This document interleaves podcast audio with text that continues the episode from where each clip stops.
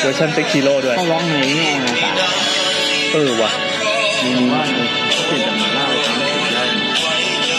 ปลาท่องโกะย่างได้ พอแล้วสั่งเป็นเลยพี่ สวัสดีครับ สวัสดีครับ สวัสดีครับ พบกับรายการ YouTube นะครับ ครับ YouTube ครับ ครับผม เอ๊ะทำไมเราใช้เพลงนี้ครับ พอวันนี้ครบรอบ 4 ปีคอสชครับ เอ๊ะ Happy birthday to you เฮ้ย เขาเขาให้ กิ เบอร์เดย์แล้วเขาโดน เลยเหรอ ไม่ใช่ ไม่ใช่ เราสามารถใช้แท็กจะ 4 ปีแล้วนะไอ สี่ปีของการเปลี่ยนแปลงการปกครองประเทศเรา อ๋อ ครับ เห็นนี่เขามีแท็กอะไรสีจะปิดสีปีแล้วหน้าไอ้สัตว์อะไรเงี้ยเดียว ไม่ใช่ เอาไม่ใช่ อยา อ่ะ กเลือกตั้งเลย อ๋ออ๋ออยากเลือกตั้ง ก็ตอนนี้เขาก็มีดราม่ากันอยู่นะครับ ถ้าใครที่ติดตามข่าว เราไม่แน่ใจว่า นี่ไง วันที่เราพอดแคสต์เนี้ยออกอากาศสู่โลก เหตุการณ์จะไปถึงไหนแล้วนะครับ อ่า สังขยา วันนี้ผมก็ใส่เสื้อสีแดงมาโดยบังเอิญ นี่ผมใส่เสื้อทหาร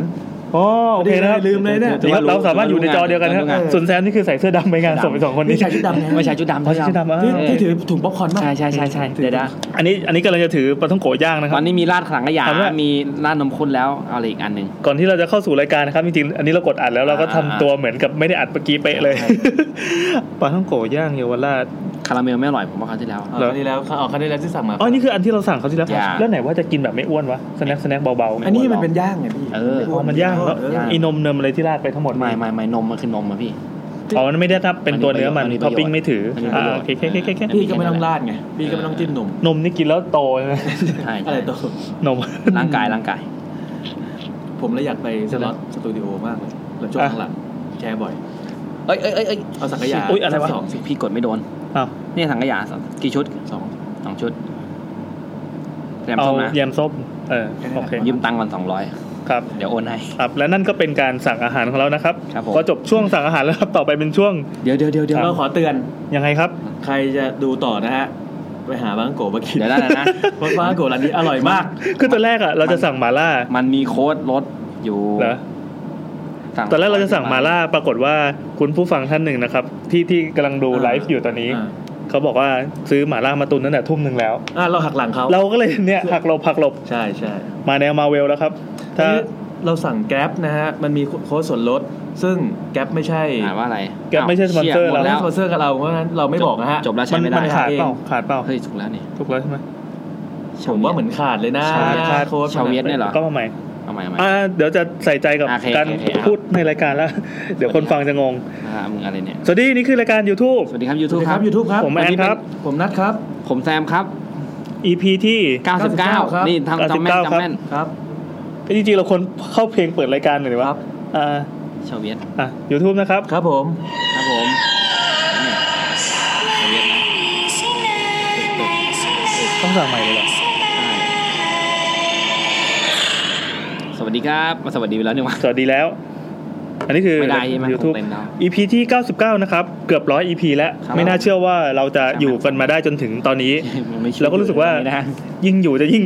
ถ้าใครที่ดูไลฟ์จะเห็นความมักง่ายของเราในการทำอะไรต่างๆเหมือนเดิม ยู่ก็ยิ่งกับทำอะไรให้มันง่ายขึ้น เอ ชีวิ อ ตจะยก แต่คราวนี้เรา ทำไม เปลี่ยนเปลี่ยนการไลฟ์มากระโดด อ่าม มาใน YouTube เผื่อใคร ครับ ที่ยังไม่ได้ subscribe นะครับ ก็ตามเรามาที่ YouTube ช่อง YouTube ครับผม สะกดเป็นภาษาไทยเลยปะใช่ปะ ใช่ใช่ใช่ใช่ ใช่ เดี๋ยวยางสาระอูเลยสองสองสรุปปอปา สรุปว่าตอนเนี้ยถ้าเราค้นด้วยภาษาไทยด้วยคำว่า YouTube นะครับ ค้นไม่เถอะมันโผล่ เจอ ไหนก็ได้ เจอแน่นอน ทวิตเตอร์เฟซบุ๊กซาวคลาวก็ยังได้อะ ถ้าเขาเจอถ้าเขาเจอผมลอง เ SoundCloud แล้ว เจอพอดแคสต์เคย พอด ค้น แคสต์ก็เจอ เออเหรอ เจอเจอ เออดีต่อไปเราก็ใช้ชื่อภา แต่ ษา พอด ไทย แคสไปต์ด้ เล วย ย ที่ผมไปเจอหาตอนแรกๆมันไม่มี เอาเหรอ ไม่รู้มันดึงยังไงของแม่ง ไม่รู้อ่ะ อันนี้งงมากคือแบบอย่างตอนเก่าๆสมมติจะหาสาวสาว งั้นเราเริ่มอัดตอนหนึ่งกันใหม่เลยไหม ดีดีดี เออตั้งแต่ไอซินด้ามาต้นไป ใช่ใช่ใช่ ดูรุ่นน้องผม ไหนครับ แฟนรายการ เฮ้ย อืม แดกข้าวหรือยังอะไรอย่างเงี้ยคือกู กินอะไรวะ ดีใจทุกอย่างยกเว้นมันเป็นผู้ชายนี่แหละ อ๋อโอเค หน้ายังหนวด โอเคแล้วให้ใครถ่ายให้เนี่ยใครถ่ายเองไหม อ่ะแฟนแฟน เธอไม่รู้สึกดีใจอะไรเลย ไม่ ดูแล้วก็เฉย ขอบคุณครับ กินข้าวไปแล้ว ก็ขอบคุณขอบคุณ ๆครับครับก็ ครับผม อะไรนะ ก็วันนี้เรามาในธีม ตีม ธีมที่ชื่อว่า เรื่อง น่ากลัวที่ไม่ใช่ผี เออเรื่องน่ากลัว เรื่องนั้นสิก็อาจจะไม่ใช่คนอย่างเดียวคือ ต้อง แต่ เข้า ก่อน ไปใกล้ๆใหม่หมัดปะ คือแต่ เออ ก่อน พี่นา นะ ต้องเข้ามาหน่อยเพราะว่าทุกครั้งที่ผมนั่งเนี้ยเสียงมันจะเบามาก คือแต่ก่อนอ่ะเราเราเคยทำอีพีที่เป็นคนที่น่ากลัวที่ คนน่ากลัวที่ไม่ น่ากลัวกว่าผีไป อ่า ใช่ไหม อ่าคนน่ากลัว คนน่ากลัวกับผี เออ ใช่ เคย ใช่ ทำเคยท แล้วก็ทำอีพีเรื่องน่ากลัวที่ไม่ใช่ผี ำเออ คนจะจำสลับสลับกัน อ๋อ ตีม อันนี้ รายการไอ้ยตีมไหนตีมของตอนนี้คือหมายถึงอะไรคนได้ไหม ก็ คน เห ก็ ตุ ได้ การณ์เหตุการณ์คนสถานการณ์บางอย่าง หรือว่ากินกับ คือเราไม่ได้เบส คา ไม่ได้เบสที่ตัวบุคคล อ่า เราเบสที่ส สถานการณ์ อ่าสถานการณ์ อ่า แล้วกันว่า ค คุณเคยไปเจออะไรมาที่รู้สึกว่าเฮ้ยแม่งเจอผีน่ากลัวน้อยกว่านี้อีกว่ะอะไรเงี้ย อืม เช่นเช่นเช่น เจอเนี่ยคนขี้ เหม็นที่หายเลยเข้าไปก็แบบเฮ้ยจมูกกูเป็นอะไรวะวะ เดี๋ เห็ ยวน ศพหรือเปล่า เดี๋ยวหาว่าดิสเครดิตสถาน เคย ที่ เคยเคยอยากจะอยากเคยอยากจะรอดูเอ๊ะว่าใครขี้ว่าอะไรเงี้ย เออ ไม่แต่จริง ๆ แล้วคือมันเหมือนไอเริ่มเห็นข้อข้อด้อยของอ่าบ้านสไตล์ลอฟหรืออะไรสไตล์ลอฟ ยั ยัง ง ไง ไงครับ มันไม่เก็บกลิ่นอะเข้าใจปะ อ่ะแล้วบ้านสไตล์อื่นเก็บกินเหร เอ อ อ ไม่รู้ดิบ้านผมก็ ไม่ใช่เขาเขาไม่ได้ อ่ะนต้อง มี ต้องเรียกว่าเป็นบ้านสไตล์ลอฟที่ไม่ได้ ไม่ได้มีเครื่อง ไม่ได้ ที่ ทำ ดูดควันหรื ระบบอเปล่า ระบาย อ๋อ อากาศ ใช่เขาไม่มี ที่ ระบบเลยอากาศ ใช่ใช่ เขา จ ระบาย ริงๆมันบ้านสไตล์ไหนก็ได้ถ้าเป็นอย่างเงี้ยมันก็จะเป็นอย่างงี้ เขาระบายด้วยการให้คนอื่นสูดเข้าไป เออใช่ช่วยช่วยกระดมช่วยกระ เห ด มือ ม นต้นไม้ที่ดูดซับสารคาร์บอนไดออกไซด์ แล้วคายออกซิเจนออกมา ใช่ อ๋อ แล้วแล้วเราเพิ่งจะสูดเข้าไปแล้วขายอะไรมาว่า ขายอ้วก บวกบวกบวกแทน เห็นไลฟ์อย่างนี้วันนี้ผมไปงานทวิตเตอร์มา ยังไง เขาไลฟ์บอกว่าเดี๋ยวต่อไป บ้างไหม เขาจะเปิดตัวนี้แล้วท เปิด วิ อะ ต ไร เตอร์สามารถไลฟ์ได้แล้วไลฟ์เป็น เฮ้ย สามร้อยหกสิบองศา อ้าวตอนนี้มันก็ไลฟ์ได้นี่ ต้องเปิดลิ นะ สต์ ไม่เขาจะไลฟ์เป็นสามร้อยหกสิบองศาได้ เฮ้ย นั่นหมายถึงว่าสมมติว่าเรานั่งไลฟ์อยู่อย่างเงี้ย เออ คนคนดูสามารถเลื่อนซ้ายขวาได้ อ้าวแล้วเขาจะดูอะไรเพราะ เขาก็เลื่อนหลบเราไป อ่าใช่ใช่เขาอาจจะเลื่อนหลบไปที่มุมที่แบบ เออเออ มี มี ข่าวว่าแบบ อ๋อ เฮ้ยมุมนี้เคยมีผู้หญิงสองคนอ่ะอยู่ งั้นเราก็ต้องใช้กล้องไอ้แบบสามร้อยหกสิบองศาในการไลฟ์ป่ะ ก็อาจจะต้องควบคู่กับดี ใช่ ไวซ์ ใช่ ที่ ใช่ ที่ที่ ใช่ ใช้ในการ อ๋อ ก็แสดงว่ามันมันซัพพอร์ต มีตัวหนึ่ง นั้น ใช่ มีตัวหนึ่ง เคยลองไลฟ์เล่นเหมือนกันเคยซื้อของซัมซุงมาตัวไอเกีย อ่า อะไรวะเกียร์ชื่อเกียร์สามร้อยหกสิบมั้ง อ่าอ่า เออนั่นแหละเอามาแล้วก็เอามาไลฟ์ใน YouTube ได้แป๊บหนึ่ง อืม แล้วมันก็กระตุก อ้าว ก็เลยอ่ะ แล้ว ไว้ เดี๋ยว ก่อนรอให้ จะ ติด สามารถทำโพลด้วยการแนบวิดีโอเข้าไปได้ อ๋อ แล้วก็สามารถแนบวิดีโอแล้วก็เหมือนกับว่าตั้งค่าไว้สี่ค่ายเขาโต้โต้ตอบกับวิดีโอ อั อั นนี้เห็นว่าพนักงานทวิตเตอร์ตึงนิดนึงก็เลยแบบ ผมรักแอปพลิเคชันนี้มากฮะ แล้วแล้วแล้ว เออผมรักแอปพลิเคชันนี้มากฮะ อย่าเรียกว่าตึงเลยครับ เรียกว่าสวยดีกว่า จบแล้วครับผมผมฝันอยู่คนเดียว ครับผมส่วนผมว่าวันนี้ไม่ได้ไปไหนเลยไปรีวิวสเปซเซตเป็นโคเวกิ้งสเปซ ครับ แค่นั้นแหละที่พระโขนงจบละ ส่วนผมนะครับ เข้าอีพีนี้เลยแล้วกันไหม โอเค เรื่องน่ากลัวอะไรวะ เรื่องน่ากลัว น่ากลัวที่ไม่ ใช่ ใช่ผี ยังไง คืออย่างนี้ ปกติเวลามาอ่านรายการอะผมเป็นคนต่างจังหวัด ครับ ที่ตอนนี้ไปอยู่ต่างจังหวัดแล้ว อ่า จังหวัดแห่งหนึ่งที่ไม่ไกลจากกรุงเทพมาก อ่า ที่อาทิตย์หน้าเราจะไปจัดรายการกันที่นั่น เชียงใหม่ แน่ ครับ ปทุม โอเค ทีนี้เวลามาเนี่ยผมจะต้องนั่งนั่งรถมาก็คือขับมาเอง อ่า ขึ้นทางด่วนปรื๊บแล้วก็ยาวมาถึงนี่ ครับ ก่อนมาก็ล่ำลาลูกลูกเต้าทุกคนที่อยู่ที่บ้าน บ๊ายบาย เออบายบายนะ เดี๋ยวพ่อมานะ ไปคอน ดึ โด กดึก ก่อนนะ ไม่ใช่โว้ย เดี๋ยวพ่อจะไปทำงาน อ่า คือขี้เกียจอธิบายให้ลูกฟัง โอเค ว่าพอดแคสต์คืออะไร ลูกก็จะโอเคร้องไห้กระจองงอแงกันแล้วแต่ ไอตัวโตมันจะมีปัญหาที่ว่า ทำไมอะ เวลามันนอนอ่ะปกติจะต้องมีพ่อขนาบ อ๋อ ข้างหนึ่งแม่ขนาบข้างหนึ่ง อ่าถึงจะนอน วันไหน หลับ พ่อหายไปจะดราม่า อืม วันเนี้ยจะดราม่าหนัก ทำไมครับ ทำไมอ่ะ พ่ออย่าไปพ่ออย่าไปพ่ออย่าไป อ้าวทำไมอะ เฮ้ยถ้ามองในแง่งมงายมันยังไงครับ เชี่ย เป็นลางไหม เป็นลาง ลูกบอกเฮ้ย เป็นลาง ไม่อยากให้เราไป เป็นลางเออ ใช่ วันนี้แบบมาเกาะแข้งเกาะขาก็จะแบบเอาตีนเขี่ยเขี่ยๆไป เฮ้ย พอไปแล้วเดี๋ยวสายเดี๋ยวสายอะไรอย่างเงี้ย เออ ก็พอล่ำลากันเสร็จ ก็ลูกก็ยังไม่ยอมให้ไป อืม จนกระทั่งแบบคุณตาจะต้องมาลากตัวไป อ่ะไปไปแล้ว เออ พ่อไป ผมก็ ทำงานนะ ขึ้นรถมา เสร็จแล้วก็มานึกเออว่ะถ้าแม่งถ้าเกิดว่าเราขับรถไปแล้วแม่งสิบล้อชนตายตอนเนี้ย เออ ถือว่าไอ้สิ่งที่เห็น นี่คือ เมื่อกี้ ลาง มันคือ เลยนะ เป็นลางนะเว้ย อืม แล้วก็ขับขึ้นมาบนทางด่วน วันเนี้ยเป็นวันที่รถเยอะกว่าปกติ อ่า ปกติกลับขับเข้าเมืองมันจะโล่งใช่ป่ะเพราะว่า เพราะข่าว ขาออกจะเยอะ ขาออกจะเยอะ ขา อ่า เข้าจะโลง แต่วันเนี้ยรถเยอะผิดปกติ อ่า ผมก็วิ่งเลนขวา แต่ว่าทำความเร็วตามปกติ แต่ว่ามันไม่ได้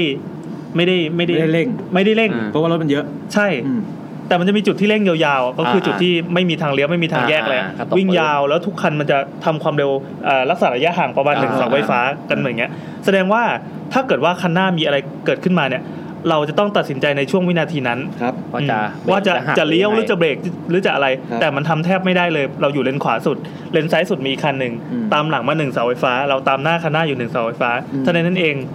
ถึงที่เกิดขึ้นครับ คันหน้าหักหลบ อ้าวเฮียหักหลบเลยไม่รู้ หักหลบ เออ ไม่รู้ ในระยะเสาไฟฟ้า วิ่งประมาณ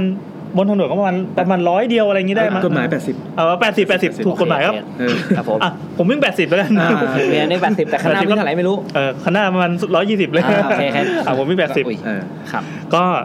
คันหน้าหักหลบปุ๊บไอ้วินาทีที่หักหลบอะแล้วระยะทางของเราอะมันคือแค่หนึ่งช่วงเสาไฟฟ้า สิ่งที่เห็นคือ สิ่งที่เห็นก็คือเป็นลูกสีขาวๆตอนแรกเห็นเป็นสีขาวก่อนเฮ้ยอะไรวะลูกโป่ง อ่ะ ไม่ใช่ใหญ่กว่าลูกโป่งเยอะเลย บอล ซิลิโคน เอาเป็นว่าสรุปเลยแล้วกัน มันคือถังสีแบบที่ช่างใช้ใช้ทาบ้านอะ อ้าวเฮียมันห ไอ้ ล่น กระ มา ถังสีขนาดใหญ่สุดอะ าาา แล้วแม่งกิ้งกลุงกลุงกลุงกลุงอยู่ตรงนั้นในเลนขวาสุด อ่าฮะ แล้วทุกคันทำความเร็ว แล้วแม่งอยู่ต่อหน้าเราให้เราตัดสินใจ วินาทีนั้นข้างซ้ายมีรถ อ่า ข้างหลังตามมาเบรกแปลว่าเราหักเข้าซ้ายไม่ได้ อ่า หัก ข้างหลัง ขวาไม่ได้ด้วย เออหักขวาไม่ได้หักขวาเป็น ก็เป็น เป็น เกาะเลยอะ เป็นแบเรียร์แล้ว อ่า ข้างหลังก็ตามมาในถึงหนึ่งช่วงเสาไฟ จะเบร ฟ้าก เออ กับ เหยียบมิดเลยก็ไม่ได้ เออไม่ได้เพราะมันอยู่ตรงหน้าเรา แล้ว ครับ สิ่งที่มันมันอยู่ก็คือมันไม่ได้อยู่เฉยๆมันคงผ่านการกระเด้งกระดอนมาอยู่แล้ว อ่า มันกำลังกระเด้งอย่างสนุกสนานล่าเริงอะเหมือนแบบวิ่งอยู่ในทุ่งลาเวนเดอร์ แล้วไม่รู้มันมีมันมี กระลุ สีอยู่ข้างในหรือเปล่าด้วย อืม ใช่ อืม แล้วก็รู้สึกว่าเราจะต้องชนไม่ได้ด้วย อ่า ก็โชคดีที่จังหวะที่มันกระเด้งอ่ะมันกระเด้งเข้าถึงขอบข้างแล้วกำลังจะตีกลับมาพอดี ก็เลยหักหลบซ้าย นิดนึง นิด กับนิ นิ ด ด เดียว แค่นิดเดียว เออ แค่นิดเดียวแบบไม่ได้หลุดจากเลนเราอ่ะ อืม ไอ้คันซ้ายก็หลบหลบตาม เข้าใจว่ามันเป็นปฏิปฏิกิริยาที่ฉับ เห็น พลัน ข้างหน้าหลบก็เลยหลบ เออฉับพลันอ่ะเขาปุ๊บตามทันที ก็เลยรอดมาได้ อืม จริงๆแล้วมันอันตรายมากนะเว้ยมัน อันตรายอันตราย ไอสิ่งนั้นอ่ะมันไม่ใช่ว่าอยู่ไปสักพักแบบในเกมอะสักพักมันจะกระพริบกระพริบแล้วหายไปใช่ป่ะแต่เนี่ยมันอยู่ตลอดอะแล้วไม่รู้ว่าอยู่มานานขนาดไหนแล้วด้วยเพราะมันกลิ้งไปกลิ้งมาที่อยู่เลนขวาสุด ผมเคยเจอเหตุการณ์แบบนี้เคยเล่าเลยเปล่าวะ เออ ที่ ยังไง แบบ ครั ว่านั่งรถไปพัทยากับเพื่อน แล้วผมก็นั่งหน้าเพื่อนขับใช่ไหมตอนนั้นนั่งตัวซิตี้ ZX โอ้โหตัวเก่าตัวเก่า อ่แล้วก็ขับไปเรื่อยๆมันก็ตามรถกระบะข้างหน้าที่เหมือนกำลังขนย้ายบ้านนะของย้ายบ้านแบบเต็มหลังหลังรถเลยอะก็ขับตามไปอะขับตามไปอยู่ตรงอ่าตรงวงแหวน วงแหวนอ่าตรงทับช้าง อ๋อโอเคโอเค ข้างหลังข้างหลังเส้นที่ออกมอเตอร์เวย์พี่ วงแหวนรามอินทรา เออ เออ ก็ขับตามไปเรื่อยแล้วจังหวะแบบขึ้นสะพานขึ้นทางยกกระดับ เก้าอี้มันหล่นลงมาเว้ย อ้าว ของคันหน้า คันข้างหน้า แล้วเราขับตามอ่ะ แล้วเข้าใจป่ะจังหวะที่ของมันหล่นจากจากรถแล้วกระแทกพื้นด้วยความเร็วอ่ะ อ่า เราจะเดาไม่ได้ว่ามันจะกระเด้งซ้าย อืม กระเด้งขวากระเด้งหน้ากระเด้งหลัง เออมันยังไม่โชว์การกระเด้งให้ดู ใช่แล้วโชคดีที่ว่ามันตกเสร็จปุ๊บมันกระเด้งฉีกออกจากรถเรา อ๋อ เอ้ยเหมือนกันเลยว่ะ เหมือนกันเลยว่ะ เออแต่ผมไม่รู้ว่ารถคันอื่นจะเป็นอะไรไหม ใช่ใช่เนี่ยที่ โค ห่ว ต ง รน่ากลัวเลย แล้วคือเราไม่รู้ว่าเนี่ยเราผ่านจุดนั้นไปแล้วไอไอไอสิ่งที่มันขวางถนนอยู่ตอนเนี้ยแล้วมันเป็นยังไงต่อ ใช่ใช่ ใครจะมาจอดเก็บไหมก็ไม่มี ใช่คือแต่ก่อนมันเป็นวัยรุ่นไงคือ เพื่อนขับมันก็ยังไม่มีประสบการณ์อะไรพวกเนี้ยหลังๆมาพอเวลาผมเจอรถพวกเนี้ยผมจะหลบออกหมดเลยนะ อืม เพราะเราไม่แน่ใจว่ามันจะมีของหล่นมาไหม อย่างเช่นในพวกตู้คอนเทนเนอร์ เราก็ไม่แน่ใจว่ามึงล็อกดีหรือเปล่า อ๋อ เราไม่ได้หมายถึงว่าไอ้ของที่อยู่ในตู้มันจะออกมา อ่า เราหมายถึงว่าไอ้ตัวตู้เองอ่ะมันจะล้มมาจากรถไหม ทั้งตู้น่ะแหละมันก็หล่นมา เออใช่ ผมผมเคยเจอเหตุการณ์ประมาณนี้ ผมเจอของหล่นบนถนนตอนนั้นตอนนั้นผมขับมอเตอร์ไซค์พี่ ตอนนั้นตอนนั้นคือถ้ามาจากถ้ามาจากสุขเอ้ยไม่ใช่ปะมาจากมินบุรีอ่ะแล้วมันจะเลี้ยว มินบุรี ขวาเพื่อจะเข้าไปเส้นรามคำแหงอ่ะพี่ที่เส้นสุขาภิบาลสามอ่ะ อ่า อ๋อ แล้วมันจะมีสะพานข้ามแยกหนึ่งที่ซ้ายมือเป็นพวกบุญถาวรอะไรเงี้ย อ่าเข้าใจ ผมมาขับข้ามสะพานแล้วผมเห็นถุงหนึ่งมันหล่นมา อืม ผมก็คิดว่าเป็นถุงว่าเป็นถุงพลาสติก เออ เป็นถุง ถุงสีน้ำตาลเหมันถุงกระดาษอะไรเงี้ย อ่าอ่าอ่า แล้วเราก็คิดว่าแบบมันไม่มีอะไรก็แบบ มันมันจังหวะกระชั้นมากก็จะชนอยู่แล้วก็เลยแบบหักนิดหน่อยแต่ว่าพยายามจะเอาขาเตะเพื่อเข้าข้างทาง อืม เตะดังปัก ไอ้เหี้ย อะไร ไม่รู้มีอะไรอยู่ข้างในแต่ว่าแบบถ้าสมมติผมขับชนไปผมน่าจะต้องกิ้งอ่ะ กิ้งแน่ น่าจะล้มแน่นอน เอ ก็ อ เอาโชคดีที่แบบหักนิดนึงแล้วเอาขาเขี่ยไปจะแบบอ ที่ ยาก เขียดโดนก็เสียเสียเสียหลักแล้วปะ ใช่แบบเขี่ยแล้วปักเงี้ยโอ้ยเหี้ยตอนนั้นตกใจคือ เออ เราไม่ได้เราไม่ได้ตั้งใจจะรับแรงปะทะ เออเออ ก็คิดภาพแบบ คือมันตอนนั้นมีจังหวะที่แบบว่าจะต้องชนแล้ว อืม คิดว่าเอ้ยชนไปเถอะมั้งแค่ถุงถุงปุยคิดว่าถุงนุ่น ตอนนั้นคิดว่าถุงนุ่นในไม่รู้ในหัวก็อ๋อมันคื เออว่ะแล้วทำไมถึงคิดว่าถูกคุณวะ เพราะว่า เออ ตอนนี้มันอยู่กลางถนนมันมันไม่ได้แบบมีกระดงกระดอน ใช่ ดูซับซ้ ใช่ อน ครับเออเออ เออ คิดว่าถุงนุ่นหรือแบบถุงไม่ได้คิดว่าเป็นถุงทรายถุงปูนหรือถุงอะไรเลยอ่ะ อืม แต่แบบโอ้ยคิดแล้วแบบพอหลบเสร็จ เดี๋ยวนะ เออ แต่ยังไม่เข้าใจอยู่ดีทำไมถึงคิดว่าถูกนุ่นวะ ไม่รู้เหมือนกันคือในหัวแบบ ผมไม่เข้าใจว่ามันจะเตะทำไม เออ ไม่คือไม่จังหวะ เราไม่ได้เอาถุงนุ่น จังหวะ ไป ที่ขาแล้วเราก็อยากรู้ว่าคืออะไรไง เอ แล้วขาเกี่ยวนะปั๊กโอ้โหแล้วก็แล้วก็ไอ้เชี่ยแล้วจะขายมัน ขาขาดไปข้างแล้วตอนนี้ หายไปเลยตอนนี้ ก็เลยไม่รู้ว่ามันมีอะไรแล้วก็ไม่รู้มีขนาดมาชนเพราะมันอยู่กลางถนนเลย เออเออก ลาง อัน ก ต ลาง ราย คือบน จังเล สะ ยอะ พานแล้วจังหวะบนสะพานที่แบบมันกำลังขึ้นมาเร็วแล้วแบบมันอยู่ตรงกลางแบบพอพอเลยจุดอับสายตาก็เจอไอ้เนี่ยมันตั้งเดะอยู่ อืม แล้วจะจะกลับไปก็ไม่ได้แล้วยังไม่รู้ใครโดนชนบ้างอะไรเงี้ย อืมอืม นั่นอันตรายนะไอ้ อันตราย ชอะไรพวกเนี้ย อันตรายพวกพวกของที่มันกระเด็นกระดอนอย่างเช่น ไม่ต้องของกระเด็นกระดอนหรอกคือบางทีพวกที่ทำทางบนทางด่วนสมมุติ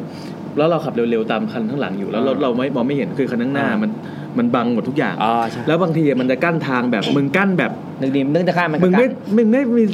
ระยะเฟสเตรียมตัวให้กูเลยอ่ะ เออเออ อยู่มันก็กั้นมันก็มันจะกั้นมันก็กั้น อ่าอ่าอ่า แล้วข้างห ยิ่ง น้า ดึกๆนะ เออแล้วข้างหน้าอยู่ๆก็หักหลบก็หักหลบคือพอมันหัก ใช่ หลบเสร็ ใช่ จใช่ปุ๊บใช่ ระยะที่เรามองเห็นว่ามันมีของกั้นอยู่อะมันไม่กี่วินาทีเอง อ่า ดีที่ขับรถเก่งแล้วเลย เนินเนินเนิน หลบทัน ขับรถเก่งนะครับ เออ ที่บ้านมีทีวี 58 นิ้วนะครับ ใช่ อ่า ห้องนอนห้องนอนไม่ที่ว่า อ๋อห้องนอนเลยโอ้โห อ่า เอามีอาการหนึ่งมอไซค์มอไซค์มีวะมอไซค์มันก็มีไม่มีมีมีมีขับรถยนต์พี่ตอนนั้นตอนนั้นขับซีวิก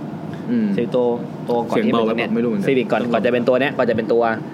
ตัวล่าสุดอะไปใช้ไปชัยภูมิ แล้วก็เส้นเนี้ย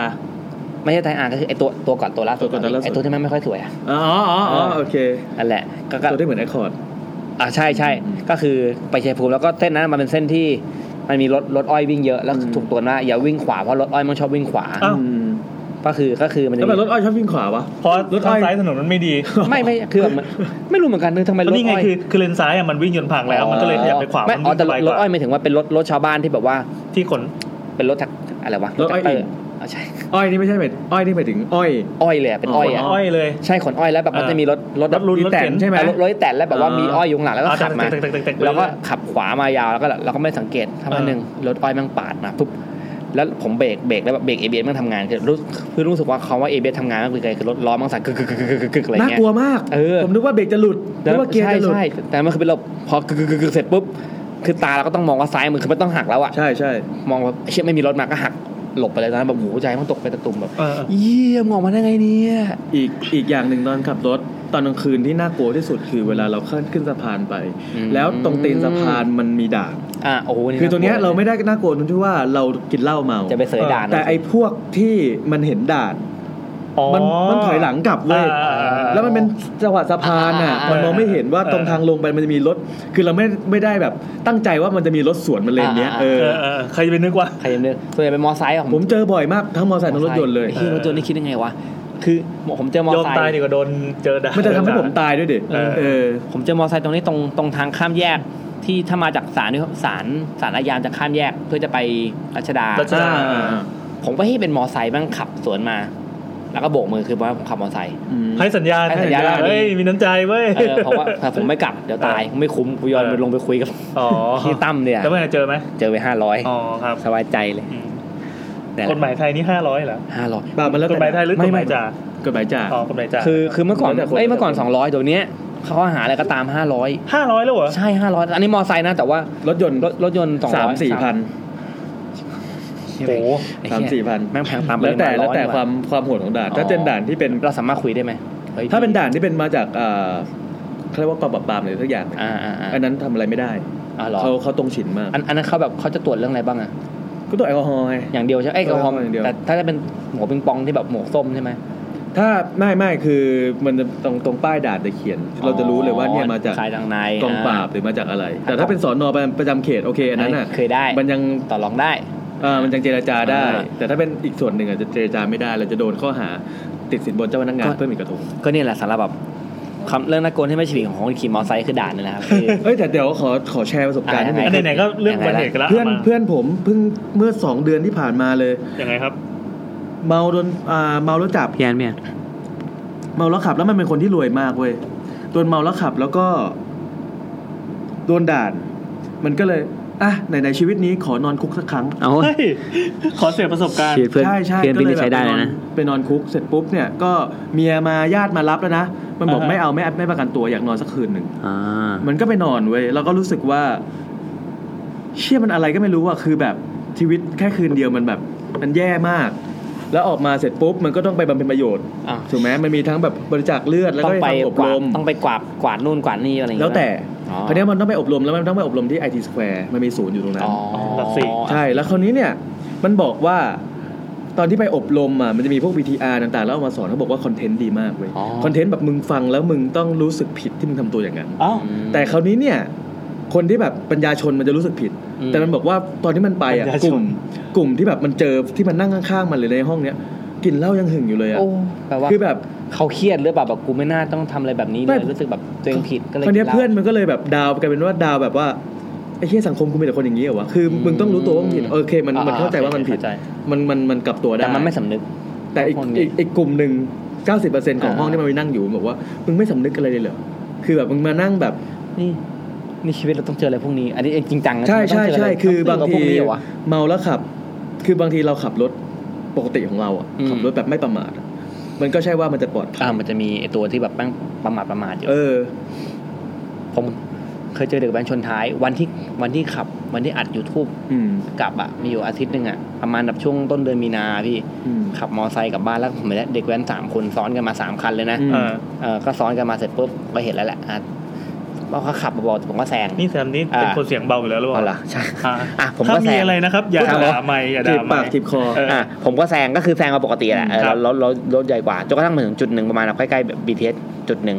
มันก็มีแบบแท็กซี่มันก็แบบหักหลบหรือสักอย่างหนึ่งอ่ะผมก็แบบ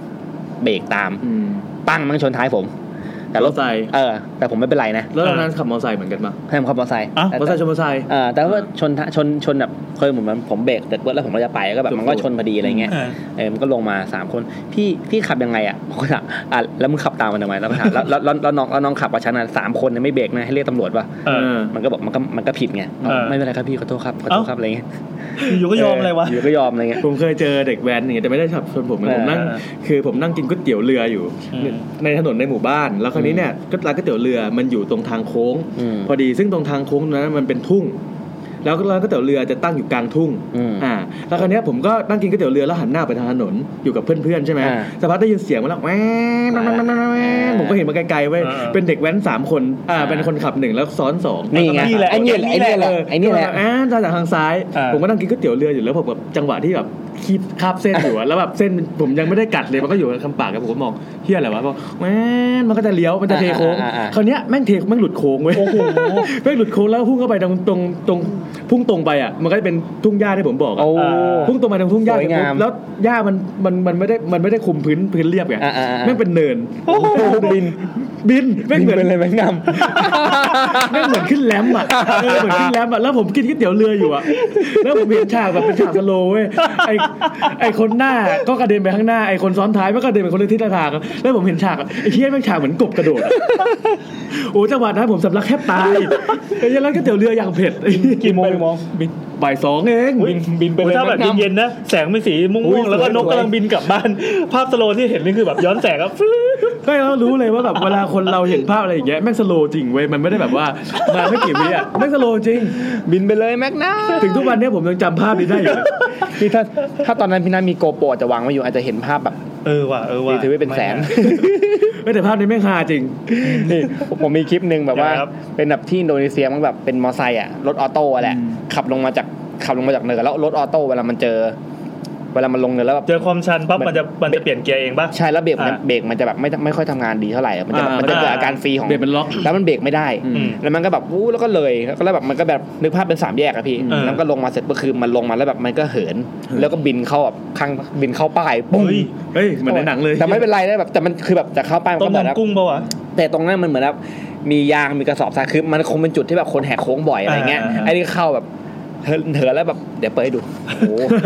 ต้องนึกภาพว่ะต้องเปิดให้ดูนะ พลุแบบร้อยคะแนน ตล เนี่ย ก นะ สัตว์แบบ อืม เอ้ย เอาแล้วมันมันตลกเหรอมันไม่ได้แบบเจ็บปวดอะ ไม่ ไรเงี้ย มันก็แบบเราก็ขำแบบเออต คือ ล เรา ก ไม่ได้เป็นคนไอ้นี่ไง อ๋อ เราไม่ได้เป็นคนแต่แบบ เราไม่ได้ขำเออ โอ้โห ต ต้ ร อง ง นี้เขาไม่เข้าใจจริงๆไอ้แบบการที่ไปเห็นชาวบ้านเขาเจ็บปวดแล้วเรารู้สึกขำเนี่ยแม่งเป็นไงวะ มันเป็นความบาปมั้ง ก็เราไม่ได้เราไม่ได้โดนเองไง เออเราไม่โดน แล้ว เองแล้วก็เนี่ย ปกติจะไม่ค่อยไม่ค่อยหากับมุกแบบพวกตลกฝรั่งที่มันเจ็บ อ่าพวกแจ็คแอดอะไรนะเออก็ไม่ค่อย แต่แจ็คแอส อ่ะแจ็คแอนอันนั้นตั้งใจอ่ะ อ๋อนั่นไม่ตั้งใจอ๋อไม่ไม่ไม่ ไอคนที่แบบไม่งประสบอุบัติเหตุอ่ะเช่น นี่ๆ เล่นทมโบลีนอยู่แล้วหัวทิ่มอะไรเงี้ย อ๋อโหน่ากลัว อันอันนี้ไม่น่า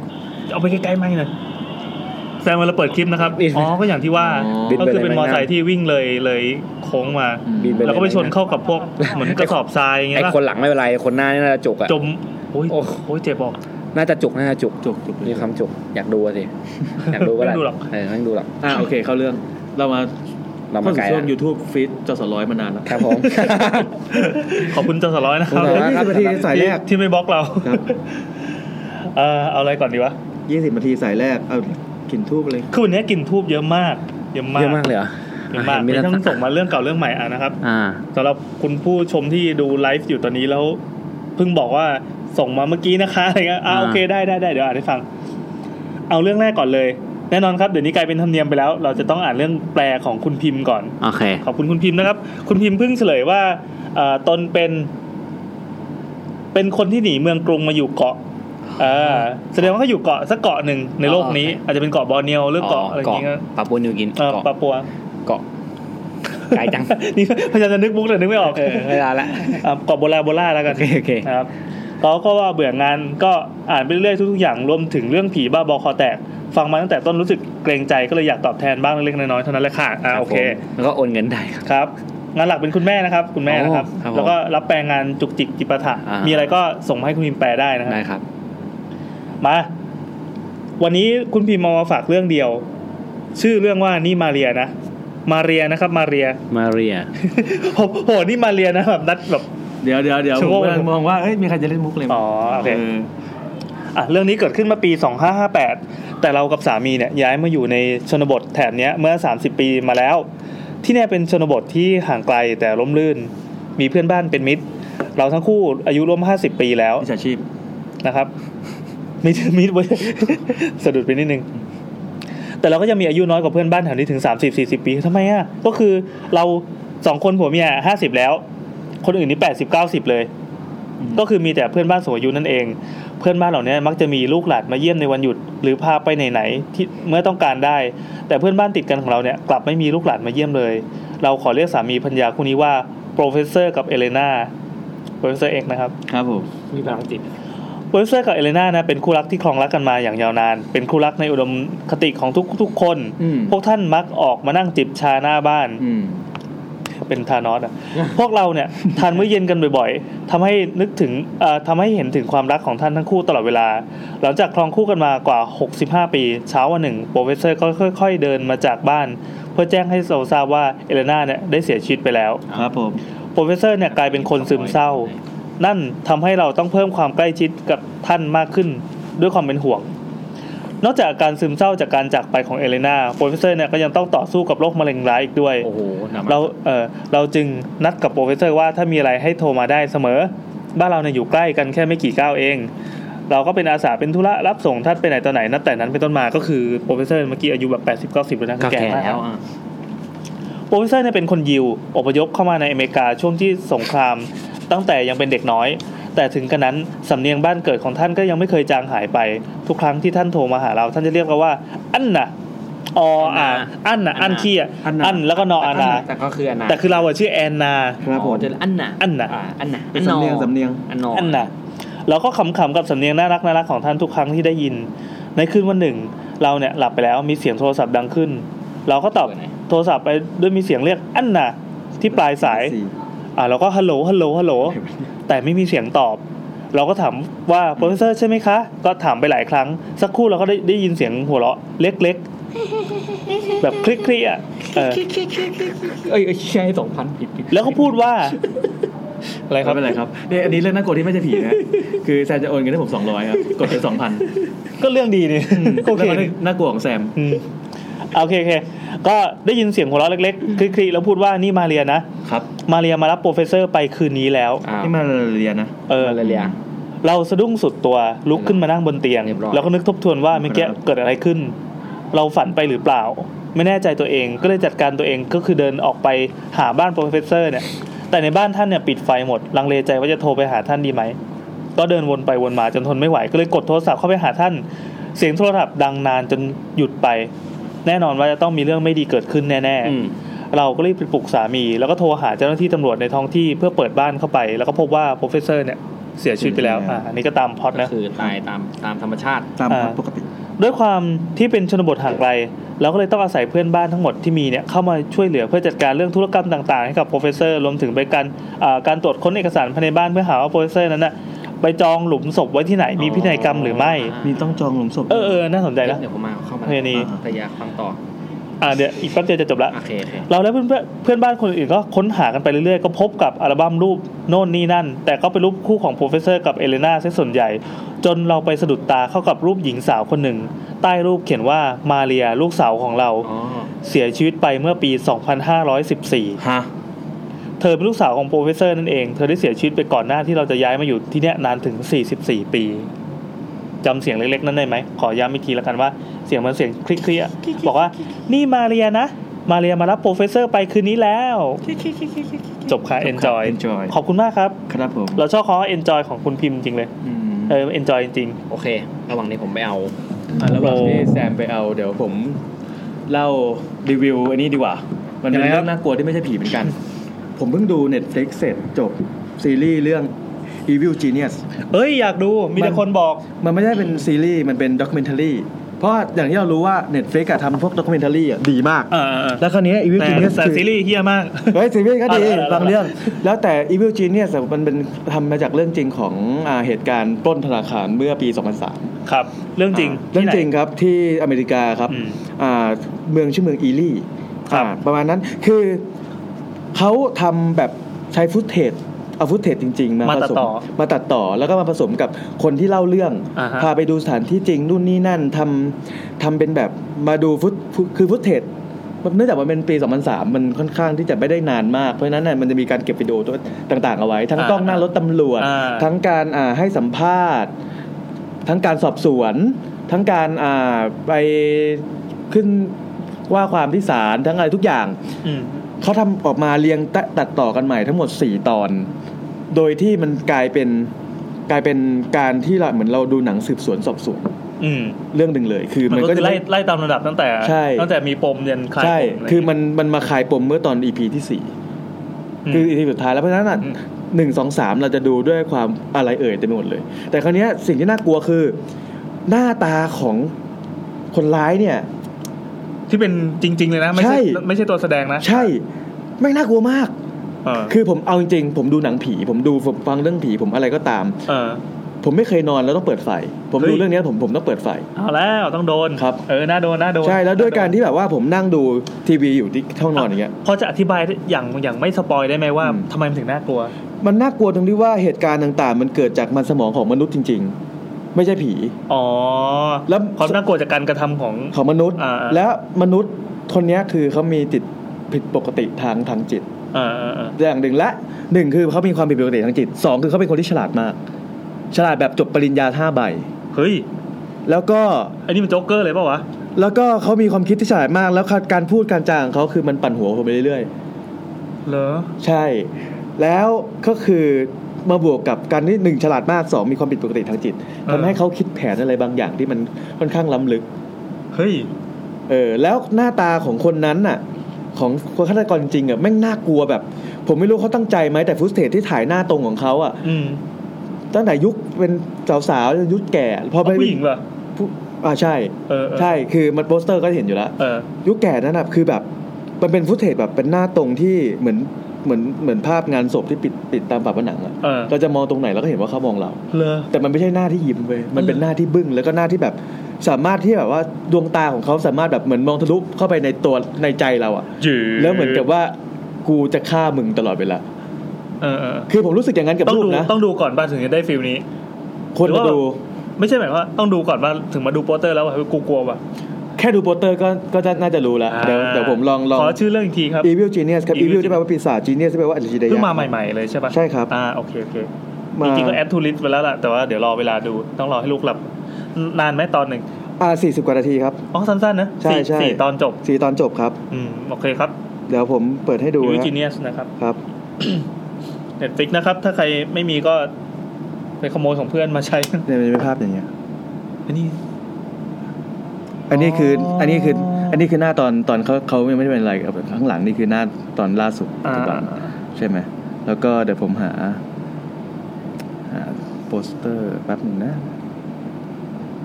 สักครู่นะครับ ระหว่างรอแซม นะฮะ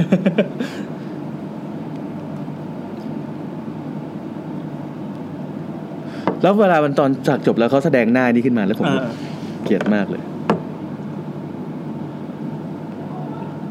คือผมก็รีวิวว่ามันน่ากลัว แต่บางคนก็บอกไม่ไม่มันก็ไม่น่ากลัวคือผมกลัวหน้า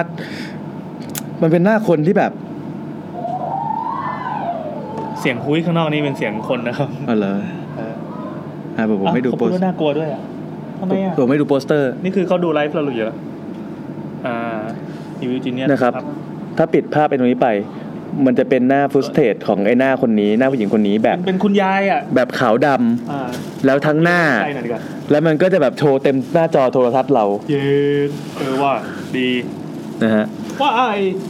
ตนโอ้ยระวังนะ แต่ผมแนะนำนะคือ มันทำให้เรารู้ว่า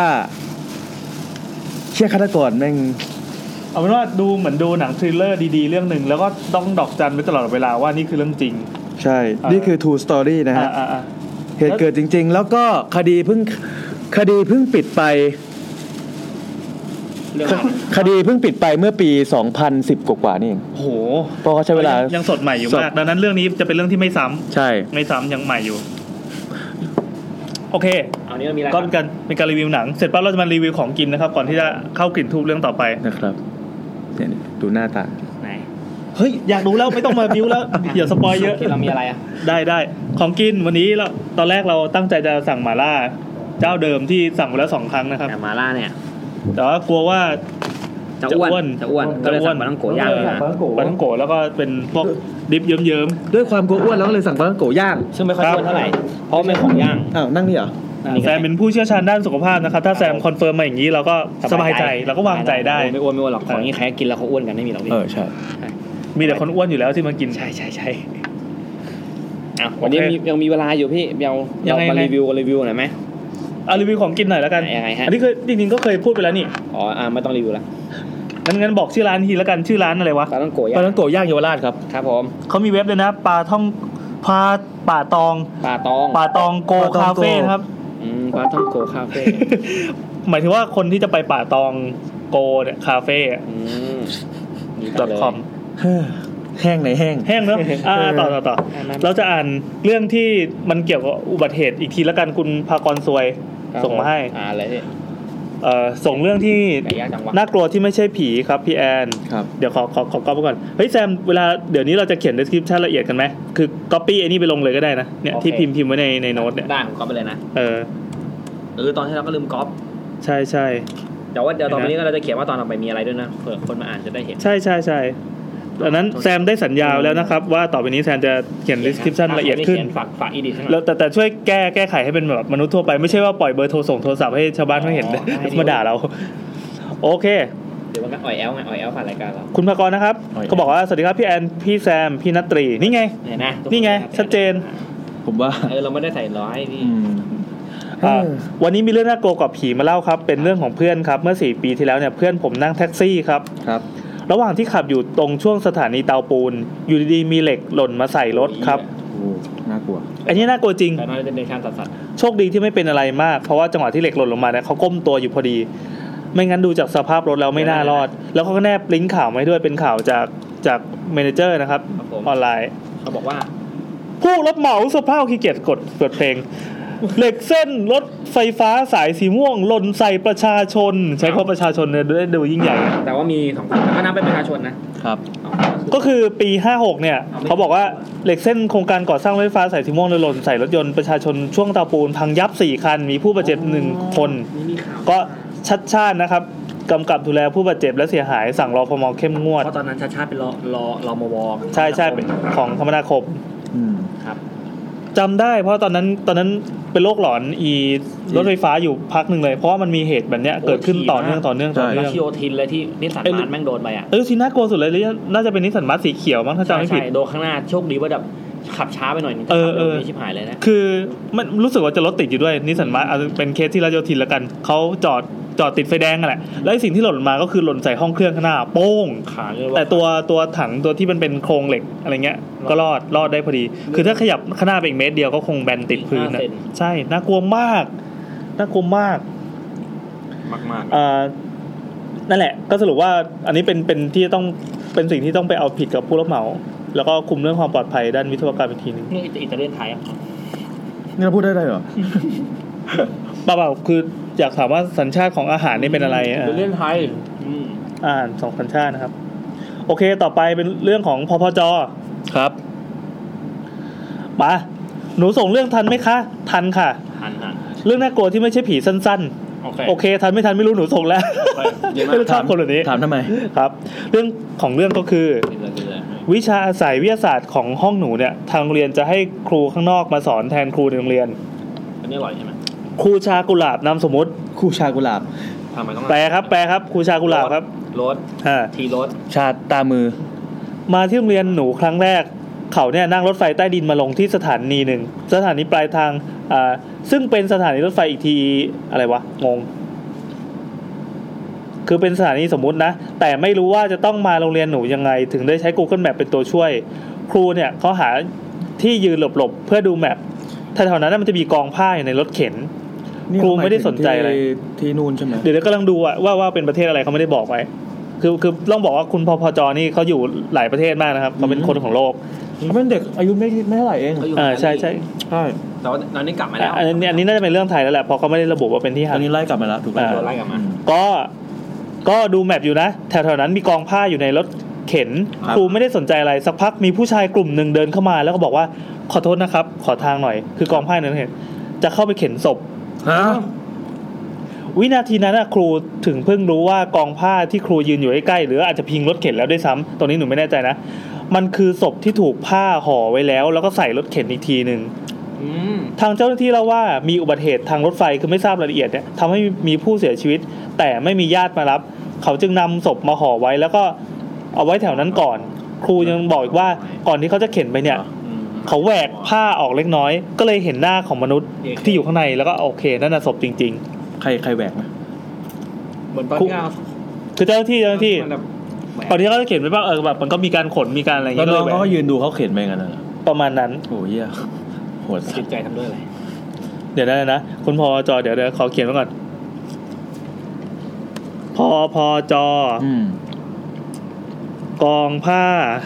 เดี๋ยวสิ่งเหล่านี้จะได้ผล ของ ใน ภาพปริศนาก องผ้าป่า กองผ้าป่า ของภาพเปล่า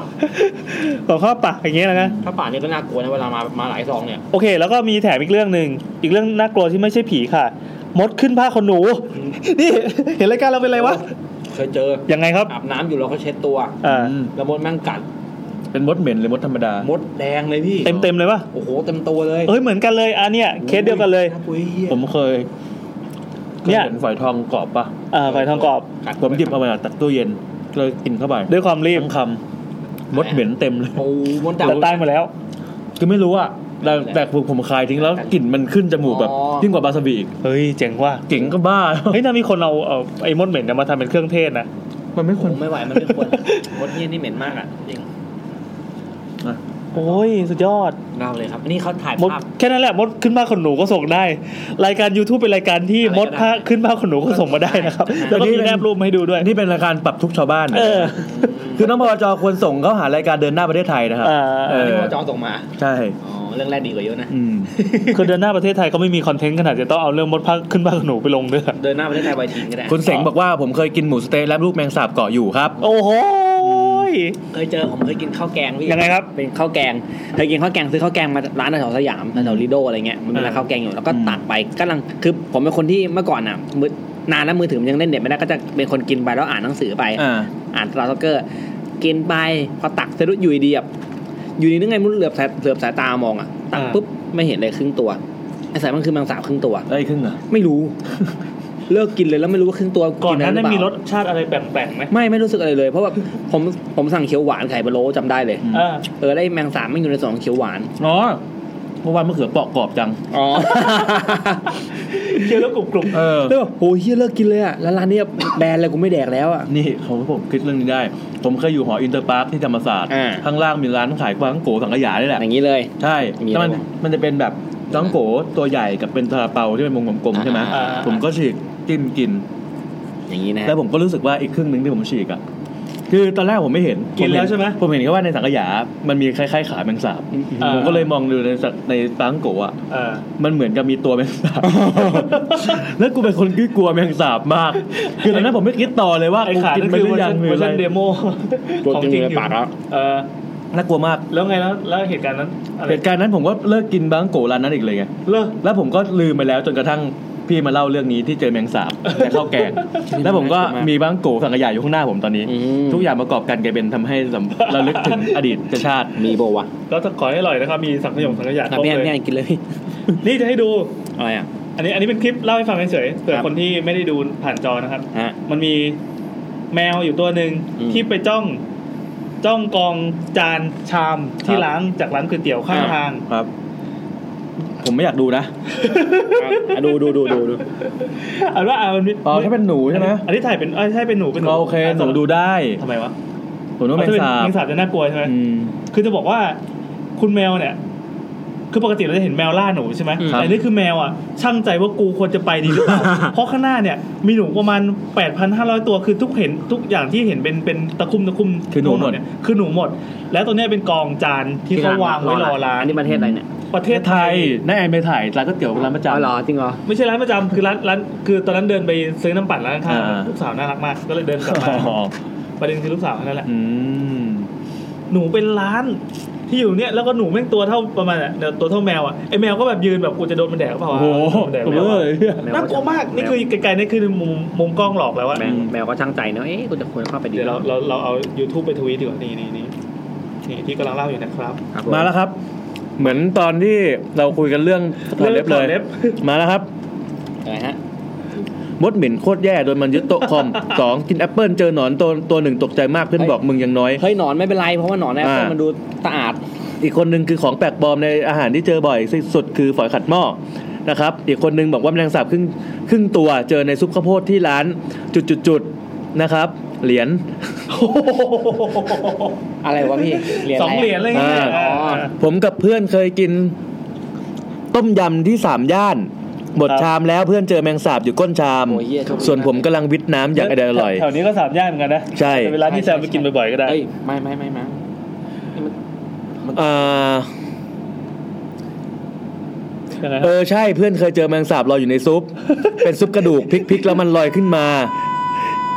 เสียงอะไร นี่ อะ อะไรวะ เอาเปิดเพลงริเวอร์ อ๋อ เคยเจอแมงสาบตัวเล็กอยู่ในไข่ดาว เออ เคยกินข้าวแกงในโรงเรียนตักเข้าปากคำแรกรู้สึกมีอะไรติดช้อน ดึงช้อนออกมาเป็นหมากฝรั่งเคี้ยวแล้ว โอ้ยนี่เฮี้ยสุดนี่เฮี้ยสุด นี่เหี้ยสุด ร้านข้าวมันไก่ชื่อดังแถวมอเราแถวมอทอลังสิตครับ ครับ ตอนนี้ไม่รู้ปิดไปหรือยัง สมัยยังไม่ได้ปรับปรุงเขาต้มไก่แล้วแขวนไว้ตอนดึกไปกินหนูไต่ตามราวสยองดี อืม เจอขาแมงสาบในแก้วน้ำ เคยเจอเหรียญห้าในแซนด์วิชเซเว่นอ่าอันนี้คุณมีบุญนะฮะ เหมือนกับได้ส่วนลดไงได้แคชแบ็ก จะดีเหรอ่ะ เคยเจอแมงสาบครึ่งตัวในข้าวเหมือนกัน แต่หยิบออกแล้วกินต่อ เป็นรายการร้องทุกข์มากขึ้นเรื่อยๆแล้ว มัน วะ เป็นรายการลองดู เคยเจอลูกแมงสาบเป็นสิบตัวในข้าวเหนียวที่ร้าน จุดจุดจุดๆๆอันนี้ไม่พูดนะฮะร้านที่ผมชอบ ไหน อืม บาร์ใช่ปะโอเค เคย อีพีที่แล้วก็เรื่องถอดเล็บ เคยกินไก่ต้มน้ำปลาแล้วเจอหนังงูเฮ้ยงูอร่อยนะเคยกินเปล่า เฮ้ย เหรอ เออ ใคร งูอร่อย กินงูพี่ เฮ้ยผมกิน โอ้ ยิ่งงูสิงอะอร่อยเหมือน เออ รสชาติเหมือนไก่เลยไม่รู้ว่ากินไก่ แล้ว ห มั รื น อ ไม่กินไก่อะ ไม่รู้เหมือนกันแค่เริ่มก็พลิกแล้วโอ เอามา เค มา ค สา รับ ยแรกสายแรกเลยสายแรกเนี่ย อยู่ก็ตัดมาเข้าโฟนอินนะครับ ครับผม เดี๋ยวเอาโทรศัพท์ออก บอกเลยว่า ตึ๊ดๆ วันนี้สายเราผมนำเหนือ กินไม่กี่สายวันนี้ สามสายนำ สามสาย นำเหนือทุกสาย สายละสองชั่วโมง โอ้ไม่ไม่เราคุยกันแล้วก็อย่านานขอกลับบ้านไว้ สวัสดีครับ เย้ครับเฮ้ยชื่อเสียงคุ้น วันนี้ใคร ครับ ใครครับเนี่ย เพลินครับ อ๋อโอเคสวัสดีครับ ๆโทรมาอีกแล้วครับ ส ทำ วั ไมแล้ว เอสดีคเรา อ โทรไปเราโทรไป อ้าว เป็นไงบ้างครับเทิร์นสบายดี เดี๋ยว คุณเทิ อน คุณเทิน สบาย ต้องหาปาก สบายดี ครับ สบายดีนะครับ ไม่ไม่ไม่เชิญครับวันนี้เพิ่งลาป่วย อ๋อเป็นไรอ่ะไม่บาย ไม่บายไม่บาย ไม่บายแล้วโทรมาทำไมครับ เราโทรไปเราโทรไป มึงเกี่ยวกาดเลยวะ วันนี้ไม่ต้องห่วงสายโฟนอินผู้ชายล้วนๆพี่ โอ้ อ๋อ หดหูเลยเนาะ โอเค โทษดู ค ครั รับ บ เนี่ยเรื่องน่ากลัวเนี่ย ครับ นะฮะเอานี่คุณเทิร์นอ่ะไม่ต้องแนะนำตัวแล้วเพราะน่าจะรู้จักกันแล้ว ครับผม ครับผม เดินมีอะไรมาเล่าให้ฟังนะฮะ โอเค อันนี้ไปเจอมาครับไปเจอมา เจอว่าเองเลยเหรอ เจอมาหรือเปล่า อะไรนะครับ เจอมาเองหรือเปล่า ไปเจอมาในเลติด อ๋อไป เล่นอย่างนี้ก็เรียกว่าเจอได้ โอเค โอเค แล้วก็ถ้า เรื่ เกิ อ ด งมา มีเวลา เรี เหยนลือ เนี่ย จะเล่าเรื่องตัวเองนิดนึง เอาเหรอเอาเหรออ่ะดีอ่ะดี ครับครับ โอเค อ่ะเรื่องนี้มีมีชื่อว่าโครงงานฤดูร้อนครับ อืมโครงงานฤดูร้อนครับ ครับผม ชื่อของรายการ โครงงาน แชม ฤ เปี้ยดูนอะไร ร้อน เลย ก็คือจริง ๆ เรื่องนี้ไม่ค่อยยาวเท่าไหร่ ก็แต่ว่ามันน่าสนใจดีก็เลยเอามาเล่าให้ฟัง อืมครับ อ่ะเรื่องมันก็มีอยู่ว่า รอฟังไม่ยาวเท่าไหร่ของคุณเธอนะฮะ อ่ะผมจับเวลาเลย ไม่ยาวเท่าไหร่ โอเคสามทุ่มหกนาทีวันนี้ มา ทุกคนมาจับเวลากัน อ่า เขาบอกว่า เดี๋ยว เอ่อ ไม่ยาว คนเล่าเนี่ยเป็นอาจารย์ครับ อาจารย์มมต้น ชื่อว่า อ่าไม่ได้บอกชื่อครับ เรื่องเกิดที่ประเทศอะไรครับ ประเทศอะไรครับ น่าจะเป็นอเมริกาครับ อืมอเมริกา โอ้คือโรเบิร์ต อืม อ่า เป็น สเน ผู้ปหญิง สเนป ครับ สโอเคเนปอ้าวผู้หญิงเหรอ สเนปอยู่อเมริกาเหรอไม่ได้อยู่อังกฤษเหรอ อ๋อเหรอ อเมริกาไงเอออังกฤษ อ่า ใช่ ก็ เซเลน่า โอ เอา เค โฟกัสเรื่องอะไรเนี่ยแล้วก็บอกว่าเขาเล่านาน โอเคโอเคโอเคเอาต่อเหรอ เขาก็บอกว่าอ่าเขาเป็นครูประวัติศาสตร์แล้วก็ทุกทุกแบบอ่าปิดเทอมเนี่ยเขาก็จะต้องให้คงให้เป็นเหมือนโครงงานปิดเทอมไปก็คือ ให้ไปสัมภาษณ์พวกเอ่อปู่ย่าตาทวดอะไรก็ตามเนี่ย เกี่ยวกับเอ่อเมื่อเมื่อคุณตาคุณยายยังเด็กอะไรแบบเนี้ย อ้าว ผมเคยอ่าน ซึ่งซึ่งจริงๆ มันเป็นอารมณ์ประมาณว่าเหมือนกับ มันอยู่ในหลักสูตรนะครับ ยังไงมันก็ต้องทำ อืม อืม แล้วเขาบอกว่าเขาเบื่อมากที่ตกจะต้องมานั่งฟังอะไรแบบเนี้ย แต่ว่าเขาก็ต้องมานั่งฟัง เพราะว่าสุดท้ายแล้วเขาต้องให้คะแนน อ่า หมายถึงคนที่เบื่อนี่คือครูใช่ป่ะที่บอกอ่ะ ใช่ใช่ อ่า คนที่เบื่อ นึกออก คือ นะ ครูครับ เวลานั่งนั่งตรวจกันบ้านเออ นั่งเบื่อ น่าเบื่อจังวะ ใช่ใช่ใช่แล้วก็คือต้องนั่งฟังไอเทปพวกเนี้ยไปแบบไม่รู้กี่สิบคน อืม อะไรอย่างนี้เขาบอกว่าเขาเนี่ยเขาทำมาสิบเจ็ดปีแล้ว แล้วเขารู้สึกว่ามันแบบเป็น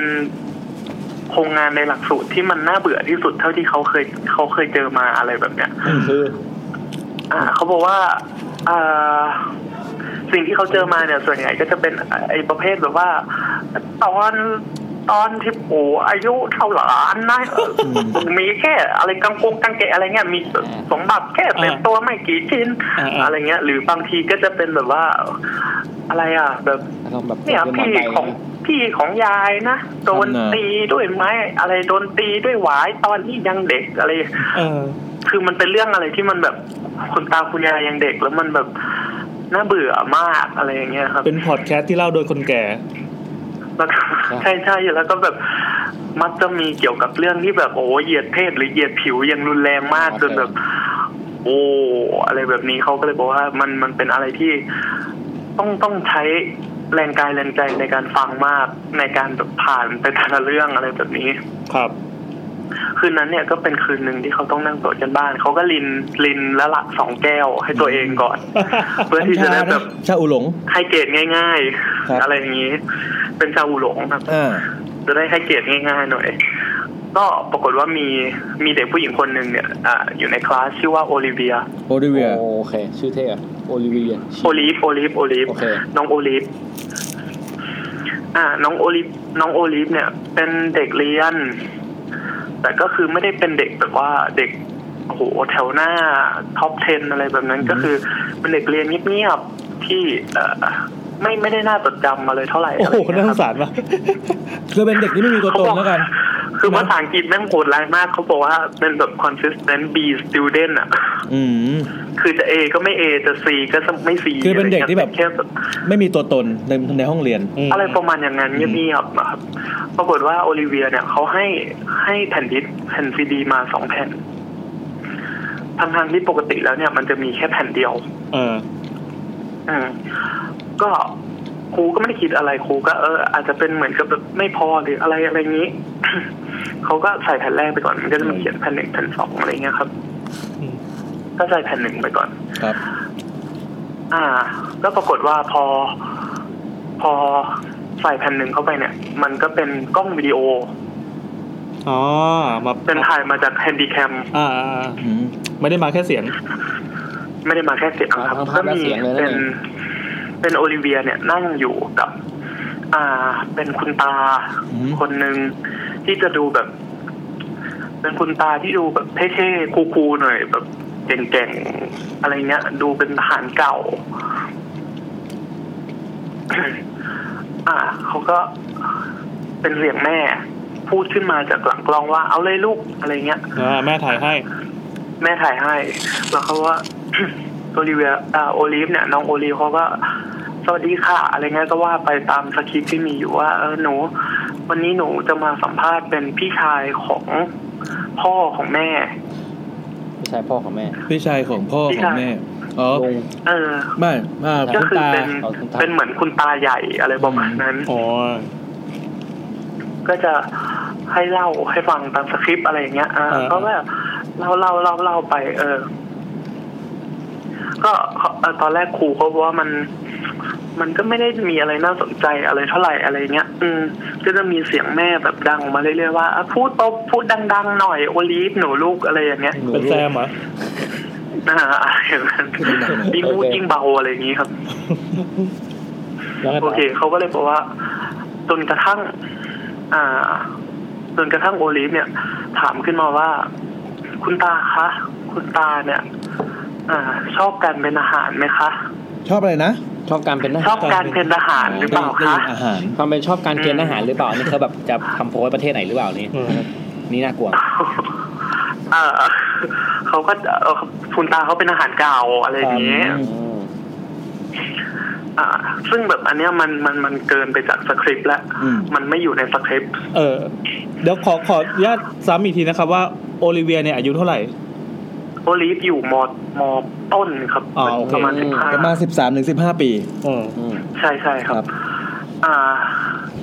คุณตาเนี่ย คุณตาสตีเฟนเนี่ยเขาก็แบบอารมณ์แบบพูดออกมาด้วยน้ำเสียงคนคนติดบุหรี่อะครับ เสียงจะแหบๆใหญ่ๆหน่อยก็พูดประมาณว่า ก็ไม่นะหลานอะไรเงี้ยเออไม่ไม่ชอบไม่ชอบออกจากเมืองที่อยู่ อืมเพราะว่าแล้วแล้วคุณตาเนี่ยไปไหนคะเขาบอกว่าไปที่เบาขานหนู โบคอนข้าสมุทร เมาขานเขาบอกว่า เออ แล้วมันมันเป็นยังไงอะไรเงี้ย ต่างจากที่นี่มากไหม ซึ่งถึงจุดเนี้ย แม่เขาก็เริ่ม เริ่มแบบยุบยิบยุบยิบอยากหลักกล้องแล้วเพอเขารู้สึกว่ามันมันเกินไปจากสคริปต์ที่เตรียมเอาไว้อย่างเงี้ย เออ แต่น้องโอลิฟน้องโอลิฟเนี่ยยังไงเขาก็ยังสนใจเขาก็ถามต่อว่า จนกระทั่งเขาถามขึ้นมาว่า คุณตาคะ ความทรงจำที่เลวร้ายที่สุดตอนที่อยู่ในกองทัพเนี่ยคืออะไรเหรอคะ เฮ้ย อืม เออ อืม นี่ต้องโอลิฟหรือคุณจอมขวัญกันเนี่ย ทำไมถามแบบถามได้ถาม ถาม ได้ ได้ ลึกมาแบบ กเลยอะ ถึงลูกถึงลูกถึงคนมาก เออเออแล้วไง คุณตาเนี่ยเขาก็ดูดบุหรี่ แล้วก็ดับดับลงที่ที่เขีย ความรู้ที่รู้สึกคือการถูกสั่งให้ แป๊บหนึ่งแป๊บหนึ่งหลานเดี๋ยวตามมา แล้วเขาก็เดินออกไปจากกล้อง ไอ้จอมันก็ดับลงสักแป๊บหนึ่งมันก็ติดขึ้นมาใหม่ แล้วก็ปรากฏว่าในมือของคุณตาเนี่ย กลับมาที่เดิมคือ อืม คุณตาเนี่ยกลับมาที่เดิม แล้วก็ถือกระดาษมาด้วย อืมแล้วก็ คุณตาก็เล่าขึ้นมาว่า ตอนนั้นเนี่ยอายังเด็กอยู่เลย อายุประมาณพี่ชายของหลานอะตอนที่ได้หมายเรียกให้ไปเข้าร่วมกับกองทัพ เออ อ่า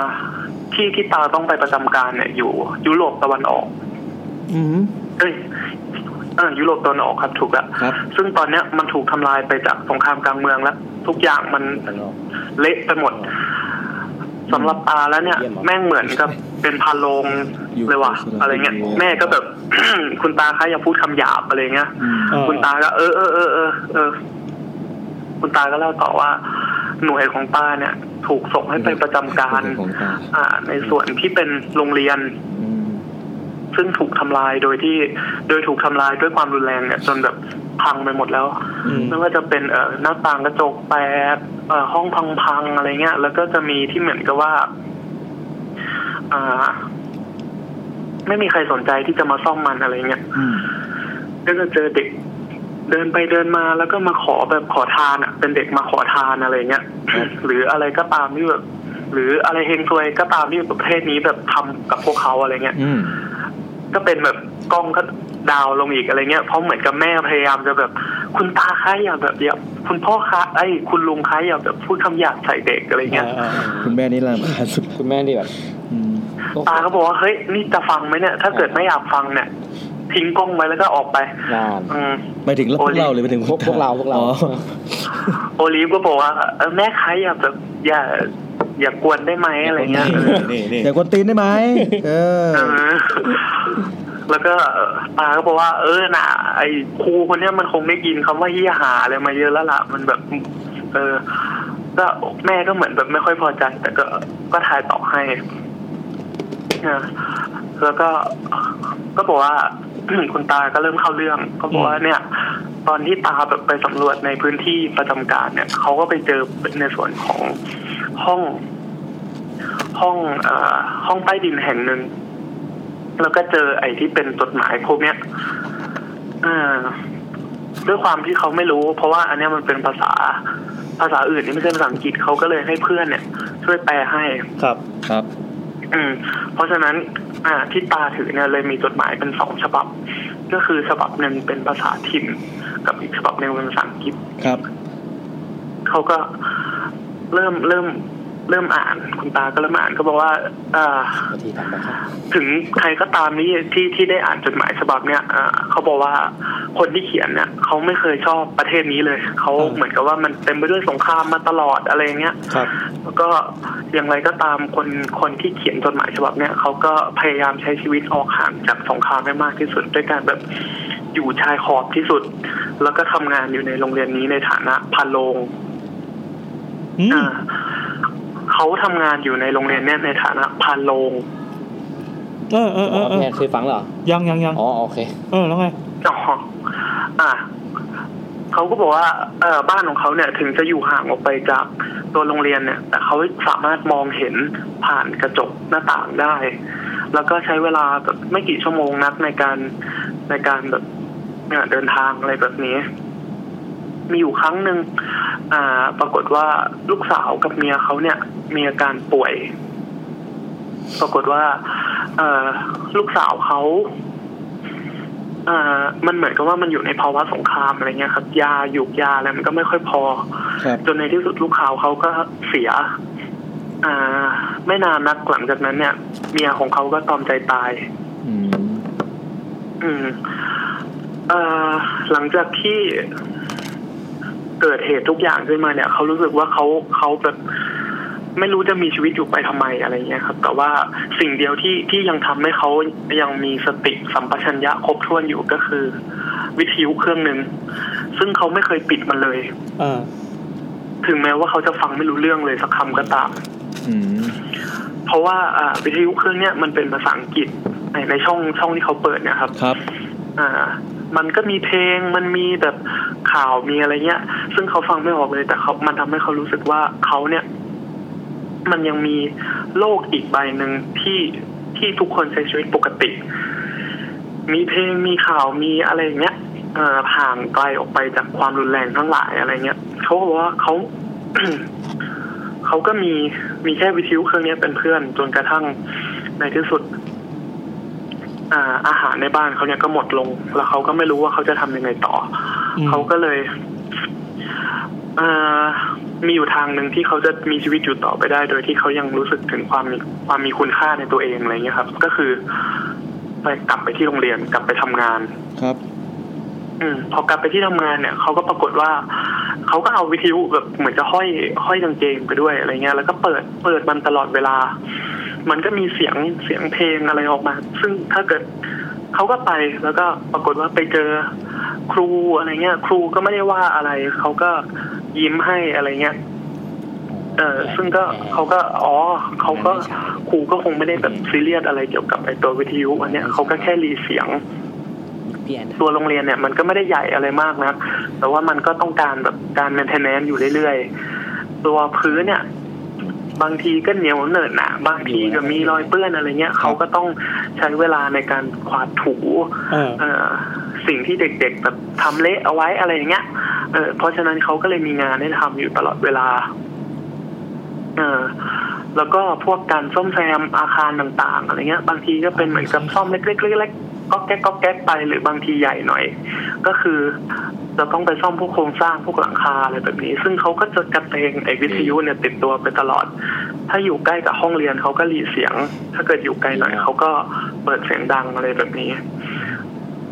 ต่อมาเนี่ย ปรากฏว่าเขา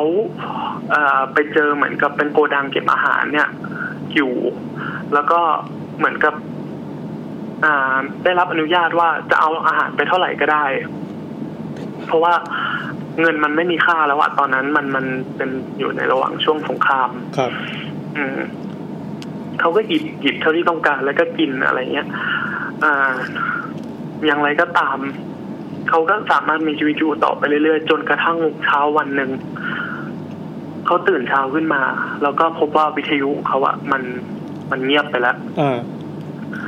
เขาก็ตกใจมากว่าเกิดอะไรขึ้นอะไรเงี้ย แล้วเขาก็พยายามแบบเปิดนู่นเช็คนั่นเช็คนี่อะไรเงี้ย เขาใช้เวลาทั้งวันในการพยายามที่จะซ่อมมัน แต่ปรากฏว่า มันมันมันไม่มีเสียง มันไม่มีสัญญาณ มันไม่มีอะไรติดขึ้นมาเลยอะไรเงี้ย เขาทำได้ก็คือร้องไห้ อืม แล้วก็รู้สึกเหมือนกับแบบเสียขวัญมาก เหมือนเพื่อนหายไป ที่ที่วิทยุเสียงมันหายไปอะไรเงี้ยครับ จนกระทั่งพระอาทิตย์กำลังจะตก ซึ่งเขาก็ไม่สามารถซ่อมมันได้สักทีเขาก็บอกว่า ถ้าไม่มีวิทยุเครื่องเนี้ยเขาก็ไม่รู้จะอยู่ไปทำไมมันเหมือนเป็นฟางเส้นสุดท้ายที่เขายังยังมองยังแบบทำให้เขามีชีวิตอยู่ได้ และเมื่อใดก็ตามที่พระอาทิตย์ตกอ่ะเขาก็คงหมดกำลังใจที่จะมีชีวิตอยู่ต่อไปแล้วอะไรเงี้ย โอ้โห เพราะฉะนั้น ดราม่า จดหมายที่เขาเขียนเนี่ยคือ คือตอนที่พระแสงสุดท้ายของพระอาทิตย์เนี่ยกำลังส่องเข้ามา เขาบอกว่าเขาก็ เขาเคยเขาคิดว่าเขาจะพยายามแบบเดินออกไป สวัสดีคุณครูสวัสดีเด็ก ๆ อะไรเงี้ยแต่แต่เขาทำไม่ได้เขารู้สึกว่าเขาหมดแรงกำลังใจอะไรทุกอย่างแล้วอะไรเงี้ย ซึ่งตอนนี้เขาก็เขียนไปเรื่อยๆอะไรเงี้ยครับ แล้วเขาก็บอกว่า ก็ก็มันก็คงถึงเวลาแล้วอะไรเงี้ย อ่า อย่างไรก็ตามเขาก็จะปิดประตู แล้วก็เหมือนกับสอดไอ้จดหมายเนี่ย ออกไปทางช่องนิดนึง ให้คนให้คนคนไหนก็ตามเนี่ยเข้ามาเห็น อืม อ่า ใครก็ตามที่ที่อ่าได้พบเห็นแล้วก็เมตตากรุณาพรเนี่ย ขอให้เข้ามาในห้องนี้ แล้วก็ช่วยซ่อมวิทยุของเขาเนี่ย ให้หน่อย อืม มันเป็นสิ่งสุดท้ายที่เขาที่มันมีคุณค่ากับเขาอะไรเงี้ย แล้วก็พอตอนเนี้ยเขาพร้อมที่จะไปอยู่กับลูกสาวของเขาแล้วก็เมียของเขาแล้วอะไรเงี้ย ขอให้ ตายเลย ขอให้โรงเรียนเนี้ยเจอกับพานลงดีๆที่ดีดีกว่าเขาอะไรเงี้ยที่จะไม่ทิ้งโรงเรียนนี้ไป อ่า แล้วก็ลงชื่อเอาไว้อืมก็อ่า ก็แบบก็เหมือนกับ เอ่อ ตัวตัวตัวโอลิฟโอลิฟเนี่ย น้องโอลิฟเขาก็มีความแบบสตันเป็นแป๊บหนึ่งอะไรเงี้ย แล้วก็ อ่า ก็ ก็ อ่า เจอสตันเลยเนี่ย แบบรู้สึกว่าเออดีรู้สึกว่าเออมันเป็นเรื่องที่ดีอะไรประมาณนั้นเขาบอกว่า แต่อยู่ๆเนี่ย อ่า โอลิฟเนี่ยเขาก็ถามขึ้นมาว่า แต่คุณตาคะมันมันมันเหมือนมันยังไม่จบอะเออ มันมีอะไรอยู่หรือเปล่าอะไรเงี้ยมากกว่านั้นเออปรากฏว่าแม่เขาก็เหมือนกับว่าไม่ยอมเลยครับว่า อย่าไปฟังต่อเลยอะไรอย่างเงี้ย เออ มันมันเรื่องที่เหลือเนี่ย มันมันไม่เหมาะหรอก อืม แสดงว่าแม่ ปรา แม่ ก ก็ ฏ รู้ ว่า เรื่องอยู่ แม่เคยฟังแล้ว อืม แม่ต้องเคยฟังแล้ว อ่าอ่า อืมคุณตาก็บอกว่า หลานอะพร้อมสำหรับเรื่องนี้แล้วล่ะ ถ้าเกิดแก ถ้าเกิดแกไม่อยากจะฟัง หรือแกไม่อยากรู้สึกไม่อยาก มันไม่โอเคอะไรเงี้ยแกไปไหนก็ไปไปอะไรเงี้ยพูดกับแม่ อือฮึ อืมเขาก็ โอเคงั้นแม่ไม่อยู่แล้วนะอะไรเงี้ยแล้วก็ไปปรากฏว่าแล้วภาพก็ตัดไป ภาพใน CD แผ่นที่สอง ภาพในซีดีแผ่นนั้นตัดไป อ่า ใช่ครับ อันนี้คือซีดีแผ่นแรกหรือแผ่นสองนะครับ แผ่นแรก ซีดีแผ่นแรกครับ อ๋อ คือหมดบนแผ่นแล้ว ยาวนานมาก เออ อืม อ่า ครูเขาก็ตกใจมากว่าแบบเฮ้ยทำไมมันตัดจบอย่างนี้วะอะไรเงี้ย เออ เออคนตกใจปรากฏ เพิ่ง ว่า แผ่นเพิ่งแผ่นแรกเองเหรอ มันมีแผ่นสองอยู่ อ่าฮะ มันมีแผ่นสองอยู่ แผ่นสองครับ เขาก็เลยเอาแผ่นสองเนี่ยเสียบเข้าเครื่อง ครับ ปรากฏว่าพอเสียบเข้าเครื่องไปเนี่ย มันไม่มีภาพ มันมีแต่เสียง อ๋ออ ม คราวนี้เป็นพอดแคสต์แล้ว เขาก็บอกว่า อ๋อเป็นยู อ่า เป็นพอดแคสต์แล้ว เพราะเขาว่า อ่า โอลิฟเนี่ยน้องโอลิฟเพราะว่าเขาใช้มือถืออัด เพราะว่าแม่เอากล้องวิดีโอไปด้วย เอ้า อืมน้องอาทิตย์เป็นเด็กดื้อมากเลย เออ วัยกำลังขบฏ อันนี้คุณถาปนีไปะสืบลึกเห เขา ลือ ก็ เกิน สายสิบ เด็กเรียนไง ตาครับ สายสิบ อะไรเงี้ย ช่วยเล่า ช่วยเล่าให้จบ ช่วยเล่าต่อให้จบอะไรอย่างงี้ ครับ เออ อืมเขาบอกว่าผู้ชายคนเนี้ยอ่าเขาบอกว่าเขาไป เขาไปไอเขาบอกว่าสิ่งที่อยู่ในจดหมายนอกเหนือจากข้อความทั้งหมดเนี้ยมันมีวันที่อยู่ด้วย อ่าวันที่ อ่า เขาบอกว่าวันที่อะไรยังมันทำไมเหรอคะอะไรเนี้ยเขาบอกว่าวันที่อ่ะมันเขียนเอาไว้สองอาทิตย์ สอง ก่อ อาน ทิตย์ ที่เราจะเริ่มเข้าไปประจำการที่โรงเรียนแห่งนี้ ยังไงนะครับ แต่โรงเรียนโรงเรียนนะครับ เอาเลยมันพัง ถูกทำลายมาแล้วสองปี โอ้โห แต่วันที่อ่ะมันเขียนเอาไว้แค่สองอาทิตย์ก่อนหน้าที่จะเข้าไปประจำการ โอเคแปลว่าโรงเรียนมันพังไปแล้ว เขาก็บอกว่า ผู้ชายคนเนี้ยนายพานโรงคนเนี้ย เอ่า เดินทางจากบ้าน ไปยังโรงเรียนที่ถูกทำลายหมดแล้ว เออเออเออ ที่เขาบอกว่า เออเขาเอามันที่พื้นที่พื้นโรงเรียนเนี่ย มักจะมีคราบนู่นคราบเหนียวอะไรตลอดเวลาเนี่ย เออเออ แล้วต้องเช็ดถูเนี่ย เออ สิ่งเหล่านั้นนะครับ คือเลือดกับน้ำเหลืองของศพ อ๋อ ที่เพิ่งตาย แล้วก็ยังเหมือนกับเนืองนองอยู่เต็มไปเต็มเต็มพื้นไปหมด เออ สิ่งที่พานลงคนนั้นทำก็คือเดินไปรอบโรงเรียนที่มีที่เต็มไปด้วยศพ แล้วก็ยิ้มให้กับศพเหล่านั้น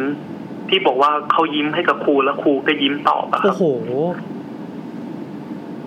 ตัวหลังคาเนี่ยพังลงมาหมดแล้ว แล้วก็เมื่อไหร่ก็ตามที่ฝนตกเนี่ยเขาก็จะต้องเปียกไปหมด แต่แน่นอนว่า ชายคนเนี้ย คงจะไม่รู้สึกอะไรอีกแล้ว แล้วเขาก็บอกว่าเขาไปเจอโกดังเก็บอาหารเนี่ย อยู่ข้างหลังข้างหลังโรงเรียนจริง ๆ อ่า สิ่งที่เขาเจอเนี่ย เป็นพวกผักดอง ซึ่งทั้งหมดอะ่ะมันขึ้นลาจนเละแบบเน่าไปหมดแล้วอะ เออ หมายความว่าชายคนเนี้ยเขาต้องกินอาหารเน่าๆที่แบบเต็มไปด้วยลาเนี่ย มาตลอดโอลิฟก็กั้นใจถามไปว่า แล้วคุณตาเนี่ยได้เห็นศพไหมคะ เออเออ คุณตาก็บอกว่าเห็นสิหนู แต่มันโดน แขวนลงมาจากเพดาน แต่ว่าอ่า ก็คือ สองอาทิตย์ผ่านไปเนี่ย มันน่ามันเขาน่าจะเน่าไปแล้ว แต่ปรากฏว่าก็ยัง ยังไม่เน่าอะไรเลยอะไร มันยั เงี้ ง ย ศพใครครับศพพันโลหรือว่า โอลีฟก็ถามว่า แล้วแล้วเขาดูมีความแบบดูพีซฟูลอะครับ ดูมีความสงบ มีความสุข อะไรอย่างนี้ ตายอย่างสหรืเปล่ งบหรือเปล่า เออ คุณตาก็บอกว่าก็บอกไม่ได้หรอกนะ เพราะว่ากลิ่นมันเหม็นมาก อืม แล้วหน้าเขาเนี่ยก็เป็นสีม่วงค้ำตาก็ถลนออกมา เออ สุดท้ายโอลิฟเนี่ยก็ถามขึ้นมาว่า คุณตาคะแล้ววิทยุล่ะ เออ คุณตาเนี่ย ก็ดูดบุหรี่แบบ ยาวอะครับแบบแล้วก็พูดขึ้นมาว่า มันอยู่ตรงนั้นแหละหลาน ตรงไหนครั แต่ บ ว่ามันอะอยู่ตรงอยู่ตรงพื้นใต้กับใต้ตัวศพเลยอะ เออ แต่ว่าวิทยุอะยังติดอยู่ตลอดเวลา อ้าวทำไมถึงติดล่ะ เหมือนกับว่าสิ่งที่มันดับไปจริง ๆ แล้วไม่ใช่วิทยุครับ อ๋อ แต่เป็นความต้องการที่จะมีชีวิตอยู่ของชายคนนั้น เปรียบเปรย เออ ประมาณนั้น อืม ประมาณนี้ประมาณนี้ นี่คือจบแล้วใช่ป่ะ จบแล้วใช่ป่ะมีมีคำถาม จบแล้วจบแล้วจบแล้ว เล่า จบแล้ว จบอยู่ คำถาม คือ ครับ นั่นแสดงว่าที่เขาไปใช้ชีวิตอยู่เนี่ยเขารู้ตัวหรือเปล่าครับ ผมว่าเขาคงรู้แหละแต่ว่ น่าจะไม่รู้ตัวครับ เอ้า ค ไม่ ง รู้ จะ เหรอ แบบเหมือนเสียสติไปแล้ เอ ว อเหมือนเป็นคนบ้าที่เข้าไปในใน อ๋อ ดินแดนอาณาจักรมหัศจรรย์อะไรเงี้ยเหมือนตัวเองก็ไปทำงาน ใช่ ไปทำจ็อบตามปกติ แต่ว่ามาหักมุม ใช่ ตอนท้ายคืออยากรู้ว่าจริงๆว่ามันเฉลยยังไงเนี่ยพอเฉลยว่า อืม แสดงว่าที่ผ่านมาที่ไปทำทั้งหมดเนี่ยมันคือมันคือเป็นเป็นโซโคเวียที่ถูกทำลาย แล้วอะ โซโคเวียโอเค ใช่ใช่อันใช่นี้คือ ใช่ ซีโม เป็นเหมือนกับทรงเป็นโรงเรียนที่แบบไม่เหลืออะไรแล้ว แล้วมีแต่ศพ เออถ้าพูดโซโคเวียนได้นะ โอเค เข้าใจ โอเค เออเออเออตอนแรกก็คิดว่าแบบเขาเขาแบบเขียนเป็นภาษากวีอ่ะเหมือน ตัวเองก็รู้แหละว่า อ๋อ ว่ามันมันเป็นอย่างนี้ แต่ว่าที่ไปทำเนี่ยก็ก็เหมือนทำทำตามหน้าที่อะไรอย่างนี้ไงเหมือนทำเพราะเป็นเป็นสิ่งที่ต้องทำ อืม แล้วก็ตั้งใจจะละละเรื่องความเป็นศพความเป็นอะไรไว้ ที่ไหนได้ เอา คือตัวเองก็ไม่รู้ด้วย เขาไม่รู้เรื่องครับ น่าจะไม่รู้เรื่องเลย เพราะว่า อ่า ลืมเล่าไปนิดนึงมันในเนี้ยมันจะมีบอกว่า อ่า ไอตอนที่เขาซ่อมของก็ก็แก๊กๆเนี่ยเขาจะต้องย้ายย้ายของจากจุดหนึ่งไปอีกจุดหนึ่ง อ่า เพื่อ อ่า แบบซ่อมตรงนี้ด้วยอะไรเงี้ยครับ ซึ่งจริง ๆ แล้วอ่ะมันก็คือการแบบยกศพขึ้นอ่ะ อืม แล้วก็ไปเปลี่ยนที่เพื่อที่จะซ่อมของให้ได้ เออ ซ่อมของซึ่งซ่อมอะไรก็ไม่รู้ของเขาอะไรเงี้ยเพราะทุเอกอ อ อ ย่างมันมันพังไปหมดแล้ว เออ อืม โอ้เขาได้บรรยากาศวินเทจเลย อืม อะไรประมาณนี้ครับ เออเออเออ ก็อ่านมาอ่านมาเจอเรื่องนี้ก็รู้สึกว่ามัน โอ้ เฮ้ยดีอ่ะเรานึกถึงเรื่องอะไรเนาะเหมือนเรื่องโลแกน เอาอ๋อ ออโลแกนเหรอครับ ไม่รู้ไม่รู้ ทำไม ผมพยายามนึก ว่า คือคือ ผมก็ดู คือมันจะ โลแกน ไม่เกี่ยว มันจะไม่เกี่ยวกันเลยมันจะมีความรู้สึกเหมือนคาวบอยคาวบอยหน่อยอะแต่อัน อ๋ นี่มันเป็นฝั่ง อได้ใช่ตอนผมอ่านนะผมจะนึกหน้าแบบ คุณตาเป็นเป็นอารมณ์นั้น ใช่ใช่ใช่ เวทเทิร์นเวทเทิร์น ใช่ใช่ เท่ ใช่แต่อันนี้มันจะเป็นมันมันจะไม่ไม่ใช่แบบอเมริกา มันจะเป็นแบบฝั่งยุโรปตอนออก ๆน่าจะเป็นแบบพวก น่าจะเป็นฟิ โซ ล เวียตเก่านั่นแห เอ ละครับ อน่าจะฟีลแบบโปแลนด์หรืออะไรแถวนั้นว่ะ อืม อืม ประเทศโปรประเทศ โอ้ โปร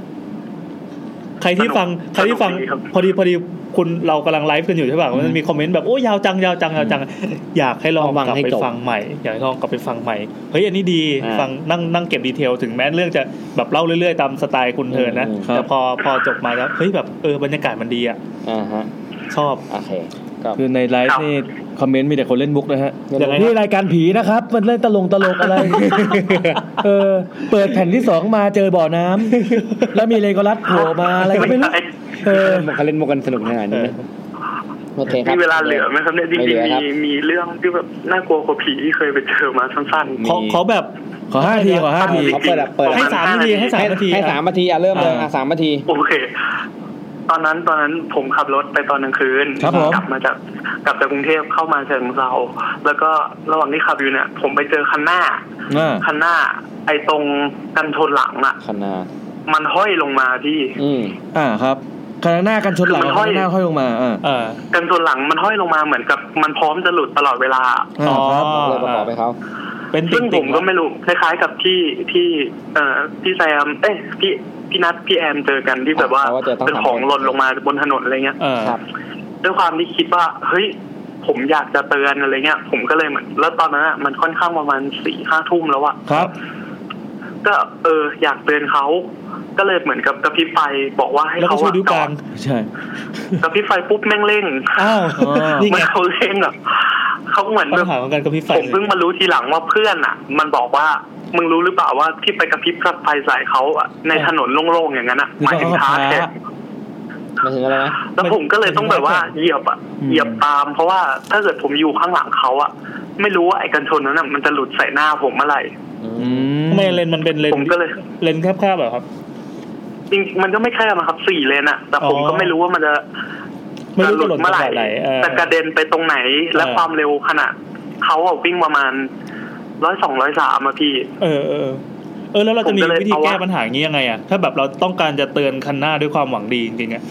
ต้องจะแบบยื่น ปาดปาดปาดหน้าแล้วบอกระวังไว้มึง แล้วก็ไปติด เออ นี่ ผม ไง ไม่รู้เหมือนกันนะ แต่ตอนนั้นที่ผมทำอ่ะ ไม่รู้คิดยังไงอยู่ก็คือเหยียบตาม เออ ไปยิ่งเหยียบตามไอ้ เอ้า ไอ้อีกฝ่ายมัน โอเค ก็ยิ่งเหยียบหนี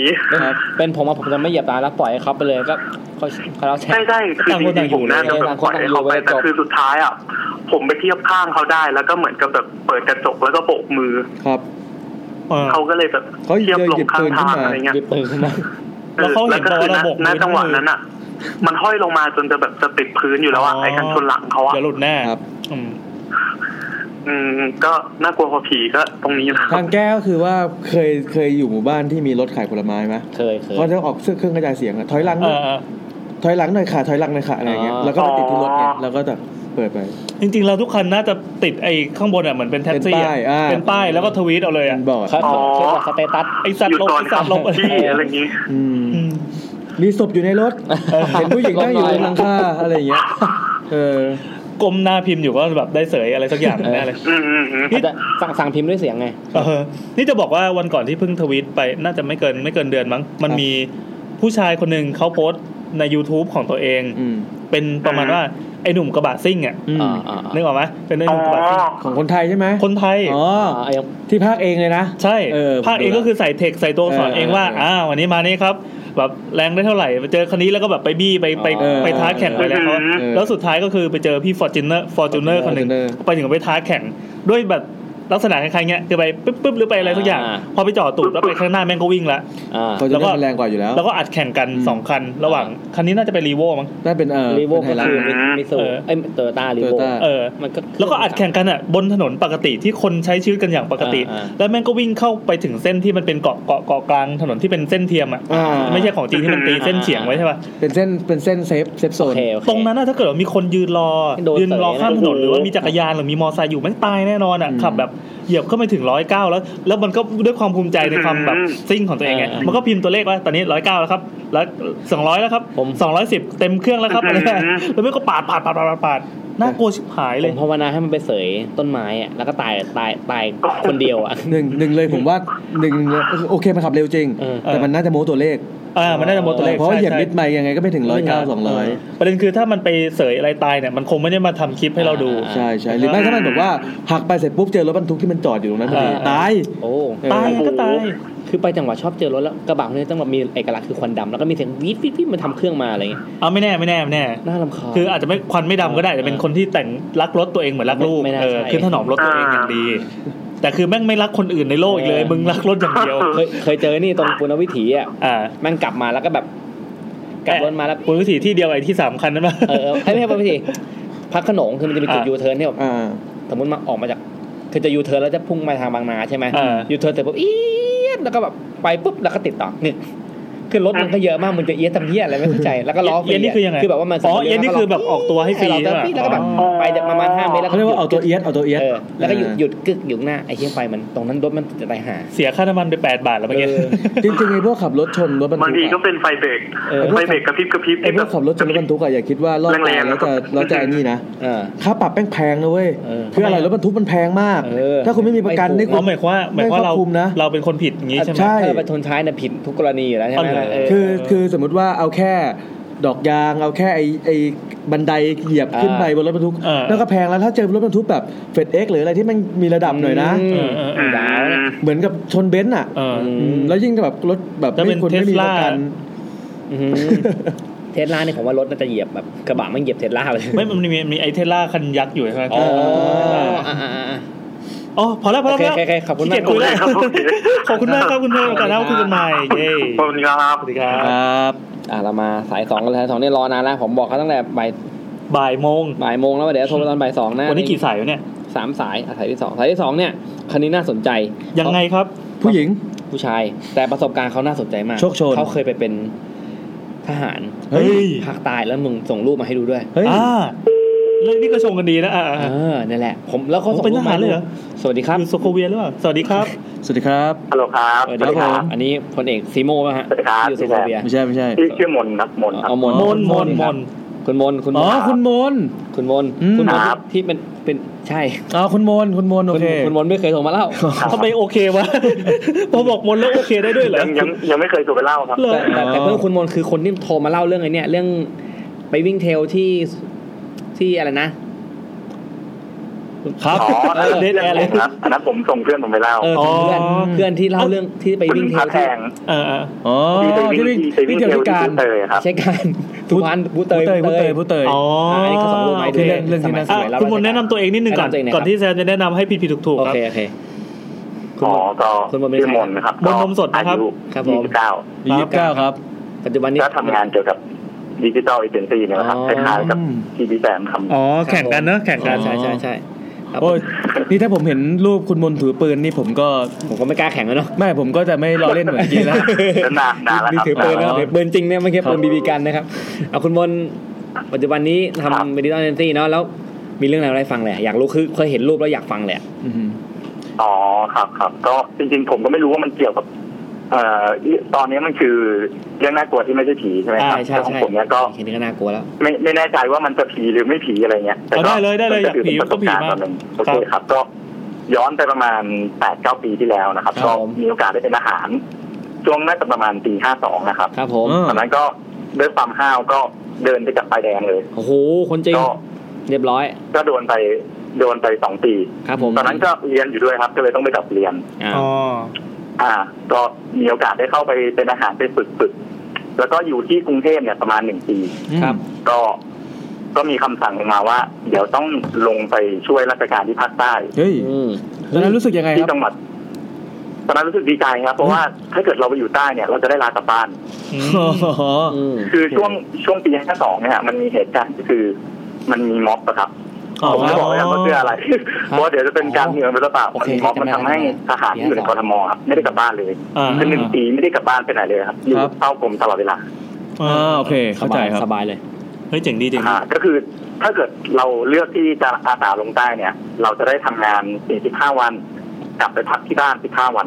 ใช่เขาจะให้พักเยอะ แต่ถ้าเกิดใช่ครับเขาก็จะเป็นแบบล็อกลาครับสลับกันสลับกันลา แต่ถ้าเกิดคนที่อยู่กรุงเทพเนี่ย ต้องอยู่อย่างนั้นเนี่ยตลอดจนกว่าม็อบจะจบอะครับ ซึ่งไม่รู้ว่าเมื่อไหร่ อืม ยาวนาน ผมก็เลย ย้ายไปเลี้ยงเลยอะสบาย อ่า ได้ไปเลี้ยงด้วยแต่ว่า มันก็ไม่ได้เยอะมาก ก็เลยเลือกลงใต้ดีกว่า แล้วก็ด้วยความที่แบบผู้กองเนี่ยชอบดิ้วผม ครับ ผม ว่า จะแบบค่อนข้างซีกับผู้กองก็คือแบบเขาอยากจะเอาผมลงไปด้วยเนี่ยคอยไปติดตามเขาคอยไปช่วยงานเรื่องด้านเอกสารซึ่งตอนนั้นผมเรียนเกี่ยวกับคอมพิวเตอร์ไงครับ ก็เลยจะแบบเป็นที่ต้องการของพวกบกร้อยที่แบบทำงานเอกสาร เหมือนกันเลย ว่า เข้าใจหัวอกเดียวกัน วิท เป๊ะ ยุอะไรเงี้ย เหมือนกันเป๊ะเลย อะไร อ่าใช่ใช่เคยฟังเรื่องที่พี่แอนเล่าเหมือนกัน เออเออเออ จะเป็นลักษณะนั้นจะโดนคัดแย่งตัวกัน อืม นะครับตอนนี้เขาก็เลยแบบอยากให้ผมไปด้วยก็เลยอ่ะไปก็ได้ แรงงานทาส ได้กลับบ้าน เด็ดเอง ด้วยอะไรเงี้ย แรงงานฟรีด้วย อืม ฮัลโหลครับ ต่อเลยครับ ต่อแล้วครับผมกำลังเพลิน ครับ โอเคครับ พออ่ะพอลงไปที่ภาคใต้เนี่ย เดี๋ยวผมอธิบายก่อนแล้วกันว่า บรรยากาศในฐานของผมเนี่ยมันเป็นยังไงนะครับ ครับ ก็ฐานผมเนี่ยมันตั้งอยู่ใน คือคือกองร้อยของผมเนี่ย ถูกส่งลงไปหนึ่งกองร้อยไปช่วยกองพันอื่นนะครับ อืม เป็นเหมือนกับหน่วยเสริมเข้าไปนะครับ แล้วก็ของผมเนี่ยจะเป็นหน่วยกลางก็คือคอยดูแลอีกสามหมวดย่อยหนึ่งกองร้อยจะมีสามหมวดนะครับ ผมเนี่ยจะอยู่ส่วนกลางอยู่กับผู้กองนะครับ แล้วก็ผมที่ที่ตั้งของผมเนี่ยฐานเนี่ยจะอยู่ในสถานีอนามัยสถานีอนามัยหนึ่งอันนี้คืออย่าอย่าเอ่ยชื่อออกไปนะครับ อ่าไม่ทันแล้วทวีตไปแล้ว คือสถานีอนามัยเนี้ย ก็อ่าจะอยู่ติดกับถนนรองครับ มันไม่ใช่ถนนหลักมันเป็นถนนรองที่เหมือนกับเชื่อมมาจากถนนหลักเพื่อเข้าตามหมู่บ้านต่างๆเลยนะครับ ครับ แต่มันจะอยู่ตรงกลางระหว่าง อ่าสามตำบลที่เรารับผิดชอบอยู่อย่างเงี้ยครับ ก็จะแบ่งไปหมวดหนึ่งไปอยู่ข้างบน หมวดสองอยู่ตรงกลาง หมวดสามอยู่ข้างล่างอย่างเงี้ยเป็นประสามตำบลติดต่อกัน ฮะ นะครับ ผมก็จะอยู่ตรงกลางอยู่กับอีกหมวดหนึ่งอะไรเงี้ยแต่จะแยกฐานกันนะครับฐานของผมเนี่ย มันจะล้อมรอบด้วยป่ายางครับ มันเป็นเหมือนสวนยางนะครับ แต่มันมันจะไม่ใช่สวนยางที่เราเห็นกันตามรูปที่แบบ สวนยาง จะมี ยาง ช่องว่างใช่ไหมครับ จะเรียงเท่า ๆกันมีช่องไฟเท่าๆกันแต่เนี้ย เป็นระเบียบ ระหว่างช่องว่างเนี่ยมันจะเหมือนกับ มีเป็นต้นไม้แตมบ้างมี ครับ ต้นไม้อะไรทึบๆอย่างเงี้ยครับ มันก็เลยจะดูแบบ ไม่ค่อยปลอดโปร่งซะทีเดียว ครับ นะครับนะฮะคราวนี้เนี่ย อ่า ตัวตัวฐานกับตัวถนนเนี่ย มันจะอยู่ห่างกันประมาณน่าจะประมาณร้อยถึงสองร้อยเมตรนะครับ ครับ ไม่แน่ใจประมาณเนี้ยกันด้วยป่ายางที่ผมบอกสามด้านเนี่ยจะเป็นป่ายางหมดเลยนะครับ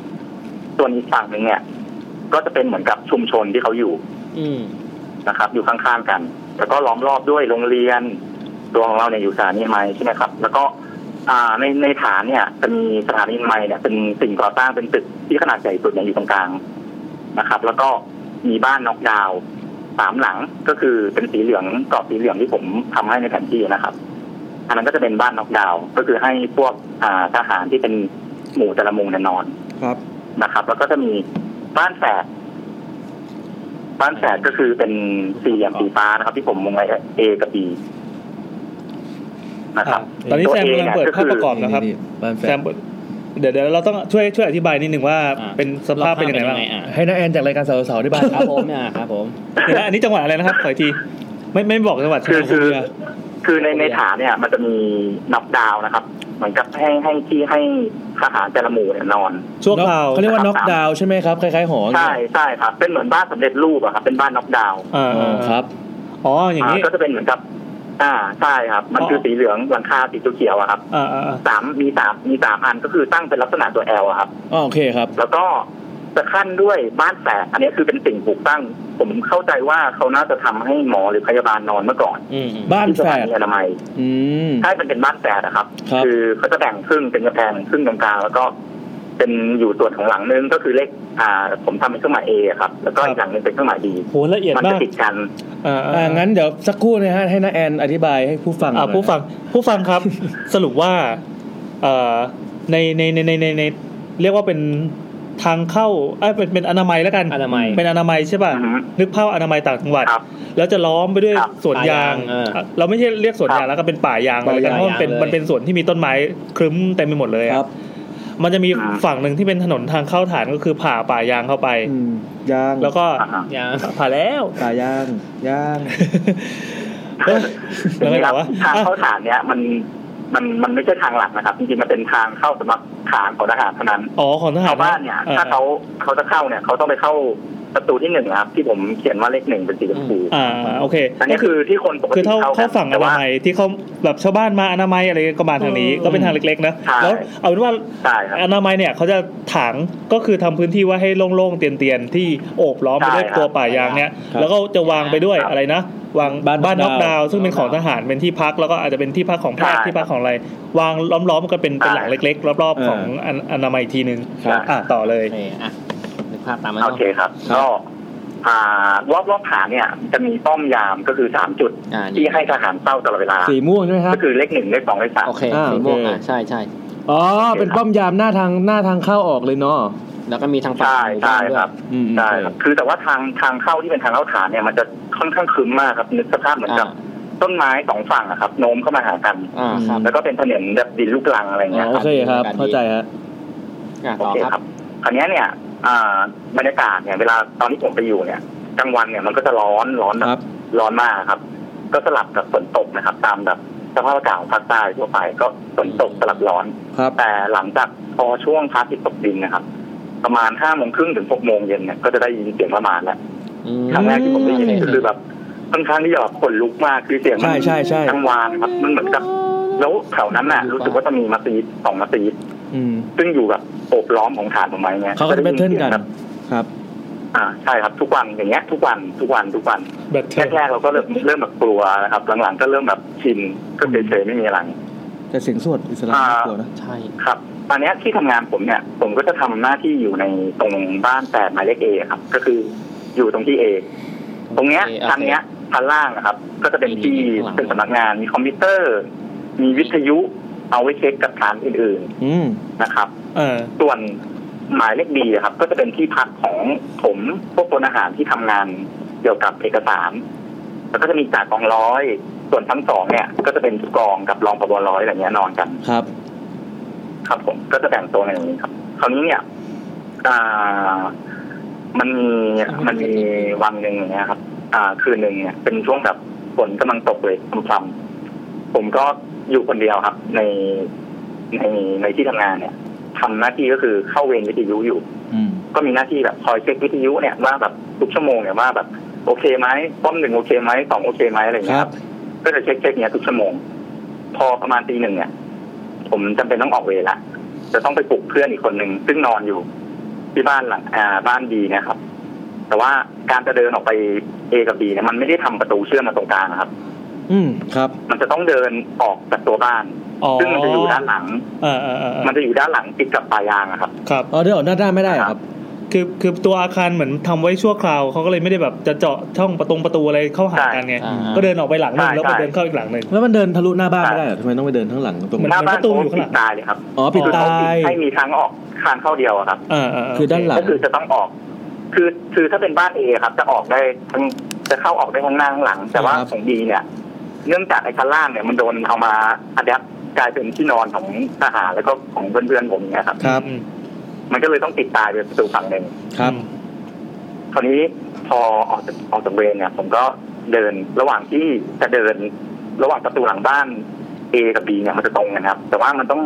มีระยะทางประมาณสักสิบเก้าก็จะเดินทะลุเข้าไปอีกประตูหนึ่งอย่างเงี้ยครับ ครับ ด้านขวามือผมจะเป็นป่ายางครับ เป็นสวนยางเออลืมลืมบอกไปว่า ตัวฐานของผมเนี่ย มันจะอยู่เตี้ยกว่าระดับของถนนปกติ คือเขาเหมือนขุดเป็นคันดินขึ้นมากันเลยอะครับ เป็นบังเกอร์ เป็น ป่ะ ส ครัภาพ บ เหมือน อ่าใช่คล้ายๆบังเกอร์ครับ อันนี้เป็นเหมือนแบบท้องนาอย่างเงี้ยคือตอนสร้างอนามัยไม่รู้ว่าเขาคิดอะไรก็คือแบบ พื้นที่ข้างล่างเนี่ยมันจะต่ำกว่า มันมันน่าจะเป็นด้วยภูมิประเทศนะครับ ข้างล่างเนี่ยมันจะต่ำกว่า แล้วทหารก็เหมือนกับมาเสริมดินขึ้นมาอีกคันดินขึ้นมาอีก เราก็เลยเหมือนอยู่เหมือนเรียบต่ำกว่าถนนก็คือ ถ้าเกิดเรายืนอยู่ที่ อ่าที่ฐานเนี่ยแล้วมองไปตรงถนนเนี่ย พื้นดินจะอยู่ระดับประมาณอกอะครับ ครับ เออเออ อ่า อ่า ตอนที่ผมเดินออกไปเนี่ยอ่าผมก็จำจำไม่ได้สนใจนะครับ ไม่ได้สนใจอะไรตอนนั้นก็ไม่ได้พกปืนเลยปกติเนี่ยเขาจะให้พกปืนตลอดเวลาที่อยู่ในฐาน แต่ด้วยความที่เคยชินเนี่ยเราก็อยู่กันนานๆเนี่ยเราก็เริ่มแบบเอาปืนไปแขวนเก็บไว้ แล้วก็เดินกับตัวปิวอะไรอย่างเงี้ย อ้าวผิดกฎผิดกฎ ผิดกฎนั่นแหละ อย่างนี้ไม่ดีนะเนี่ย พอจะเดิน เออ พอจะเดินจะเดินข้ามไปเนี่ย ผมก็รู้สึกว่าสายตาเนี่ย ได้ยินเหมือนกับ อ่าเซนส์มันบอกว่ามีอะไรเคลื่อนไหวอยู่ครับ อืม ก็เลยชำชำเลืองไปนิดนึงก็เห็นเหมือนแบบ เป็นเหมือนดวงตาสีแดงๆครับ อ้าว มันมันมันมาปึกแล้วก็หยุดมันเคลื่อนไหวมันก็หยุดปึก อ่าอ่าอ่า แต่ว่ามันเป็นจังหวะเดียวกับที่ผมก้าวเข้าไปในบ้านดีแหละ ครับ เข้าใจไหมครับแบบเดินเราเดินแบบเร็วๆอะครับ อ่าอ่า ปึกแล้วเราก็เข้าไปหยุดในบ้านดี แล้วก็สงสัยว่า เอ๊ะเมื่อกี้อะไรวะ อ่าอ่าอ่า แต่ว่าก็เลยแบบอืมในใจตอนนั้นน่ะไม่ได้คิดถึงเรื่องลี้ลับอะไรเลยก็คือคิดว่าเฮ้ย คนแน่นอน โจรหรือเปล่าวะ เออ พอดีช่วงนั้นนะครับ มันมีข่าวว่ามีโจรเนี่ยบุกเข้าไปในฐานฐานหนึ่งแล้วก็เข้าไปยิงตายหมดเลยทั้งฐาน อืมอืม ซึ่งเป็นฐานลักษณะคล้ายๆอย่างนี้ใช่ป่ะ ใช่ใช่มันเป็นลักษณะนี้เลยครับ โอ้โห คือทหารเนี่ย วิ่งหนีหมดเลยแล้วก็ผู้กองจ่าตายหมดเลยอะไร โอ้ย เงี้ ตาย ย แล้ว แล้วเลยก็เลยแบบระวังที่จะผมก็นึกถึงข่าวนี้ขึ้นมาได้เลยก็ตกใจแบบเฮ้ยโจรเมื่อวะก็เลยไปปลุกเพื่อนก่อนบอกเนี่ย เวรมึงละ อ่า เออเว้ยเพื่อนก็แต่ว่ายังไม่ได้บอกเรื่องนี้นะครับ เพื่อนก็ไปไปล้างหน้าอาบน้ำอะไรมานะครับมีห้องน้ำอยู่ตรงนั้น ผมก็ลืมมือถือ จริงๆเราสามารถเข้าไปนอนได้เลย หรือว่าจะรออาบน้ำก็ได้นะแต่ว่า ก็สงสัยด้วยแล้วก็บวกกับลืมมือถือที่อยู่หลังเอด้วย ก็เลยจะเดินกลับไปนะครับ แต่ระหว่างนั้นเนี่ยก็เอะใจเมื่อกี้ก็เลยเดินไปหยิบปืนมานะครับ แล้วก็เดินย้อนกลับไปหลังเอระหว่างทางที่เดินเนี่ย ผมก็จ้องไปปรากฏว่า มันก็ยังอยู่อะครับ อืมตาแดงๆ มันมีเหมือนเป็นแดงๆ แต่ว่ามันเหมือนกับนิ่งๆ แล้วมันก็เหมือน คือเราอะมองไม่เห็นอะไรเลย เนื่องจากวันนั้นน่ะฟ้ามันปิดมากมันก็จะมืดมากสภาพมันมองไม่เห็นอะไรเลยครับ เราจะมองเห็นถนนได้ก็ต่อเมื่อมีรถขับผ่านเนี่ยเป็นไฟหน้าครับ มันก็จะมีแสงลอดๆมาตามช่องไฟของต้นไม้อะไรอย่างเงี้ยครับ แต่ตอนนั้นเนี่ยมันไม่มีอะไรเลยนะครับ ผมก็เลยตัดสินใจว่า เดี๋ยวจะเดินเข้าไปดูใกล้ๆระยะห่าง ระหว่างบ้านกับไอเขตคันดินนะครับ มันน่าจะประมาณสักห้าเมตรหรือประมาณประมาณเนี้ยครับ ประมาณห้าเมตร ครับ ผมก็เลยค่อยๆย่องเดินเข้าไปเดินเข้าไปตอนนั้นคิดว่าถ้าเกิดเป็นโจรเนี่ยจะทำยังไงดีวะเราไม่ได้พกวิทยุด้วยก็ไม่ได้บอกให้หมายเลขสามเนี่ยครับว่าให้เช็คให้หน่อยอะไรอย่างเงี้ยครับ อืม ครับ ก็เดินเดินจ้องเข้าไปเนี่ย ปรากฏว่าไอ้แดงๆหรือว่าเนี่ยมันมันเคลื่อนที่เข้ามาหาผมครับ เออ มันมันเคลื่อนที่เข้ามาข้างหน้าเข้ามาหาผมเนี่ย แล้วมันก็เหมือนกับสะบัดสะบัดสะบัดแล้วก็ปุ๊บหายไปเลยครับ สะบัดสะบัดสะบัดหมาเหรอ ใช่ใช่มันเหมือนกับสั่นสั่นสั่นสั่นสั่นแล้วก็หายไป เออ ผมก็ถอยหลังพังะถอยหลังออกมาครับแล้วก็ตกใจว่าเมื่อกี้คืออะไรวะ อืม ก็เลยรีบวิ่งเข้าไปใน อ่า วิทยุอะครับ เพื่อไปถามหมายเลขสามว่า เมื่อกี้เห็นอะไรไหม เออ เออมีอะไรเคลื่อนไหวหรือเปล่า มันน่าจะวิ่งไปทางนู้นหรือเปล่าอะไรอย่างเงี้ยครับ ครับ หมายเลขสามบอกว่าเออไม่ไม่มีอะไรเลย ไม่เห็นอะไรเลยอะไรอย่างเงี้ยครับ อันนี้คือเหตุการณ์ประมาณเนี้ยครับ ตอนนั้นคือผมมากลัวว่าถ้าเกิดเป็นเป็นโจรเนี่ย คงโดนเล่นๆแน่ อืม ๆแล้วก็มารู้ตอนเช้าว่าจริง ๆ แล้วครับจ่าคนที่เขาดูแลเรื่องอะไรเนี่ยเขาออกไปขึงพวก กระป๋องครับเขาทำไว้สองอย่างก็คือ เอาเชือกเนี่ย แล้วก็ร้อยด้วยกระป๋องทำเหมือนแบบอ่าภูมิปัญญาชาวบ้านเมื่อก่อนครับ อ่า ถ้ามีคนมาเกี่ยวหรืออะไรเนี่ยกระป๋องก็จะดัง จำชื่อไม่ได้แล้วมันมีชื่อคำศัพท์ของของการทำอันนี้ด้วยแต่ลืมไปแล้ว อ๋อเหรอ เอ นั่น อ เหรอ ของแปลก อ่าใช่ครับก็คือเป็นอันนี้เป็นกับชาวบ้านอันหนึ่งแล้วก็อีกอันหนึ่งก็คือทำเป็นเหมือนกับอ่าไฮเทคหน่อยก็จะมีแบบเป็นลวดขึงนะครับ เออ แล้วก็ฝังระเบิดไว้ โอ้โห แต่ว่ามันจะเป็นระเบิดที่ไม่ได้แรงมากนะครับ อ่า เพราะว่า ไม่ได้ไม่ได้หวัง ชอบมีชาว ก็ บ้าน คือ แอบ พอได้ เข้า ยิ มาน เสียงนะเนาะ เออเออเออ แต่เราก็จะให้ผู้ใหญ่บ้านเนี่ยคอยเตือนเตือนๆไว้อะไรอย่าง ครับ เงี้ยครับ ผมก็ไม่ได้คิดว่ามันเป็นผีหรอกจนมาฟัง YouTube นะครับเราจะนึกขึ้นได้ว่าเออเนี่ยมันต้องผีแน่ ใช่ อ้า ใช่ ว ใช่โอ้ผมว่าผีแหละถ้ามาถึงขั้นนี้นะ ถ้างั้นถ้างั้นขอถามหน่อยอ่าสงสัยว่าตาแดงๆนั้นน่ะไอ้ไอ้ไอ้ไอ้ไฟ ไอ้ไฟแดงๆ เราเรียกว่าอะไรเป็นไฟสีแดงๆใช่ป่ะ อ่า มันเป็นยังไงมันสูงแค่ไหนมันระยะแค่ไหนยังไง ๆมันมันอยู่กับระดับสายตาผมเลยครับ เฮ้ยความสูงเท่าเราเลย แปลว่าเท่าคน เท่าคน คือผมผมอยู่เตี้ยกว่าครับเขาอยู่สูงกว่า อ๋อเพราะว่ามันเป็น แต่มันจะอยู่แบ คัน บ เป็น ใช่ คัน ใช่ นาคันดิน ผมผมสูงประมาณร้อยแปดสิบครับ ครับ มันจะอยู่แบบ โ อืมเหนือเนินดินขึ้นมานิดนึงประมาณสักอ่าห้าสิบเซนหกสิบเซนเนี่ยประมาณเนี้ย อือหือ อืม คุณเจฟเฟอร์เรรี่บอกว่าชื่อทริป จับ ไวน์ จับ ทึบ จับ วาย เป็นรูปร่างไม่ได้เนื่องจากแบบมันมันกลืนกับความมืดไปหมดเลย อ่า เออ แต่แค่รู้สึกว่ามันแบบเคลื่อนไหว เพราะว่าต้นไม้มันแบบมีการแบบเขย่าหรือมีผิดนิ้วอะไรอย่างเงี้ยครับ อ่า ตอนแรกคิดก็คิดว่ามันจะเป็นสัตว์หรือเปล่า เออมันจะเป็นสัตว์อะไรได้ไหมเพราะว่าสัตว์ที่อยู่ในป่าตาแดงก็เออก็ก็มีนี่ แล้วก็ปูด ใช่ใช่แต่ตอนนั้นเนี่ย ปูดเลยเหรอ ที่ผมลงไปคือมันมันตรงนั้นน่าจะไม่มีไฟเลยครับไม่มีแสงเลย อืม เพราะตอนกลางคืนอ่ะ ข้างหลังที่เป็นบ้านพาเขาจะสั่งปิดไฟครับเพื่อแบบ อืม ไม่ให้ระบุตำแหน่ง อ๋อโอเค อ๋อ จะเปิดไฟเฉพาะจุดป้อมยามเท่านั้นเป็นแค่สามดวงอย่างเงี้ยครับ เป็นสปอตไลท์ที่แบบ อ่า คนที่เฝ้ายามอยู่อะคอยแบบเปิดแล้วก็ฉายออกไปได้ นอกนั้นจะปิดมืดหมดเลยครับ อืมอืม อืม อ๋อ ก็ประมาณนี้ครับอันนี้เป็นแบบที่ภาคใต้ แล้วที่ บรรยากาศก็จะแบบน่ากลัวน่ากลัวหน่อย ช ครั อบบ ชอบเอบรยรากาศ อ ดี มันมันเป็นเสือแล้วเป็นอะไรก็ได้ใช่ไหมมันอาจจะเป็น อาจจะเป็นสัตว์ป่าก็ได้อะ อะไรนะ ที่มัน ได้ กลาย ได้ เป็น ได้ ข้างข้างข้าง คนกินเหล้าอะไรอย่างงี้ป่ะ ใช่ใช่ใช่คนกินเหล้า อ่า มันเกิดจะมาดีแล้ว อีกนิดเดียวแล้วกิน เออมัน เกิน เกิด น่ากลัวจะมาดี แล้ แล้ว วมันมาคนกินเหล้าได้จบเลย ปูมาตั้งนาน ทางหมดโอเค เอออาจจะคนร้องไห้ ครับ ก็ได้นะ เออไม่ใช่ เสือ แมว ผีอ่ะผี เป็นเซนเซอร์ปืนป่ะ เซนเซอร์ปืน เออเซนเซอร์ปืนบ้างเป็นไปได้ปะ เออเออเออ ก็มีมีมีจริงๆมีอีกเรื่องครับ แต่ว่าอันนี้เป็นแบบ อยู่ในกรมทหารที่กทม ได้เลย เฮ้ย มามามา แถวไหนครับคุณทหารแถวไหน อ่าอ่าอ่า เขตดุสิตครับเขตดุสิต เขตดูสิต โอเค แถวมหาลัยคุณนี่ ทางนะผม เออ มีอยู่มีเยอะเหมือนกัน เยอะเยอะเยอะ เยอะเยอะ เรื่องจิ้มมาเลยเลยตามใจชอบ เยอะมากทั้ง อยู่กันเป็นแบบบอยแบนด์แล้วกรมทหาร โอเค อื อืม โอเคก็คือ วันนั้นเนี่ย หาสื่อสาร ผมก็เป็นบกร้อยนะทำเอกสารเนี่ยคอยจัดเวรเพื่อนๆพี่ๆน้องๆ ครับ แล้วก็มีสิบสิบเวรคนหนึ่งนะครับเขาใช้ให้ผมเนี่ยไปเอาหมวกให้หน่อย แกเพิ่งจะมารับเวรนะครับก็จะมาใส่ปอก ครับ ปรากฏว่าแกลืมเอาหมวกมาบอกว่าเนี่ย ในกรมผมเนี่ยมันมีสัตว์ของทหารอยู่ด้วย ก็คือให้ทหารเนี่ย มีที่อยู่เลยอยู่ในกรมนั้นเลยไม่ต้องไปไหน อ๋อ ครับผม ไฮโซไฮโซ โอเคครับคราวนี้เขาก็ใช้ผมว่าเนี่ย เอ้ยไปเอาหมวกให้จ่าหน่อย อืม ห้องจ่าอยู่เบอร์นี้นี่นี่นี่ตึกนี้อะไรเงี้ยครับ ครับ ผมก็เคยไปมาก่อนนะครับจะไม่ค่อยเข้าไปยุ่งกับโซนพักผ่อนอาศัยอะไรเงี้ย ครับ ก็เดินไปช่วงนั้นประมาณห้าหกโมงเย็นนะก็ยังมีแสงอยู่บ้างแต่ว่ามันจะแบบครึมๆละก็เดินขึ้นไปในห้องจ่าเขาจะอยู่ชั้นบนสุดเลยครับสภาพตึกนึกถึงแบบแต่ตำรวจทหารเก่าๆอะครับ อ่าครับผมเข้าใจครับ ที่ตะไคร่อา เก่าๆ ตู อะ ดีเหลี่ยม อืม ๆอยู่ชั้นประมาณชั้นหกครับก็ขึ้นบันไดไปห้องอยู่ริมสุดเลย ครับ นะครับ ผมก็อ่ะไขกุญแจเปิดประตูเข้าไป แต่ว่าหาที่เปิดไฟไม่เจอปกติมันจะอยู่ด้านขวามือใช่ไหมครับหรือว่าอยู่ใกล้ๆประตูเนี่ยแหละ ครับ แต่อันนั้นน่ะมันไม่ไม่รู้ไปอยู่ไหนก็เลยแบบขี้เกียจก็เลยเปิดประตูว่าเออมันยังมีแสงช่วยอยู่ ครับ น่าจะแบบแกบอกว่าหมวกแกเนี่ยวางอยู่ข้างๆเตียง อืม อืม ตรงข้ามกับเตียงหรืออะไรสักอย่างเนะครับ ผมก็เลย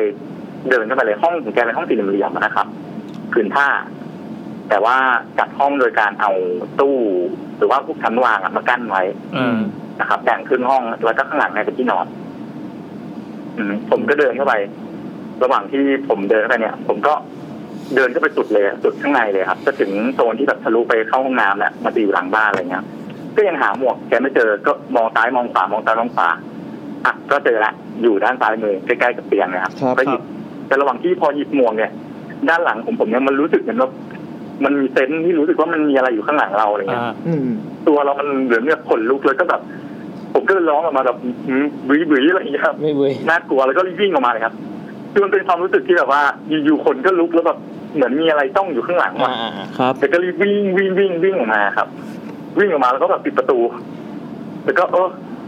แต่ไม่ใช่ผีหรอกมันเป็นความรู้สึกแบบวิวตัวเอง กลัอะไร วอะไร เงี้ย บาง ครับ อย่างฮะ เออเหมือนมันบรรยากาศมันได้ มันเงียบ มันไม่มีใครเลยอะไรเงี้ยครับ ก็เลยเดินกลับมา ก็พอเดินกลับมาที่กองร้อยปุ๊บส่ง ส่งหมวกให้จ่าเสร็จจ่าพูดคำแรกว่าเป็นไงมึงเจอผีเปล่า อ้าว อ้าว อะไรวะ ผมว่าอ้ าว ผมก็เลยบอกว่าอ่ะผีนะครับ ไม่เห็นมีอะไรเลยครับ แต่ผมไม่ได้บอกเขาว่าว่าผมขนลุกอะไรอย่างเงี้ยครับ า นะครับ ผมก็เอาไม่สนใจเดินกลับเข้าไป แล้วก็ไปเล่าให้เพื่อนให้รุ่นพี่อะครับ เป็นรุ่นพี่เนี่ยบอกแล้วว่าเออเนี่ยเมื่อกี้พี่หยิบหมวกให้จ่ามาน่ากลัวที่ห้องไม่เคยเข้าไปเลย อ่า พี่เขาบอกว่ามึงรู้ปะห้องจ่าคนเนี้ย มีคนผูกคอตายนะเว้ย โอ้ อืมแล้วก็ผูกตรงพัดลมอะครับ มันกลางห้องมันจะมีพัดลมหมุนๆนะครับ อ่าฮะ ก็คือเป็นทหารคนหนึ่งเนี่ยแหละ ซึ่งก็เป็นผมมารู้ทีหลังว่าก็คือรุ่นพี่แกนั่นแหละ ผูกคอตายแล้วก็ห้อยอยู่ตรงนั้นแหละ เออ ไม่มีใครรู้ครับสองสามวันก็ไม่มีใครรู้ อ้าว จนแบบไปเปิดประตูแบบจนเน่าแล้วอะครับ โอ้ ไม่มาทำงานอะไรเงี้ย ส่งคนไปเช็คแล้วแกเนี่ยแหละ เป็นคนขออยู่ต่อเอง อ้าวทำไม ขอห้องนี้เลยไม่ไม่ไม่ไม่เข้าใจเหมือนกันเขาบอกว่าไม่กลัวเขาคือมันมีเหมือนมีคิวรอบ้านพักอะครับ อืม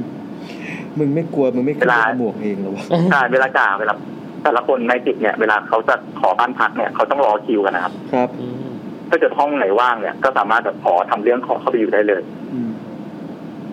เขาก็เลยแบบขออยู่ห้องนี้เลย อืม อืมผมก็มารู้ตอนหลังก็เลยแบบเออตกใจเหมือนกัน อืมอืมอืม เออเออนี่น่ากลั ว โอ้ยจ่านี่ เฮ้ยโอเคสนุกสนุกส แล้ว นุ ก็ ก มัน มีมีผู้ชมในไลฟ์นะครับ มีผู้ชมในไลฟ์เสนอว่า มีเหตุ เป็นน่าจะเป็นเมียจ่านะครับ ครับผมบอกว่า น่าจะเป็นน่าจะเป็นเมียจ่าที่มาปราก มี ฏตัว ในในในกรมผมเนี่ยมันมีเหตุการณ์แบบถูกคอตายกินยาตายอย่างเงี้ยบ่อยมากนะคะนะครับ ทำไมค ไม่ รับ รู้ทำไม อยู่ เขาชอบฆ่าตัวตายในห้องกัน ไม่มีความสุขเหรอ อ๋อถ้าข้าวนอกห้องเดี๋ยวคนจะมาห้ามไงฮะ อ๋อ อืมก็เลยต้องข้าในห้องคนจะมองไม่เห็น เข้าใจแล้วเข้าใจแล้ว โอเคโอ ทุย เค โอเคครับ ก็ประมาณนี้ครับ อ๋อ มันอยู่ใกล้ใกล้เขตที่เขาชุมนุมกันด้วยเนาะ อ่าใช่ครับ แอบ ก็ มันมีเยอะมีเยอะ มีเยอะเราไม่ถูกหรอก มีเยอะมีเนียบทำพวุธนะ ถ้า ผู้สร ถ้าตอน เยอะ ถ้าตอนที่ชุมนุมนะครับ อ่า คือมัน พยายามจะก ก็ ระ จะ แสกัน สี่ แหละ ห้าสองอะไรเงี้ยครับ ครับครับ ผมเนี่ยจะถูกนอนเตรียมพร้อมตลอดเวลา คือใส่ชุดทหารนอนตลอดเวลาครับ อ่า เพื่อสแตนบายไว้เงี้ยเหรอครับ เกิดเขาเรียกขึ้นมา ใช่ ต้อง ครับ ไปฮะ แล้วก็จะต้องถูกเรียกเช็คทุกสามชั่วโมงบางทีก็ไปนอนเขาดินไปนอนสนามม้าอะไรอย่างเงี้ยครับ อืมนอนในกรง เสือ เฮ้ยดี เออเออเจ๋งดี เนี่ยครับ เจ๋งดีเจ๋งดี ที่แบบเลือกลงใต้ก็พออย่างนี้ยครับ เออ ลงใต้ อยู่ เรา นกรม เราไม่ดราม่าด้วยอ่ะ ใช่ แต่ ไม่ ว่า ดรามา ก็คือ เลยตอนที่อยู่ลงตอนที่อยู่ใต้ครับ ก็นั่งนั่งล้อมวงดูทีวีกันเนี่ยว่าเอ้ยเขาตีกันเรานั่งสบาย อ้าว อะไรวะ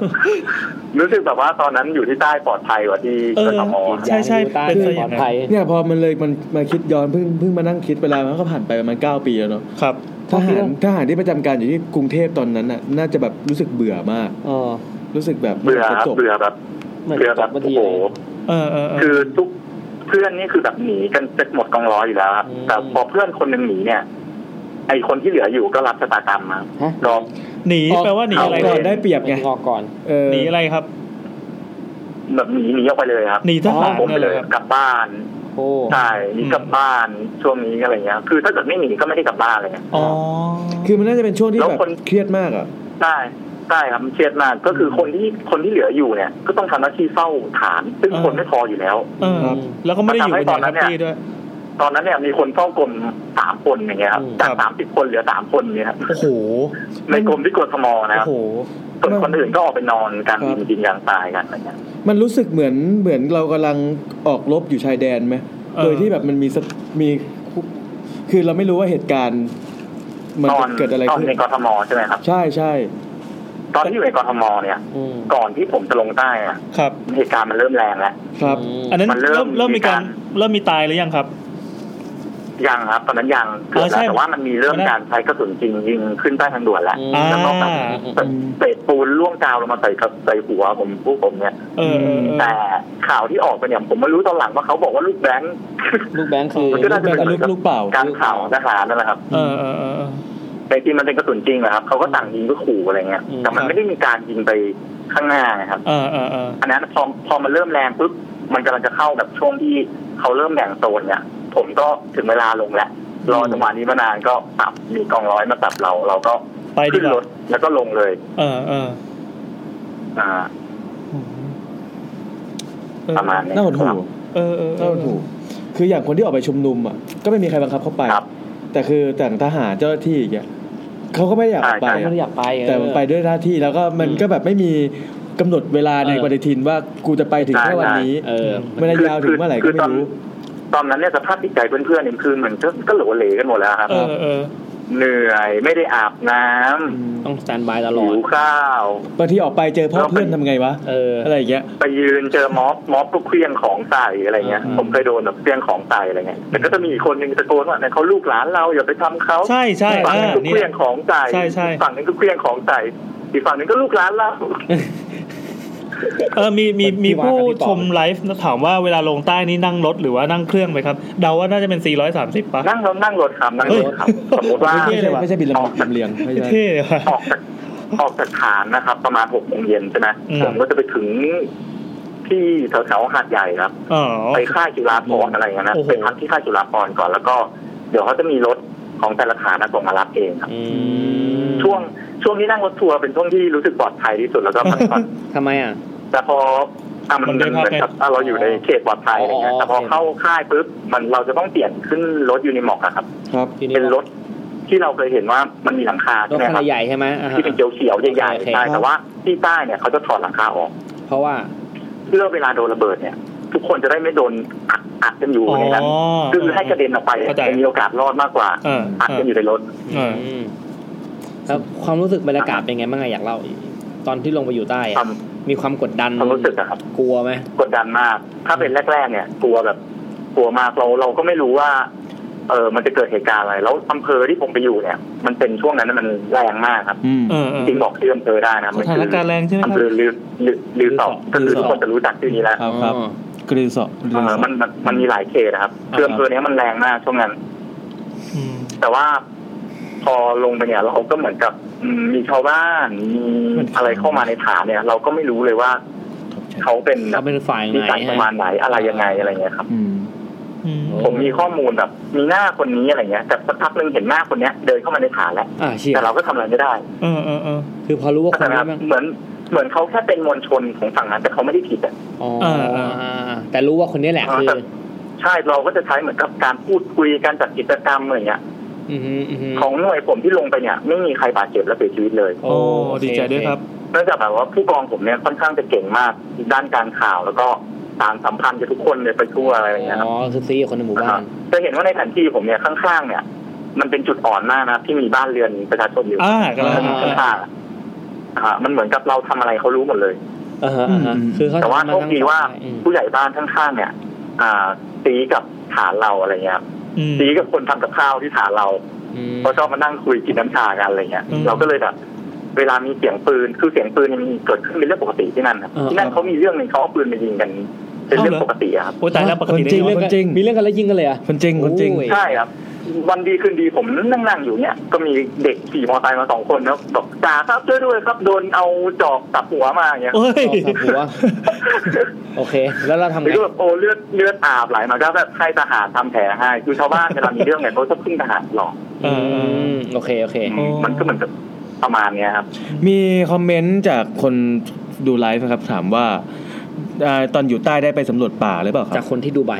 อ่าไปครับจริงๆคือหน้าที่หน้าที่ผมเนี่ยค่อนข้างปลอดภัยกว่าเพื่อน ครับ ๆแต่ว่าของเพื่อนๆผมเนี่ยการอันตรายมากคือ มันต้องมีการลาดตระเวนตอนกลางคืนนะครับ อืม ครับ ครับ คือเขาจะต้องแบบเดินออกจากฐานเนี่ย เพื่อไปนอนในป่าครับ อืม ไปนอนตามเขา เออ เพื่อไปเหมือนกับวางกำลังอะไรอย่างเงี้ยครับ แสดงตัวให้เห็น ซึ่งเวลาเราเดินออกไปเนี่ย ผมเชื่อว่าแบบเขารู้อยู่แล้วว่าเนี่ย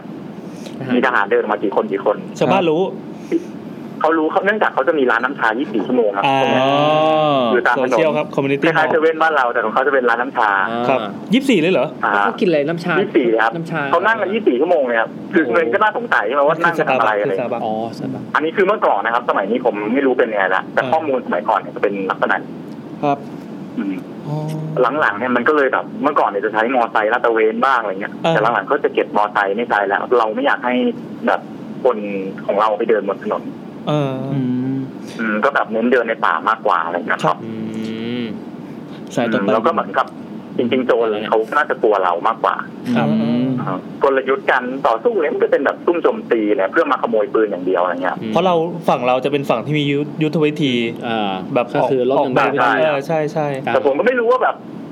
ของเบื้องบนเขาจะสั่งการยังไงอะไรเงี้ยแต่แบบรู้แค่แบบว่าผู้กองผมก็จะเน้นแบบว่าแบบอยากให้ทุกคนปลอดภัยพออะไรเงี้ยแล้วก็มาทำตามหน้าที่ อืม ก็ทุกคนก็คนเหมือนกันแหละ อืมอืมอืม แต่อย่างเช่นแบบมันจะมีฐานหนึ่งอะครับ เป็นของผมเนี่ย จะต้องจัดหนึ่งหมวดไปนอนในในอำเภอที่ผมดูแลเนี่ยมีบ้านอยู่หลังหนึ่งเป็นไทยพุทธแล้วลุงแกก็อยู่คนเดียวอะไรเงี้ย โอ้โห ญาติแกก็ย้ายหนีกันไปหมดแล้ว โอ้พระ เอ เจ้า อเออ เออญาติแกพี่น้องแกก็มีแบบโดนยิงตายบ้างเลยอะแกเป็นไทยพุทธคนเดียวอะครับ ในสามตำบลแบบคนสองสามพันคนเนี่ยแกอยู่คนเดียวเป็นไทยพุทธ โคตรเป้านิ่งเลย แล้วแกโอเคไหมอ่ะ คือเราก็ต้องจัดทหารไปนอนกับแกเลยอะ อ๋อ แล้วเราก็เรียกแกว่าผู้พัน เพราะว่าแกก็จะสั่งทหารได้หมด เออดีดีดี แกไม่ยุ่งไม่ แล้ว ยุ่งก็ไปจัดห้องนอนกับแกอะไรอย่างเงี้ยครับ อ่ะทหารต้องไปอยู่กับแกแกแกเยอะแค่ไหนอ่ะ ใช่หนึ่งหนึ่งหมวดนะครับ ก็ประมาณเจ็ดคนผม โอ้ยเจ็ดคนเลย ผมไปเยี่ยมบ้านลุง สุด ตลอด ยอดเลยว่ะ แทบมาตั้ง นอนเลยครับ บ้าน อลุนง อยู่ที่ อะ นั่นเลยครับมี เออ สร้างบ้านอยู่กับลุงเลยครับแต่ลุงแกอยู่บ้านหลังของแกอะไรเงี้ยเราก็ทำป้อม ลุงแบบคาโปนเลยอ่ะ เออ เองตัดหญ้ายังเนี่ย ไปได้ยังซื้อ ลุง คิว แก ให้ ก็ นะ จะแบบลุงแกก็จะนักเลงนักเลงหน่อยไม่ค่อยเชื่อฟังเราบางทีแกก็แอบขี่มอไซค์ไปขายเหล้าเถื่อนบ้างไปทำอะไรบ้างเนี่ย จริงจัง เฮ้ยเจ๋งว่า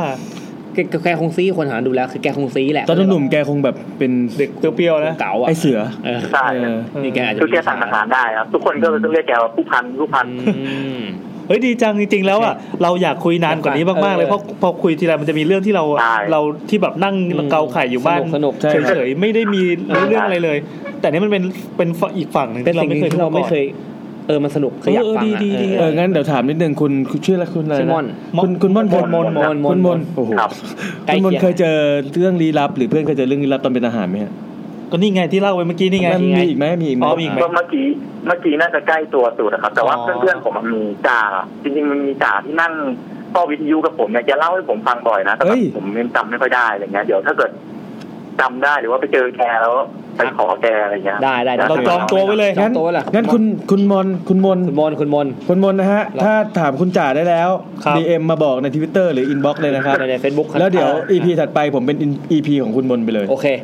ได้ EP มนเขียนชื่อไว้เลย โคได้ EP ร้อยเอ้ยเดี๋ยว EP ร้อย EP ร้อยนะ EP มนต์นะ ไม่ไม่เดี๋ยวครั้งถัดไปครั้งถัดไปที่จะได้เล่า อันนี้ก็เยอะเกินไป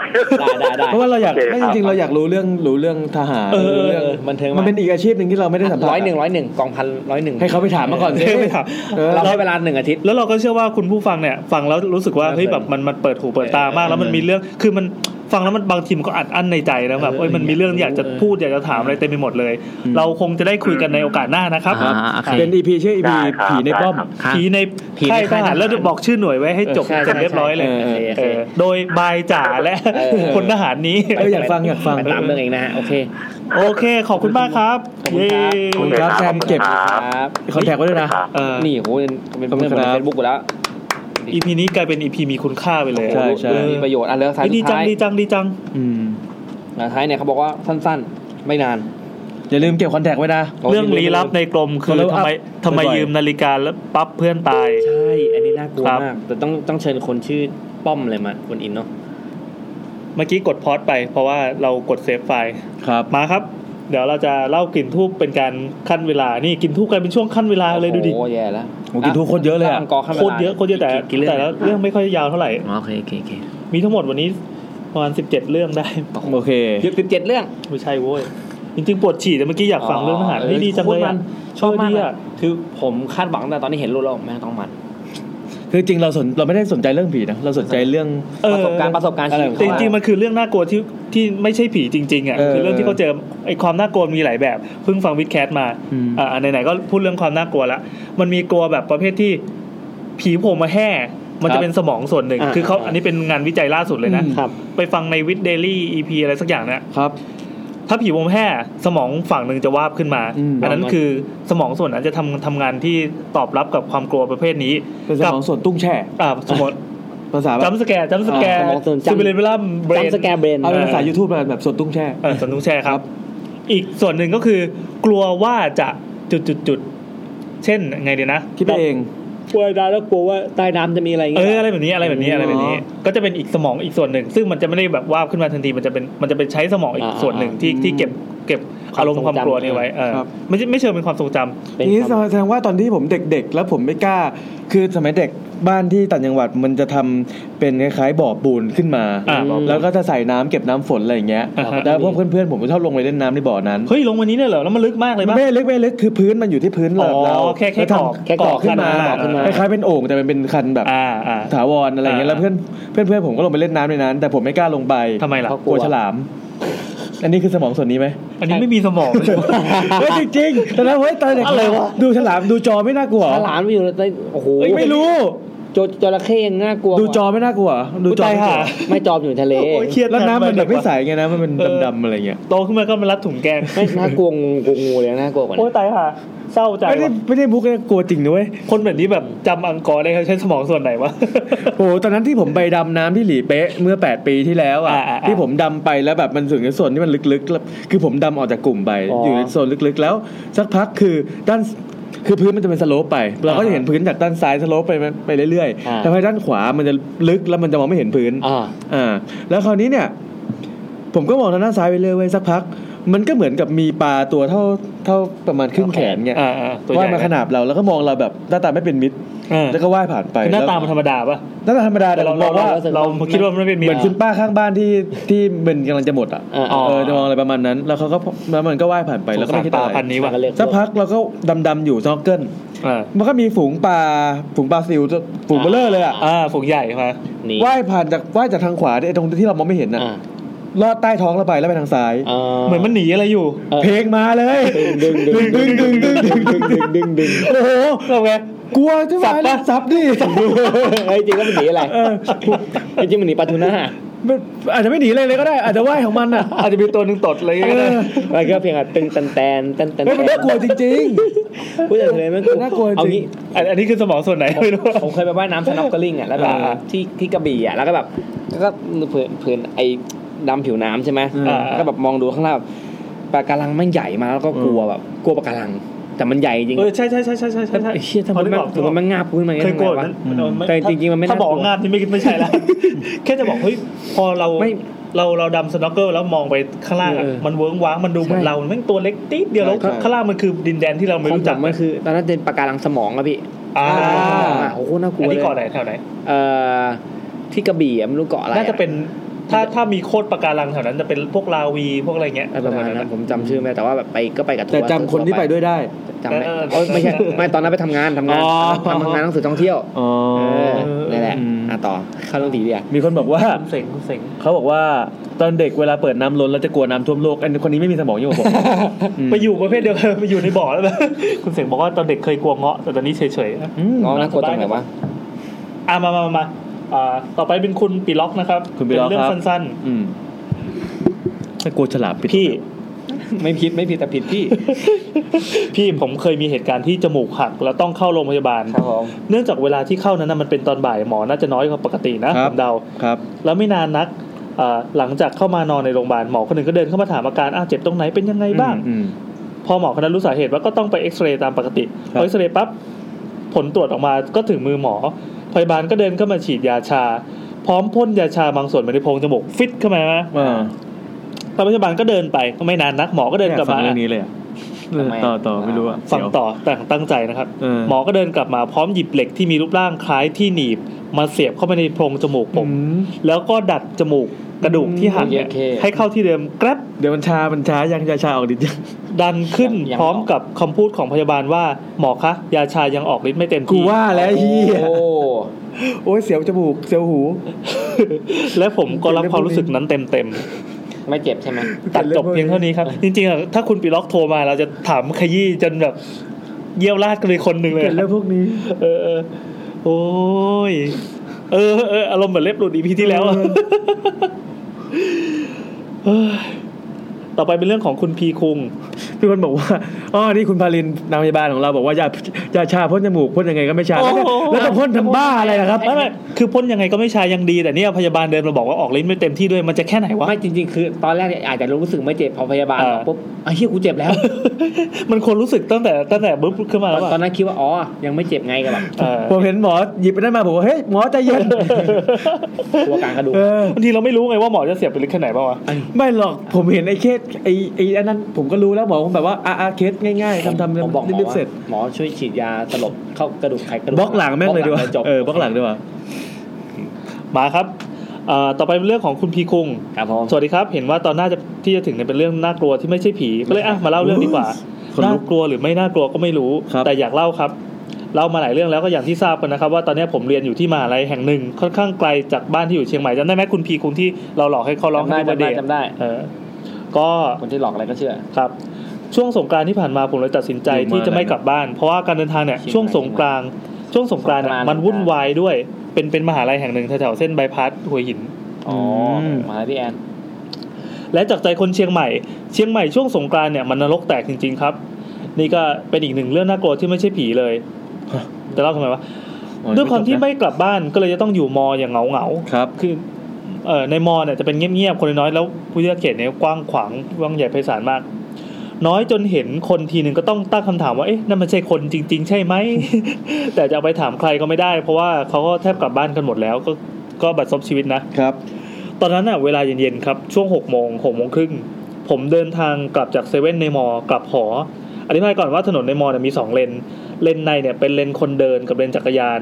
ให้นึกถึงสาวๆตอนเมืองจักรยาน นี่คือโมเดลการใช้จักรยานเลยนะ เพราะว่าเขาไม่ให้รถนอกขับเข้าเท่าไหร่เออใช่ใช่คือการออกแบบมหาลัยที่ดีมันจะเป็นแบบเป็นพื้นที่กว้างใช่ไหม ครับ แล้วก็มีถนนวงแหวนรอบนอกเป็นรถยนต์ อ่า แล้วก็วงแหวนรอบในเนี่ยไม่ให้รถยนต์เข้า เหมือนมอเกษตรอย่างเงี้ยเหรอ มอเกษตรก็เข้าเสียบทั่วทะลุ เข้าได้ มั่วซั่ว คือมันเหมือนกับแต่ก่อนมันมันเข้าไม่ได้นั่นแต่หลังๆมันเข้าก็เต็มไปหมดเลย เออ เออ มองเกษตรไม่นับแล้วกัน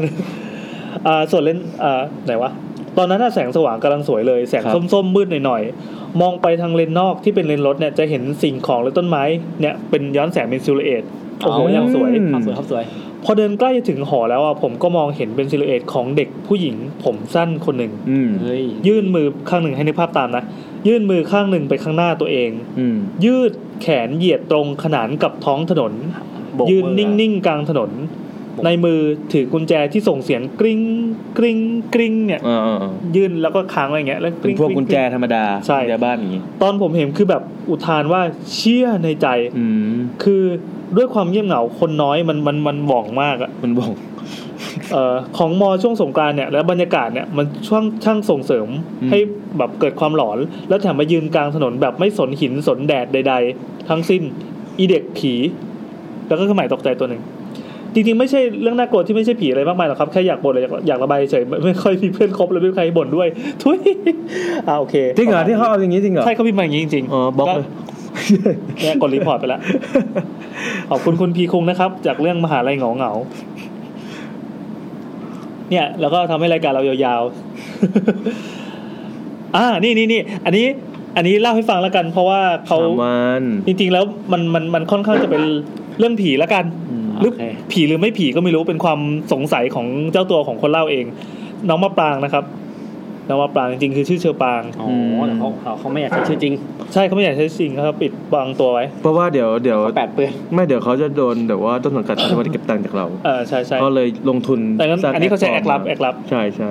สวัสดีค่ะชื่อมะปรางค่ะ แต่เรื่องเนี้ยเป็นเรื่องที่เราเราเขาไม่ได้พิมพ์มาเป็นสตอรี่เขาพิมพ์มาสดๆเลย ว่าตอนเนี้ยเกิดเหตุการณ์นั้นอยู่ ฮะ คุยกับเราทาง DM เรียวไทม์ อ่ะเอาเอาบรรทัดแรกๆก่อนแล้วกัน คือพี่คะมีเรื่องจะมาเล่าค่ะเพิ่งเกิดเมื่อกี้เลยเจอกับตัวแบบจังๆ พอดีหนูเนี่ยเพิ่งย้ายหออ่ะแล้ววันเนี้ยอยู่ห้องปกติ เสร็จปั๊บเขาแนบรูปมารูปหนึ่งเป็นรูปประตูห้องน้ หรือ ำ ห้อ ใช่ ง ไหม น้ ห้องน้ำของหออ่ะ ำอืมอืม ในห้องนะเหมือนเหมือนมีห้องน้ำห้องในใช่ไหม ครับ ประตูห้องน้ำอะค่ะ มันดังกึกกึกกึกกึกกึกกึกกึกกึก อืม เหมือนมีคนดึงประตูลูกบิดเล่นจากข้างใน เออ ทีแรกอะนึกว่าหูแววแต่มันดังแบบเนี้ยมาเป็นชั่วโมงแล้ว อืม หนูลองเปิดเข้าไปก็ไม่มีลมหรืออะไรเลย แต่ อืม มันดังเองอะเหมือนมีคนอยู่ข้างใน ก็คือเขาอยู่หอคนเดียว ครับ แล้วใน ครับ ห้องน้ำก็ไม่มีอะไร ครับ แต่ตอนเนี้ยเสียงประตูมันเหมือนมีคนมาเขย่าเขย่าอันนี้คือพิมพ์ถามตอบกันไปหลายรอบจนจน ครับ จนได้ความประมาณนี้นะ ก็เอ่อโทรหาใครไม่ติดก็เลยมา เหมือนเหมือนเหงาอะก็โทรมาให้พี่ฟัง ก็เลยมาเล่าให้พี่ฟัง ครับ ประมาณนั้น หนูก็ลำคาญตะโกนละด่าเลยดีไหมคะ อ่าฮะ ดีดีดี ก็เลยเลยตอบกลับไปว่าเฮ้ยแบบให้อัดเสียงไว้ได้ไหมอยากฟัง ก็แป๊บค่ะ ทีแรกก็ไม่กลัวแต่มันไม่หยุดหนูร่มรุ่มขนลุกเริ่มขนลุกแล้ว ตอนหนูจะกดถ่ายมันก็เงียบ แต่พอเงียบมันก็ดังอะ เดี๋ยวนะเป็นเวลานะแอนอ่านเนี่ยอันเนี้ย อะไรครับ มันเหมือนคุณอากังฟูตอบจดหมายเลยว่ะ เออเออแต่เหมือนเขาพิมพ์มาวันนี้นแล้วเราว่างพอดีปกติดีเอ็มแบบวันหนึ่งจะเช็คทีสองทีเลย เออเออเออ พอดีตอนนั้นอยู่แล้วว่างเลย เอออ่ อ่ะไหนๆลองลองอัดเสียงมาดิอ่ะสรุปว่าเขาก็เปิดเพลงเสียงดังในห้องอ่ะให้ให้มันกลบเสียงนี้เลย แล้วเขาก็ ฟังเสียงมา อ้าวแต่อันนี้เสียงมันไปออกมันไปออกหูฟังอะเศร้างมันกันอะเราอธิบายก็ได้ เฮ้ยผมอยากฟัง อะไรวะ ผม เดี๋ยวก่อนา ฟัง เดี๋ยวอีไอ้นี่มันหายเดี๋ยวก่อนนะ อ่ะเปิดเปิดเปิด ที่เปิดดีเอ็นในมือ ไม่ ถื ได้ อ ไม่ได้ไม่ได้เดี๋ยวเดี๋ยวเดี๋ยวเดี๋ยวตอนนี้เราเราทำโปรแกรมอัดอยู่เดี๋ยวโปรแกรมแม่งเด้งอีก อ๋อ อ่าเราจะเปิดใน Twitter ในมือถือนะครับ ครับผม ของยูต้องเปิดแล้วพี่ เมื่อกี้เราพิมพ์ตอบไปว่าเย่นะครับน้องอาจจะงงว่ามันเย่อะไรต อนนี้ว่า อ่าอ่ะนี่นะครับมันเสาร์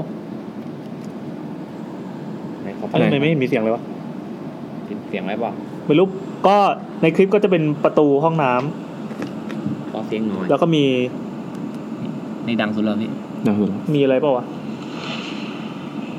อ๋อไม่ พี่มันเฮ้เดียวยเออว่ะ กดเข้าไปผมไม่มีอะไร อ๋อ เลย อ๋ออ๋อนี่เขาเปิด เขา เอง สาธิตให้ดู อ๋ออ๋ออ๋อ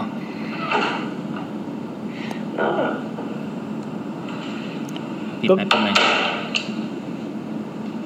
อันเนี้ยมันมันไม่ดังแล้ว แบบเนี้ยมันแบบกลางแบบเนี้ย อ๋อหมายถึง มัน เขา ก สา ลาง ธิ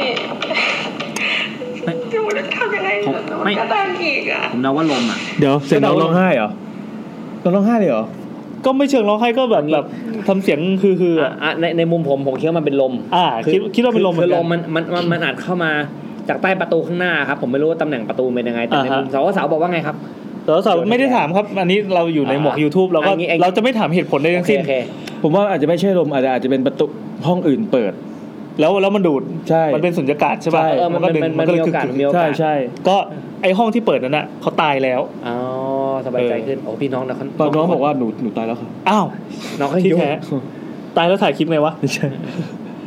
ก็สำหรับผู้ฟังที่ไม่เห็นภาพนะครับ ก็สรุปว่าน้องเขาก็ก็ไปสาธิตวิธีการทำให้ดูก็คือเดินเข้าไปในห้องน้ำแล้วก็เปิดเนี่ยนะสำรวจในห้องน้ำนะ มีกางเกงในลาขึ้น ไม่ใช่ไม่ใช่ ไม่มีเหรอนั่นแหละแล้วเขาลองเขย่าประตูให้ดูว่าเสียงมันเป็นประมาณนี้ ผม ประมาณ ว่า นี้ ผมว่าลมมันก็ข้างบนนั่นแหละ ก็วิธีแก้ น่ จาจะกไม่ จากเรานะครับ ที่เป็นผู้เชี่ยวชาญ กาวแปะแม่ง ก็บอกเขาว่าให้พับกระดาษ A4 อะแล้วก็ไปยัดตรงร่องประตูที่มันเป็นร อ๋ อยแยก อมันจะหาย เออประมาณนั้น คุณพลินบอกว่าห้องหนูก็เป็นค่ะเป็นเสียงลม ครับ อ๋อ เอาจริงวิธีแก้คือเปิดประตู แล้วแม่งก็ออกมาเป็นตัวเลยเขาเนี่ยแบบแหลกฉลามโผล่มา ไม่ผีก็จะงงว่าเอ้ากูจะมาแบบปิดลูกปิดหลอก มึงมึงเปิดประตูแล้วกูทำยังไงได้ ผีคงเหงาอ่ะ ผีก็จะแบบหน่อย เออเออ ผีหน่อยแล้วไปหลอกห้องอื่นดีกว่า ไม่ดีเลยวะ จริง ๆ นะ อ่ะต่อไปเรื่องของคุณพริม บางทีผีเขาอาจจะแบบมีพลังแค่นั้น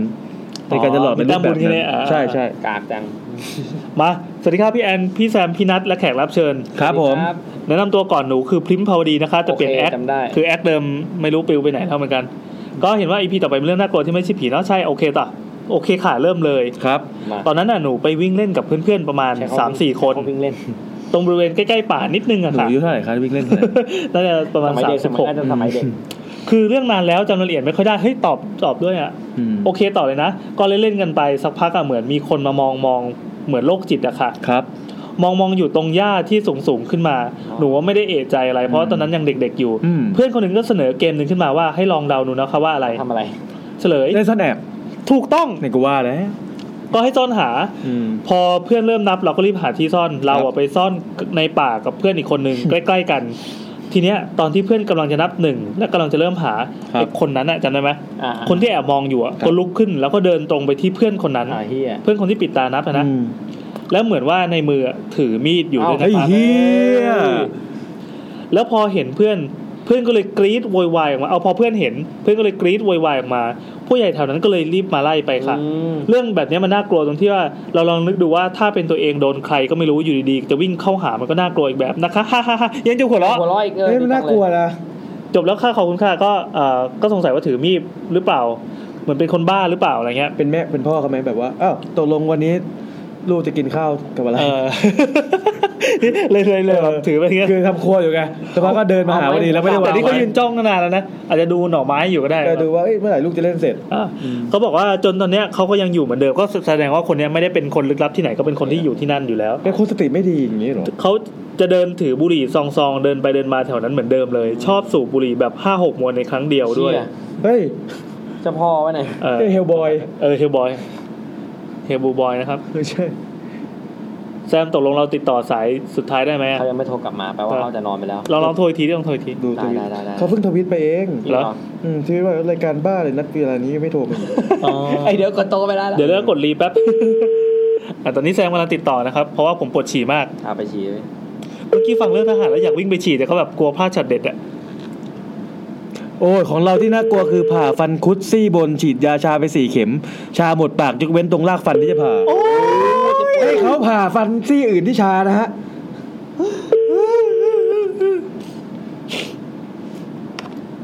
ทำไมชอบ ระหว่างนี้เราอ่านก่อน เป็นพวกซาดิสเหรอครับ ไม่รับสายดิอ่ะวิ่งไปฉี่ก่อนไหม เอ่ออ่างั้นฝากอ่านเรื่องนี้หน่อย ของคุณวิวของคุณวิว ได้ได้ หนึ่งความยาวประมาณหนึ่งฉี่ หนึ่งฉี่ โอเคครับเป็นเรื่อง ขี้นี่เขาขี้เสร็จยังวะ น่าจะเสร็จแล้วพี่ เสร็จแล้วเหรอ ถ้าไม่เสร็จพี่เตรียมเลขหนึ่งเก้าหนึ่งเลย เอ่อ เป็นเรื่องจากคุณวิวนะครับ ครับผม สวัสดีครับพี่แอนพี่แซมพี่นัทนะคะ ครั ชื่ บ อวิว ผม นะคะ เรื่องเกิดขึ้นตอนที่เราอยู่หอพักแถวมหาลัยจะเมื่อกี้อ่านเป็นมหาชัยมหาลัย ครับ ขออธิบายกันว่าหอเราเป็นอาคารพาณิชย์สามชั้น ชั้นล่างเป็นร้านอาหาร ชั้นสองเป็นห้องเจ้าของหอชั้นสามแบ่งให้เช่า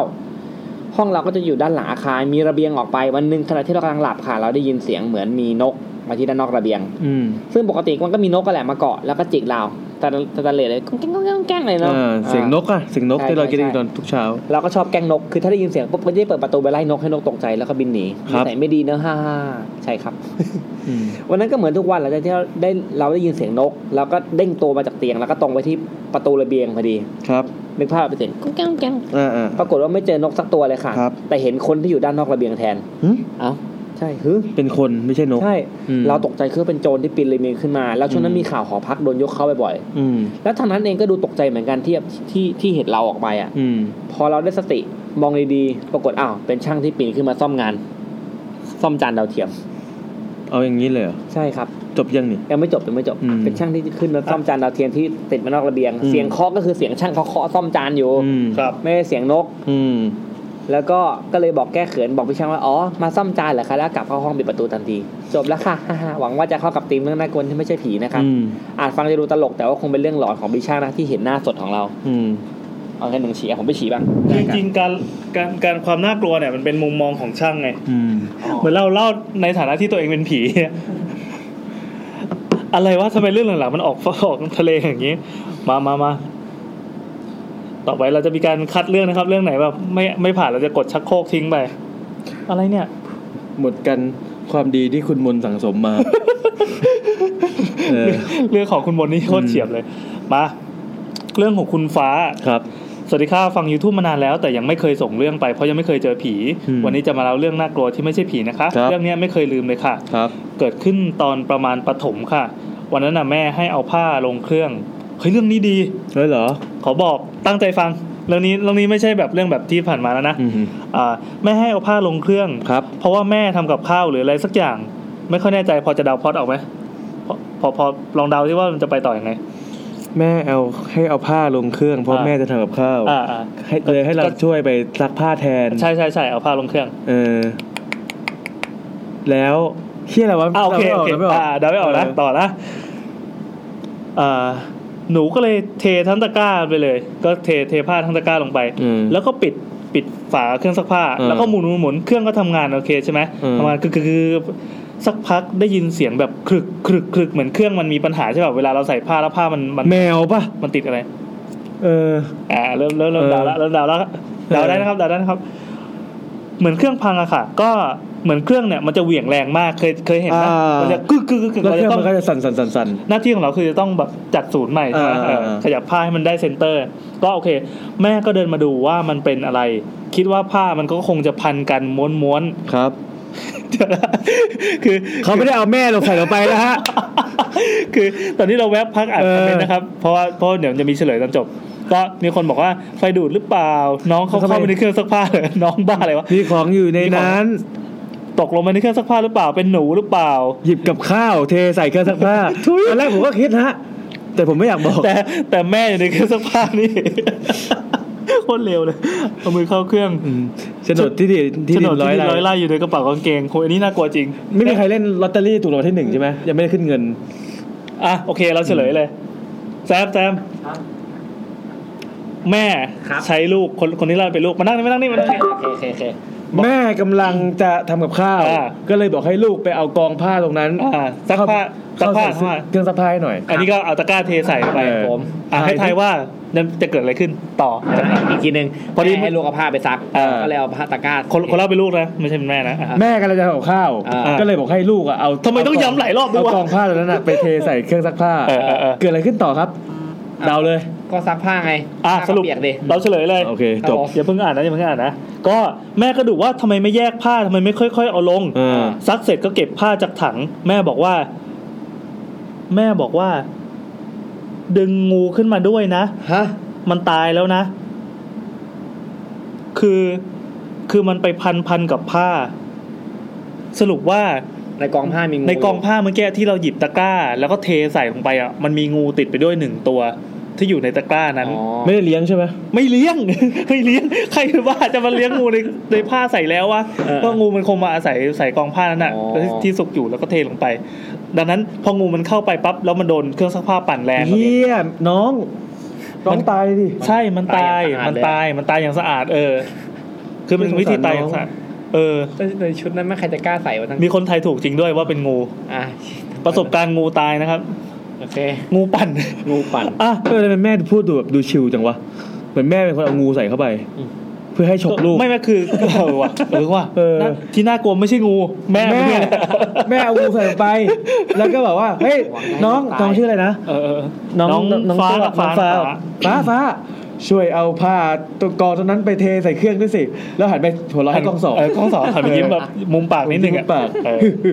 ก็ชื่อฟ้าค่ะ คือแบบติดตาติดใจ จากนั้นมาแม่ก็กลัวงูมาตลอดคือแม่ที่พูดนั่นนะแม่กลัว เออ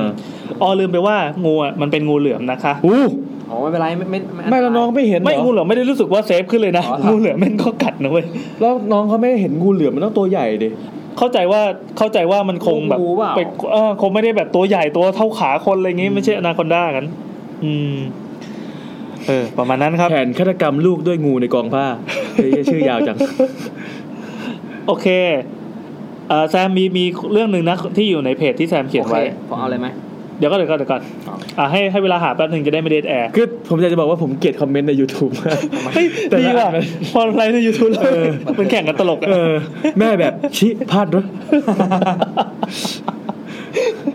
อะไรวะ เอามามามามาผมเจอแล้วพี่ อ่ะเจอแล้วเหรออ่ะเล่าเล่าเลยก็ได้เล่าเลยก็ได้ เป็นเรื่องจากคุณดาวนะฮะดา คุณ ว ดาวมาครับ ดาวคำบิน ต้องเล่า ก็ เล่าเป็นสำเนียงดาวด้วย โอ้โห เดี๋ยวเลยพี่ให้มันเล่าเป็นสำเนียงมันยังไม่รู้เรื่องเลย เรื่องน่ากลัว ไม่ได้ คราวนี้เป็นเรื่องน่ากลัวที่ไม่ใช่เรื่องผีสำหรับวันอังคารที่ 22พฤษภาเนี่ยเขาวงเล็บวันมาด้วยนะพี่ ครับ คราวนี้เขียนวันที่มาด้วยเพราะคราวที่แล้วเขียนเรื่องอาทิตย์หน้าหมายถึงว่าเพราะคราวที่แล้วเห็นเขียนเรื่องเออช่างข้ามไป มีเรื่องน่ากลัวที่ไม่ใช่ผีมาเล่าคือเรื่องเกิดขึ้นที่บ้านพักตากอากาศของเพื่อน ดูมีความรวยนะเพราะนางรวยจริง บ้านอยู่ปากช่องเป็นหมู่บ้านที่ไพรเวทพอสมควรสร้างบ้านสไตล์โมเดิร์นมีชั้นชั้นสองมีความเป็นไทยแต่งด้วยไม้ไทยมีห้องหลายห้องเป็นระเบียงที่กว้างมาก อืม อยู่บนเนินเขาหรูเลยอะหรูเลย ครับ พ่อเพื่อนเราเป็นข้าราชการชั้นผู้ใหญ่อืมชอบสะสมของเก่ามากบ้านเลยสร้างบ้านเลยสร้างบ้านใหม่ แต่ว่าเต็มไปด้วยของเก่าทั้งนั้นเลย สร้างบนเขา สร้างบนเขาด้วย ลำป่าเข้าไป ใช่ โอเค โอ้แล้วเป็นข้าราชการชั้นผู้ใหญ่ด้วย อ่า อ่า ให้คุณคุณนะ นะ แล้วก็ด้วยความรู้ของเพื่อนเนี่ยก็ว่าแบบมันก็ต้องเป็นของแท้แหละ ครับ ทริปนี้เราไปกัน 9 คนไม่รวมเจ้าของบ้าน หลังจากเที่ยวตามที่ต่างๆในปากช่องแล้วตกเย็นก็เมากันตามสไตล์ ทีนี้เพื่อนบอกว่าเตรียมห้องไว้ชั้น 2 ห้องหนึ่งคือเป็นห้องเจ้าของบ้านแหละ ชั้นล่างห้องหนึ่งเผื่อขี้เมาที่ขึ้นบันไดไม่ไหวก็นอนข้างล่างนั่นแหละ ครับ เราเองอ่ะคนเล่าคุณดาวจะมีสติอยู่ก็เลยขึ้นไปชั้นสองอาบน้ำในห้องนอนของเพื่อนเจ้าบ้านนะฮะพอแต่งตัวเสร็จก็มาเจอเพื่อนสี่คนนอนหลับเป็นตายเต็มเตียงไม่มีที่ว่างเลย แล้วก็มีฟูกที่พื้นที่เพื่อนปูไว้ ครับ ด้วยความกระแดะอยากนอนเตียงนี่ก็ตีสองแล้วขี้เกียจลงไปนอนข้างล่าง เรากับเพื่อนอีกคนหนึ่งชื่อเจนก็เลยเปิดห้องข้างเพราะเป็นห้องเหมือนกัน ก็คือมีห้องว่างห้องหนึ่งเนาะ อืม เป็นห้องเหมือนเป็นห้องเหมือนกับห้องเพื่อนเจ้าของห้องเลยก็คือแบบเหมือนทุกห้องเลยคือเต็มไปด้วยเฟอร์นิเจอร์เก่า ตู้เก่าปลายปลายเท้า อืม ขวาของเตียงเป็นโต๊ะหนังสือเก่า มีโคมไฟโบราณอยู่บนโต๊ะเตียงก็มีเสาสูงขึ้นมา แต่มันไม่มีมุ้งมีแต่เสาแล้วก็มองรอบห้องก็รู้สึกว่าเฮ้ยแปลกทำไมมันมีแต่ของเก่าอื่นนะชิบหายเลยแต่ตอนนั้นมันดึกแล้วอ่ะก็คิดว่าเออนอนแล้วกัน ก็เลยถือวิสาสะเข้าไปนอน พอปิดไฟก็รู้สึกอะไรแปลกๆจากที่ง่วงมากกับนอนไม่หลับสังงานเราเลยเปิดมือถือพิมพ์เข้าไปในกลุ่มทั้งที่รู้ว่าไม่มีใครตื่นมาตอบหรอก เออ เราเราเหมือนเขากำลังพิมพ์นะรู้สึกแปลกรู้สึกแปลกๆว่ะเหมือนไม่เหมือนกูมีคนมอง แล้วก็เจนก็ตอบมาดึกแล้วเมืองนอน พอพิมพ์เสร็จก็ดังก็มีเสียงดังคลืดคลืดคลืดคลืดคลืดครับ เสียงตัวเองเราก็งงเสียงเหมือนวางมือถือแล้วสั่นอ่ะ บนโต๊ะไม้ อ่า ซึ่งก่อนปิดไฟแล้วก็ดูแล้วมันไม่มีอะไรแน่ๆบนโต๊ะ ที่มีแต่โคมไฟโบราณ ซึ่งก็ไม่น่าจะมีกลไกอะไรให้มันเสียงดังคลืดคลืดคลืดคลืดนะก็มีเสียงดังอีกดังคลืดคลืดคลืดคลืดเจนมันโมโหก็หันมาบอกว่ามึงนอนได้แล้วเปิดสั่นอะไรเนี่ย คือก็นอนกับเจนนะ อ๋อเสียงเหมือนโทรศัพท์สั่นเงี้ยเหรอ ใช่ใช่เราเองมือถืออยู่ในมือ เออ เออ แต่แสงไฟจากมือถือก็ส่องหน้าอยู่ แล้วก็หันพูดกับเจนว่ามึงมือถืออยู่ในมือกู ครับ แล้วเราก็เปิดไฟสาดไปที่บนเตียงไม้ข้างเตียงที่วางที่ว่างเปล่า ก็คือแบบมือถือกับกูแล้วก็เปิดไฟฉายสาดไปเลย เออ เจนหันมาถามคุณดาวเนี่ยมึงเอาไงดี เออ คุณดาวบอกเจนเราต้องตั้งสตินะ อืม มึงหันไปเปิดไฟแล้วนับหนึ่งของสามแล้ววิ่งลงไปข้างล่างเลย นี่คือตั้งสติ ใช่ โอเค ก็แล้วก็ได้พอพอด้วยความกลัวเจนมันเปิดไฟแล้วก็วิ่งไปเลย คือตอนแรกที่บอกว่านับหนึ่งของสามแล้วค่อยวิ่งนะแต่เจนเปิดไฟปุ๊บเจนมันวิ่งเลย ปล่อยดาวอยู่ในห้อง ใช่ คนเดียว เอาทิ้งกันเราก็เลยวิ่งตามด่ามันไปด้วย วิ่งไปหน้าระเบียงลงบันไดเข้าห้องขี้เมา เพื่อนขี้เมาตื่นมาฉี่เห็นข้อความในกลุ่มพอดี มันก็ด่าบ้าบอนี่บ้านใหม่จะมีผีได้ไง เราก็บอกดูโต๊ะดูตู้ดูเตียงดูทั้งบ้านดิแม่งลงกันเป็นพันปีเลยนะ อืม จากนั้นก็หลับๆตื่นๆไม่มีใครยอมนอนด้วยความเพลียก็หลับไป พอถึงตอนเช้าเจ้าของบ้านกับแก๊งที่นอนห้องนั้นก็ตื่น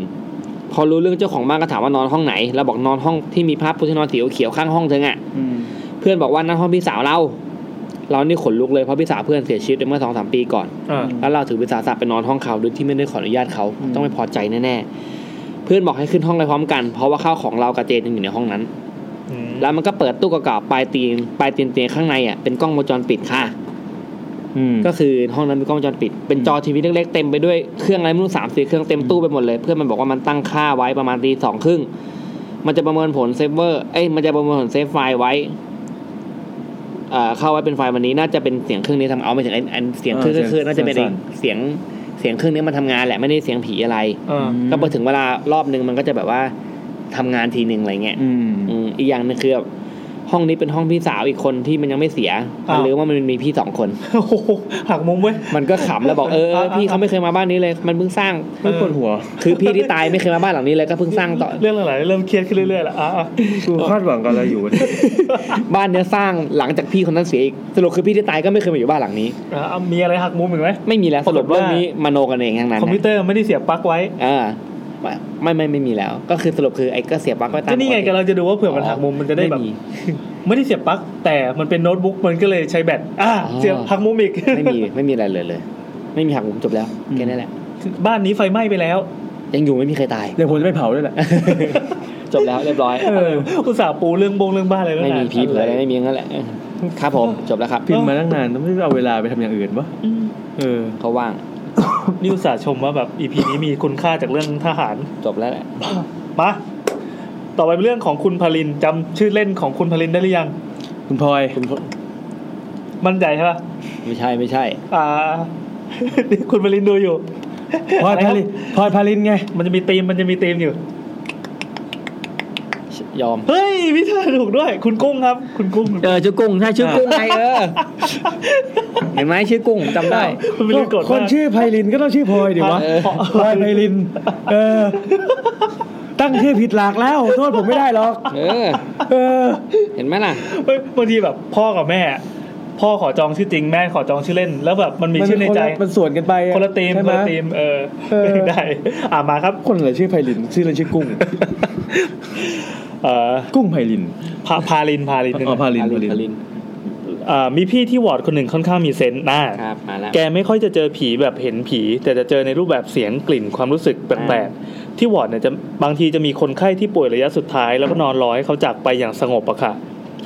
ช่วงที่คนไข้เนี่ยใกล้เสียชีวิต เราจะพอดูออกแล้วว่าอีกไม่กี่วันน่าจะไปเออจะเป็นสิ่งที่ไปพูดกับ แม่ง กับญาติไม่ได้นะ ใช่ใช่ใช่ คือคือคนในวิชาชีพพอเห็นแล้วอ้าโอเครู้แล้วแต่ญาติก็พอจะรู้แหละแต่ว่าญาติจะอยู่ด้วยความหวังไง จริงๆถ้าจะพูดกับยายว่าไงเราก็จะพยายามให้ดีที่สุด เอออันนี้ก็ห้าสี่สามสอง แต่ถ้าอยากให้เผื่อใจไว้ก่อน อ่าอ่าบางทีก็ใช้คำว่าห้าสิบห้าสิบนะอย่างอย่างที่บ้านคนที่บ้านที่ตายไปก็จะใช้แบบเนี้ยห้าสิบห้าสิบถึงไหนแล้วว่าเมื่อ กี้ เอ่อทีนี้ก็จะมารอลุ้นกันว่าจะไปตอนไหน เออ มีครั้งหนึ่งคนไข้เนี่ยใกล้จะเสียชีวิต พี่คนเนี้ยจะขึ้นเวรดึกค่ะ ก็พอทำงานตามเวลาเสร็จปั๊บแล้วว่างอยู่ดีๆพี่คนเนี้ยก็มาเอารายงานของผู้ป่วยออกมาเรียงหน้า คือปกติเนี่ยการทำแบบเนี้ยคือจะทำตอนที่คนไข้กลับบ้านไปแล้ว หรือเสียชีวิตแล้ว ครับ คนที่ขึ้นเวรด้วยกันก็ถามแบบเอ้ยจะเอามาเรียงทำไม พี่แกก็บอกเออรายงานมันเยอะ ถ้าเสียชีวิตที่เหลือจะได้ไม่ต้องเรียงเยอะ พอพี่เขาเรียงรายงานเสร็จประมาณตีห้าคนไข้ก็เสียชีวิต อืม อ๋อเหมือนเหมือนเหมือนทำไปแล้วแบบมันเป็น เป็นเคส อืม ไม่ใช่เป็นเคสทำเหมือนแบบ แช่ง ไม่รู้อ่ะแต่ในใจเขาคิดว่าคนเนี้ยยังไงเดี๋ยวเดี๋ยวก็ เดี๋ เด ยว ท ก็ ต่อ ไม่เหรอ อืมมีอีกครั้งหนึ่งเอ่อคนไข้เนี่ยอาการไม่ดี ไม่รู้ว่าจะรอดหรือไม่รอด พี่คนเนี้ยบอกว่าพอเดินเข้าห้องที่คนไข้คนนี้อยู่ก็ได้กลิ่นทู อีกสามวันต่อมาคนไข้ก็เสียชีวิต อ่า บางทีเหมือนกับว่ารอพี่แกคนเนี้ย คือจะไปก็ไม่ไป อืม พอพี่แกขึ้นเวรปั๊บสัญญาณชีพทั้งหมดก็ค่อยๆดรอปลงเรื่อยๆแล้วก็ไปครับ สรุปว่าพี่คนเนี้ยน่ากลัวกว่าผีค่ะ อ่า จบครับ คือพี่ พี่ก็เป็นโคนนั้นปะวะ พี่จะเป็นอ่าทูตดูดวิญญาณ เออ เรียกว่าอะไรนะเฮลิคอปเตอร์อะ ไอ้ ไอ้อะไรวะผู้คุมวิญญาณ เออผู้คุมวิญญาณ มาจาก และเรื่องสุดท้าย เรื่องสุดท้ายของเราในคืนนี้นะครับ ครับผม ของคุณอะไรหนอ คุณแนท คือคือถาม อุ๊ย ชื่อคุณนัทคุณนัทคุณนัท ครับ อื ผม ม คุณนัทนะครับ ชื่อดีมากครับ แต่แต่นัทคนนี้ไม่ตรีนะครับ ขอบคุณมากครับ อ่าส่งงานครับ เฮ้ยเฮ้ยใช้คำศัพท์แบบนี้ด้วย ผู้เสพความตายค่ะ อ่าผู้เสพความตาย น่าจะขยับกล้องไปอีกหน่อยจะได้เห็นทั้งสามคน ไม่พี่แอนน่ะอยู่นอกเฟรม ไม่ค่อยอยากปรากฏตัวอยู่นะก็อันนี้ นี่ นี่แล้วกัน มันสั้นแค่นี้อ่ะ เออเออน อกจากจะไปตั้งตรงนู้ โอ้ น ไกลไป เดี๋ยวก็จะบ่นว่าไม่ได้ยินเสียง ใช่มันจะไม่ได้ยินเสียงไง มาครับ อืม เอ่อตอนเด็ก แล้วคุณจะมา อันนี้วันนี้อันนี้เออ ๆอ่า ดูคุณนุช ตอนเด็กๆนะครับ เจออะไรบอก ชั้นป .3 เนี่ยจะต้องเรียนชั่วโมงค่ากรรมทำอาหาร ครูก็สั่งให้นักเรียนเนี่ยไปเอามีด วันนี้จะฟังเรื่องมีดนะครับ อืม เรื่องสุดท้าย เอามีดมาเรียนคือเรียนปอกผลไม้ ไม่แน่ใจจะเป็นมีดมีดมีดอะไรมีดคว้านหรืออะไรอย่างงี้ป่าวะทีเนี้ย ที่บ้านมีมีดอยู่อันหนึ่ง ครับ ที่มันมีปลอกใส่ก็เลยเอาอันนี้แหละไปเรียนเพราะว่ามันเท่ดี ปรากฏว่าเท่จริงๆ เพราะด้วยความที่เด็กๆเนี่ยตื่นเต้นที่ได้ได้ถือมีดเด็กเอง ดึงปอกออกมาเบียดด้าม เด็กๆเฮ้ยอันนี่คือเดาเรื่องเลย นะอ่ะก็จะมีการพูดคุยกันอวดกันเหมือนขิงมีดกัน อ๋ อะ อมีดกูนะอะไรอย่างเงี้ย เอ ซึ่งเพื่อนๆ ส่วนใหญ่อะเขาจะเอามีดไปแบบบ้านๆห่อกระดาษหนังสือพิมพ์ อ่า ที่เขา ใช่ใช่ เอากระดาษ A4 มาปั๊บแล้วยาง อ่า มัดมัดมัดใช่ไหม ยาง แม่ เหมือน เลย เหมือนมีดขายตามตลาด อ่าใช่ใช่ อืม ไอเราก็เลยหยิบมาอวดบ้าง อืม เพื่อนๆ เห็นก็จะขอเอาไปเล่นแบบจอมยุทธหนองจีนเฮ้ยมึง โรงเรียนนี้เด็กนี่น่ากลัวมากเลยว่ะคือเล่นแบบจอมยุทธหนังจีน คือชักมีดออกมาจากฝักประมาณนั้น แต่เราหวงของไงเราก็ไม่ให้ใครเล่นทั้งนั้น แต่ก็ยังถือมีดอันนั้นนะเดินไปเดินมาอยู่ในห้องนั่นแหละ ส่วนวิธีถือเราก็ถือตามรูป เพราะมันถนัดมือเขาวาดรูปมาด้วยนะครับ เดี๋ยวจะอธิบาย แล้วก็การคนจะมาดึงเล่นได้ด้วย ยืดถืออย่างกับแบบลิงกิมห่วงลิมมีสั้น โอ๊ยโอ๊ยโอ๊ยโอ๊ยเดี๋ยวก่อนนะ ผมเริ่ม เดี๋ย จะ ว เดาเนื้อเรื่องแล้ว เออเออ เห็นรูปแล้วกู โอ๊ยเดี๋ยวก่อนเราจะอธิบายรูปยังไงดีวะอ่ะ หันหันไปให้เขาดู ไม่ไม่ไม่ไม่ เออ เราต้องเราอธิบายด้วยเสียง เป็นมีดสั้น อ่าอย่างนี้รู้จักปอกมีดใช่ไหม รู้จักครับ ปอกมีด อืม ก็เป็นนึกภาพว่าเป็นเป็นมีดทำครัวนี่แหละ อืม แต่ว่าปอกมีดที่มันเป็นเป็นพลาสติก ๆ เป็นพลาสติกหรือเป็นกระดาษเป็นหนังก็แล้วแต่ เสียบมีดทำครัวคนเป็นพลาสติกเปล่าไม่คนเป็นหนัง พลาสตินะกพลาสติกนี่ มันจะเสียบมีดเข้าไปได้พอดีอ่ะ อ่าๆ แล้วก็มันเหมือนเหมือนเหมือนเป็นเป็นฝักดาบ ฝักดาบ อะเออ เออเออ ฝักดาบ เด็กๆ ใส่เข้าไปได้พอดีปั๊บ อืม ทีเนี้ยมีดอ่ะมันจะมีมีเงี้ยงอันหนึ่ง ฮะ นึกภาพว่าเงี้ยงงองู เออ เงี้ยงอันหนึ่งที่ที่ด้ามจะเล็กกว่าตัวใบมีด อ่า ถูกไหม ถูกถูก ดังนั้นพอเราเสียบปอกไปปั๊บเราสามารถเอานิ้วโป้งกดไม่ให้มันไหลออกมาได้ อ่า ประมาณนั้นประมาณนั้น คนเนี้ยเอ่อคุณคุณคุณอะไรวะคุณนัทคุณนัท คุณนัท ที่ไม่ตรีเนี่ย ครับ เขาก็ถือมีดไปทั่วห้องด้วยการเอานิ้วโป้งเนี่ยกดอีตรงเนี้ยเอาไว้ อืม กดมุมไว้เอ้ยตอนเนี้ยกำลังถือเล่นเพลินๆไม่ทันระวังตัว เพื่อนเรามันก็ย่องมากระชากมีดออกไป ฮะ ทั้งๆที่นิ้วโป้งของเราเนี่ยยัง ไอ้เหี้ย กำปอกมีดอยู่อย่างนั้น ผลก็คือ บาทสิครับ มีดครับ ตัดผ่านทั้งนิ้วมือและเล็บออกไปเลือดพุ่งป รี๊ด เนี่ยเมื่อกี้มีคนบอกว่าอย่าอย่าพูดเรื่องเล็บหนึ่งอันนี้ไงเนี่ยเรา ไม่พูดเรื่องเล็บเลย พูดเรื่องนิ้วเลย เพื่อนโดนตีส่วนเราเข้าโรงพยาบาลจบครับ เพื่อนมันโดนตีอ่ะเป็นกูประหารเลย โอ้ยขนาด โอ้โห น้องโดนหยิกหลังนี่ยังประหาร เออ ทุกโคตรเลย ผมเคยผมเคยโดนมีดบาด โอ้ โดนมีดอะไรบาดหรือเปล่า อะไรครับ มีดปอกผลไม้ ทำไมครับ ที่มันเป็นแบบปอกให้เนื้อมันให้ให้ผิว มีไอ้ฝันฝาน ใช่ แค่ ให้ผิว แค่ มันหลุ ปอดก ออก เปลือก มา มันออกเออ ใช่แต่ผมโดนปอกเนี่ย ไปทำยังไงอ่ะ คือปอกมะม่วงอย่างนี้ใช่ไหม อ่าๆ แล้วผมจะเอานิ้วอะโผล่ขึ้นมา อ๋อ ตอนเด็กๆเลยแล้วก็อย่างเงี้ย แหลมมา ใช่ ก็ฝานไปนิดนึง คือแต่มันเป็นมีดที่แบบมันไม่ได้แบบบา เอา ด แต่ใช่ใช่ใช่ใช่ใช่ มันจะเป็นรูให้ฝานแบบมันเหมือนกับว่าหนัง มัน เรา แค่เป็ เปิ น ด รอยนิดนึงก็คือเปิดแค่นั้นใช่ไหม ไม่ มันเจ็บมาก มันไม่เปิดกันนะมันตอนนั้นมันเหมือนกับมันลึกเข้าไปแบบอืมแล้วเคยนี่ตอนเด็ก นี่นี่คือจะเล่าเรื่องมีดแล้วใช่ไหม ๆไม่ไม่อันนี้ไม่ใช่มีดอันนี้ไม่ใช่มีด อ่าๆ ตอนเด็กหลังโรงเรียนผมจะมีไอ้พวกร้านขายน้ำตาลปั้น เออน้ำตาลปั้น น้ำตาลปั้นเขาจะเสียบไม้ไอติมไอ้ยไม้ไม้เสียบลูกชิ้นใช่ไหม เออ ผมก็แล้วไม้เสียบลูกชิ้นเขาไม่ได้หักอ่ะมันก็ไอ้ตรงไอ้ตรงก็เสียบอยู่น แหล ก็ ม เป็ แห น ลมๆก็ยังอยู่เออ พอน้ำตาลมันเริ่มละลายอ่ะไอ้แหลมแหลมๆมันก็เริ่มโผล่มา นี่คือเราก็ดูดอย่างมองมัน แล้วก็มีเด็กเปรตที่ไหนไม่รู้วิ่งชนตอนที่ผมดูดอยู่แล้วไม้แล้วไอ้ไม้จิ้มฟันไอ้ไม้เสียบลูกชิ้นมันก็ทิ่มเหงือก โอ้โห เป็นไงบ้างครับ ทิ่มเหงือกคาไปไม่แต่ที่ผมหลอกหลอกอันนี้ไปแล้ว โอ้ ต้นไม้ ย ทิ่มเหงือกคาอย่างเงี้ยผมว่าเออมันเหมือนมีฟันที่สามนะเหมือน โอ้ย รู้แล้วคนฟันเหยินเป็นไง โอ้ยคือโอ้ย ไม้ทิ่มเหงือกนี่ตายได้ตายได้จริงๆเหรอ ตายตายได้จริงๆตายได้จริง อ๋อเหรอ ตายได้จริงเป็นแผลติดชงติดเชื้ออะไรอย่าง เชื้อ เงี้ย พี่จริง โอ้ย เพื่อนเคยทะเลาะกันแล้วเลือดขึ้นหน้าหยิบคัตเตอร์มาตวัด เพื่อนเอาแขนกันเลือดอาบเลยครับ โอ้ย เออเคยเล่าให้ฟังอย่างว่าที่ว่าตอนเด็กๆ เล่นขิงกับเพื่อนประมาณนี้แหละที่เอาใบคัตเตอร์เนี่ยมีเพื่อนเอาใบคัตเตอร์ไปฝังในยังลบอ่ะแล้วให้ โอ้ยโคตรเฮี้ยเลย ส่วนคมมันโผล่ออกมา เออ แล้วก็อ้าวมีใครกล้ารูปมากกล้ารูปมากตอนนั้นคือแบบ ไม่รู้ทำไม อ่า เด็กป .6 เด็กป อืม .6 ก็ไปอ้ากล้าเว้ยกล้าเว้ยมาสิปรึ๊บแผลเนี่ยยาวฟื้นประมาณนิ้วหนึ่ง นิ้วโป้งแค่นั้นแหละเป็นความโง่เฉยๆอ่ะแล้วทั้งหมดนี้ก็เป็นเรื่องเสียวของเราคืนนี้นะครับ โอ้ย โอ้ยจบอ่ะหมดแล้ว โย อ้าวแล้วคุณลองลองโทรหาอีกรอบไหม ฮะ คุณคุณคุณคุณ มีอีกไหมอะ เขาหน้าโทรกลับเองไม่มีแล้ว เหรอเหรอเหรอ ผมมีผมมีเรื่องนี่ไงที่เรื่องเรื่องที่แบบ อ๋อแซนมีมีเรื่องอีกใช่ไหม มันมีเรื่องที่นี่ไงที่ไปดูไอ้เรื่องผีในวรรณภูมิอ่ะ อ๋อโอเค โอเค จริงแล้วอันเนี้ยจะต้องเป็นช่วงจุดทูบของเรา ครับผม แต่อันนี้เราย้ายจุดทูบมาตรงนี้นะครับ เออ อ่ะเดี๋ยวหันไปหาแซมก่อน ทูบนะครับ เรา เคยคว้าง กดไลค์ทั้งหมดส่งสอง เค ไป ย หา ค แซม ว้างฟุตเหล็กเฉาะคิ้วเพื่อน นี่ตอนเนี้ยถ้าใครที่ดูไลฟ์อยู่นะครับ ครับ จะเห็นว่า คอมเมนต์ต่างๆ จะระดมกันแชร์เรื่องประสบการณ์เสียวของตัวเองมาก คนละสอง ประสบการณ์เสียวครั้งแรก เคยเคยตัดกระดาษด้วยคัตเตอร์ แล้วคัตเตอร์ปีนขึ้นบรรทัดเลยมาที่นิ้ว โอ้ย อันเนี้ยเคย กลัว เจอ ของมีคมมากเคยทำอีโต้ตกใส่เท้าดีมันหมุนกลางอากาศไม่งั้นนิ้วขาดไปแล้วหมันถึงหมุนแล้วเอาด้าม เออ ลงใช่ไหม เออ ตอน พี่ ตอน คนหนึ่งแกเรียนหมอแกมีเวรไปตรวจคุณลุงที่นอนอยู่โรงพยาบาลตอน8ปดโมงแต่วันนั้นพี่เขาไปกินเหล้ามา เลยตื่นไม่ทันไปถึงตอน9ก้าโมงแต่ลุงตายไปตั้งแต่8ปดโมงกว่า อ่า นนี้พี่เขาเล่าให้ฟังตอนกินเหล้าไม่รู้จริงเปล่า อ่ะขออัม ปะ ผมผมมีเรื่องหนึ่ง ครับ เคยเห็นวงเวียนที่ครูเขาแบบไว้ตีบนกระดานป่ะวงเวียนอันใหญ่ๆอ่ะ อ่าวงเวียน วงเวียนที่มันต้องติด ไม้ ช็อคอ่ะ อ๋อสำหรับกระดานดำที่ อ๋อวงเวียนวงเวียนอลูมิเนียม เออ ที่มันมีไอ้แหลมๆ ใช่ใช่ใช่เวลาครูจะสอน เอ๊ะ แบบ อันอันนี้ไม่ใช่อเล็กใช่ไหม อันใหญ่ ใหญ่แค่ไหน อันใหญ่ที่มันมัน เป็นฟุตเลยป่ะ ที่มันต้องติดช็อคทั้งนั้นถึงจะเขียนได้อ่ะ อ่าใช่ใช่ เออแล้วครูเขาแขวนไว้บนกระดานเลย ครับ ครูก็บอกอ่ะ เด็ ใคร กส ก็ มัยนี้จะไม่รู้จะเก็ตกันหรือเปล่านะ โอเคให้นึกภาพวงเวียนแต่แมัน อ่า อันใหญ่มากอ่ะแล้วมันแขวนไว้บนกระดานครู ประ ก็ มาณ บอกว่า ยี่สิบสองกรกฎาได้ไหม ไม่ใช่ เล็กไป นะฮะเป็นโรงเรียนที่ ใช่ไหมอ่ะให้ ใช่ ต่อ เป็นโรงเรียนที่แขวนอยู่บนกระดานแล้วครูบอกตอนนั้นเป็นเด็กก็บอกว่าครูบอกอ่ะใครใครก็ได้วิ่งไปหยิบวงเวียนให้ครูหน่อยอ่ะเราก็วิ่งออกไป ครับ แล้วเพื่อนก็วิ่งมาด้วยตอนที่เราจะเอื้อมไปหยิบวงเวียนเราไม่เห็นนะเพื่อนแม่งวิ่งมา เพื่อนก็ปัดมือเราไปโดนวงเวียนวงเวียนมันก็หล่นมาฟิวนึกภาพแบบ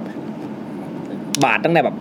บาดตั้งแต่แบบหังตั้งแต่หน้าผากอะ เออ เลื่อยมาจนถึงแก้มอะพี่วงเวียนแม่งหล่นมาฟึบ โอ้ โอ้ย หน้าบากเป็นนี่เลยเป็นเคนชินเนี่ยแต่มันบาดตั้งไหนเนี่ย แบบเป็นไอ้เครื่องเงิน มั อย่างนี้เลยอะ มันกระทบต่อสมองอะไรไหม ไม่รู้ไม่โดนหมอ น่าจะกระทบ น่าจะกละระทบนะ อ่ะแล้วนั่นคือผมใช่ไหม เออเออ นั่นแหละอ่ะต่อมามาอีกเรื่องหนึ่งเรื่องหนึ่ง อ่ะอันนี้เป็นจริงจังจริ จริ ง งจังละ อันนี้คือแซมทำกันบ้าน ครับผม ปกติเราจะไม่ค่อยเจอแซมได้ทำกัน บ้านมาเมื่อ ครับผม จัดรายการเราคราวนี้แซมตั้งใจมาก ครับผม แล้วก็มั่นใจหน้าตาเหมือนจะเล่าอังกอร์ มั่นใจ อ่ะ มั่นใจครับ เชิญครับ ก็คืออย่างงี้ฮะถ้าใครจำได้ผมเคยเล่าเรื่อง หรือพี่นัทเคยเล่าอะผมมั้งเล่าเรื่องอะผีในสนามบินน่ะที่ก็คิดต่างๆนานาว่าเป็นส่วนไหนของสนามบินไอเสา มันจะมีเรื่องเสาที่มีศพอยู่อะจำได้พี่ อ่า เสาที่มีศพอยู่แล้วเหมือนเสาเสาเคยเล่าเรื่องนี้ด้วยว่า ถ้าเสามีศพอยู่แล้วศพมันยังสามารถเน่าได้หรือเปล่าเหมือนน้ำบอกว่ามันสามารถเน่าได้แล้วดัน ดันโครงสร้างให้มันแตกได้ อ่ะ ยก ศพ เว้น ในเสา อาศพในเสาใช่ไหมยกเว้นถ้าศพนั้นอาจจะอยู่ในโครงเหล็กพอดีอะไรเงี้ยมันจะแบบโดนเหล็กล็อกไว้ก็อาจจะ อืม ที่เหมือนน้ำเคยอธิบายอะไรอย่างงี้ เออ ทีนี้ผมก็อยากรู้ว่าเรื่องที่เคยมาเล่าให้ฟังว่ามันสนามบินไหนวะสุวรรณภูมิหรือดอนเมืองสรุปว่าไม่ต้องไปตามหาแล้วครับ ครับ เรื่องจริงหมาจอเคยทำสารคดีเรื่องนี้สั้นๆประมาณเก้าทีเพื่ออธิบายว่าไอ้ข่าวลือที่ว่ามีผีอยู่ในเสาต้นเนี้ยมันมีจริงเปล่าแล้วอยู่ที่ไหน สรุปคือ เสาต้นต้องสงสัยเนี่ยมันอยู่ที่สนามบินสุวรรณภูมิ ครับ อยู่ในส่วนของกรมศุลกากร เออ เป็นห้องที่เจ้าหน้าที่เขาไว้ทำงานอ่ะฮะ เรื่องเล่ามันมีอยู่ว่าเสาต้นเนี้ย ว่ากันว่ามีศพของคนงานที่เป็นผู้หญิงตกลงมาในในเสา แล้วไม่มีใครรู้ อืม เพื่อนก็หล่อปูนไปมันรู้ตัวอีกทีนึงคือตอนที่ปูนจะแห้งอ่ะ เหมือนมือมันเด้งออกมาปึ๊กแล้วก็เห็นมือโผล่มาจาก เฮ้ ใน ย เสา น่ารักว่ะ อ่านึกว่าเป็นเสาแล้วมีมือโผล่มา เออ ทีนี้เจ้าที่ก็บอกจะลื้อออกมาก็ไม่ได้เพราะมันเขาจะเส้นเปลืองก็เลยว่า ตัดมือทิ้งแล้วกัน แล้วก็บวกปูนทับไว้ อืม อ่าอ่า เท่ากับว่าก็คือมีศพอยู่ข้างในเสาใช่ไหม อืม เรื่องเป็นข่าวลือตรงที่แบบว่ามีคนที่ทำงานอยู่ในหน่วยของงานของกรมศุลกากรก็บอกว่าเนี่ยวันดีคืนนี้ก็ได้ยินเสียงเสียงประหลาดมาจากในเสาได้ยินเสียงคนลากเสียงคนลากกระเป๋าคือนึกภาพมันเป็นห้องสี่เหลี่ยมนะพี่ แล้วเสาเนี่ยมันอยู่ เปิดประตูมาแล้วเสาอยู่ขวา ขวามือเป็นเสาที่แบบปักกลางห้องอะพี่เออก็แบบข้างในห้องก็มีเป็นกระเป๋าของผู้โดยสารที่อาอาจจะมาฝากไว้หรืออะไรก็ตามอะไรอย่างเงี้ยฮะก็แบบโอเค ก็มีเสียงเล่าลือว่ามันมีสิ่งลี้ลับอยู่ในเสานี้ อ่า จนคนเนี่ยเอาน้ำแดงอะไรมาวางไว้ มามาไหว้เสานี้ท่ามกลางความสงสัยว่าตรงในเสาเนี่ยมันมีผีจริงหรือเปล่า เขาก็เลยแบบไปสัมภาษณ์คนทั้งเจ้าหน้าที่ที่ที่ทำงานอยู่ส่วนใหญ่จะคุยกับเจ้าหน้าที่ทั้งเจ้าหน้าที่กรมศุลกากรทั้งเจ้าหน้าที่กาวสตาฟต่างๆที่มีโอกาสผ่านไปในห้องเนี้ยว่าเคยเห็นไหมแล้วก็มีคนทั้งเห็นและไม่เห็นบางคนก็บอกเนี่ยเห็นคนเดินมาจากเสาบางคนบอกอยู่มานานแล้วหนูทำงานอยู่ในห้องนี้เนี่ยเสาอยู่ข้างหลังเนี่ยหนูยังไม่เคยเจอเลย เออ เออแล้วก็เลยไปก็เลยไปคุยกับผอการห้าตอนนั้นเขาก็บอกว่าเอ่อมันก็ไม่จริงแล้วก็พ้องกระพานนักข่าวเข้าไปพิสูจน์ดู สิ่งที่พิสูจน์ก็คือนักข่าวก็บอกว่า แล้วเขาก็ไปถามแบบถามอาจารย์ที่สอนวิศวะเขาบอกว่าถ้ามีศพอยู่ในเสาจะเกิดอะไรขึ้น มันจะเน่าไหมหรือไม่เน่า อาจารย์เขาบอกว่าศพบอกคล้ายๆน้ำเป็นศพที่อยู่ในเสาถ้ามันมีจริงๆนะสุดท้ายถ้ามันมีอาการเน่าจริงอ่ะ มันก็จะดันออกมาเองแหละแต่นี่มันไม่มีแปลว่ามัน อ๋อ มันก็โอกาสที่จะมีมันแม้จะไม่มีเลยหรือถ้ามีเนี่ยลองไปเคาะเสาเดี๋ยวมันกวงมาเพราะว่ามันมีวัตถุหนึ่งเข้าไปแทนที่ใช่ไหมแล้วก็เทปูนลงไปมันก็ต้องมีบางอย่างที่กลวงเปล่า หรือว่ามีบางอย่างที่แบบรู้ว่าเสาไม่แน่นอยู่ข้างในนักข่าวก็เลยพิสูจน์ในการเคาะอ่ะแน่นดี แล้วก็ดมเสา ดมด้วยอ่ะ ได้กินเน่าไหมไม่ได้กินรู้สึกไงบ้าง ก็ไม่รู้สึกอะไร ก็ฟันธงว่าไม่น่าจะมีอะไรอยู่ในเสาเป็นสิ่งที่คิดไปเองอ่าแล้ว แล้วก็เนี่ยก็เคยปิดตำนานเสาสยองขวัญอะไรคือแบบเขาก็ออกอยู่แล้วมันไม่มีอะไรเออคิดมากไม่มีไม่มีใครตกลงมาในเสาเนี่ยแล้วเสาว่าทั้งสุวรรณภูมิก็มีเป็นหมื่นต้นแล้วนะเสาขนาดเนี้ย เออ ใต้ขนาดนี้ หรืออาจจะไม่ใช่เสาต้นนี้ก็ได้ คือที่มันมีข่าวลือว่าเสาต้นเนี้ยมันมีคนถ่ายรูปมาแล้วบอกเนี่ยลองดูสิมันเหมือนเป็นรูปคนอยู่ข้างในเลยแล้วก็เสามันมีรอยโบกปูนอะไรเงี้ยคนก็จินตนาการไปต่างๆนานาสรุปคือไม่มีอะไร อืม นะครับ ประมาณนี้ก็ไม่มีผีหรอก สรุปว่าผีสามารถตกเจ้าหน้าที่ได้ ใช่ใช่โอ้โหนี่ขนาดกรมศุลกากรยังหลบได้คิดดูดิ ผีนี่มืออาชีพไหมเนี่ย เอ๊ะแล้วแล้วรู้สึกว่าจะมีอีกเรื่องปะ มีอีกเรื่องหนึ่ง อ่ามาเลยครับ อ่าเรื่องอะไรวะ เอ้า อ๋อลุง อันนี้ไฮไลท์ โอเค ไฮไลท์ไฮไลท์ไฮไลท์ โอเค คือมันมีตำนานลุงคนหนึ่ง นี่เรากำลังเพิ่มความเข้มข้นเรื่อยๆนะครับ มีตำนานลุงคนหนึ่ง ให้ ฮะ อักอร์ ที่อหยู่มกไปเล ศรีราชา ครับ ผมจำชื่อขอดูชื่อก่อน แต่จำเรื่องอะไรแต่จำชื่อลุงไม่ได้แป๊บนึงนะฮะ อ่า ผมส่งให้พี่แอนดูใช่ไหมใช่ปะวะ เอาบอกชื่อเรื่องเลยแล้วกัน เอางี้ ก่นที่จะเป็นเดทแอร์ชื่อเรื่องก็ชื่อเรื่องคุณลุงเก็บศพ คุณลุงเก็บศพ อ่า เขาบอกเขาบอกว่าปิดตำนานคุณลุงสมมติชื่อลุงเต้ยอะนะแต่ไม่ใช่เต้ยหรอกปิดตำนานลุงลุงเก็บศพ เป็นเขาบอกเขาเขาฉาฉายาคือนักล่าทองแห่งศรีราชา ล่าทองเหรอ นักล่าทองคำว่าทองหมายถึงล่าศพอ่าลุงคนเนี้ยครับเขาเป็นเขาเป็นเล่าให้ฟังว่าลุงคนเนี้ยเป็นชาวประมงที่อยู่ที่ศรีราชา หน้าที่ก็คือเขาก็ออกเขาก็ออกไปหาปลาหาปลาเลี้ยงตัวเองหาปลาหมึก เลี้ยงตัวเองตามปกติแหละก็ไม่ได้แบบ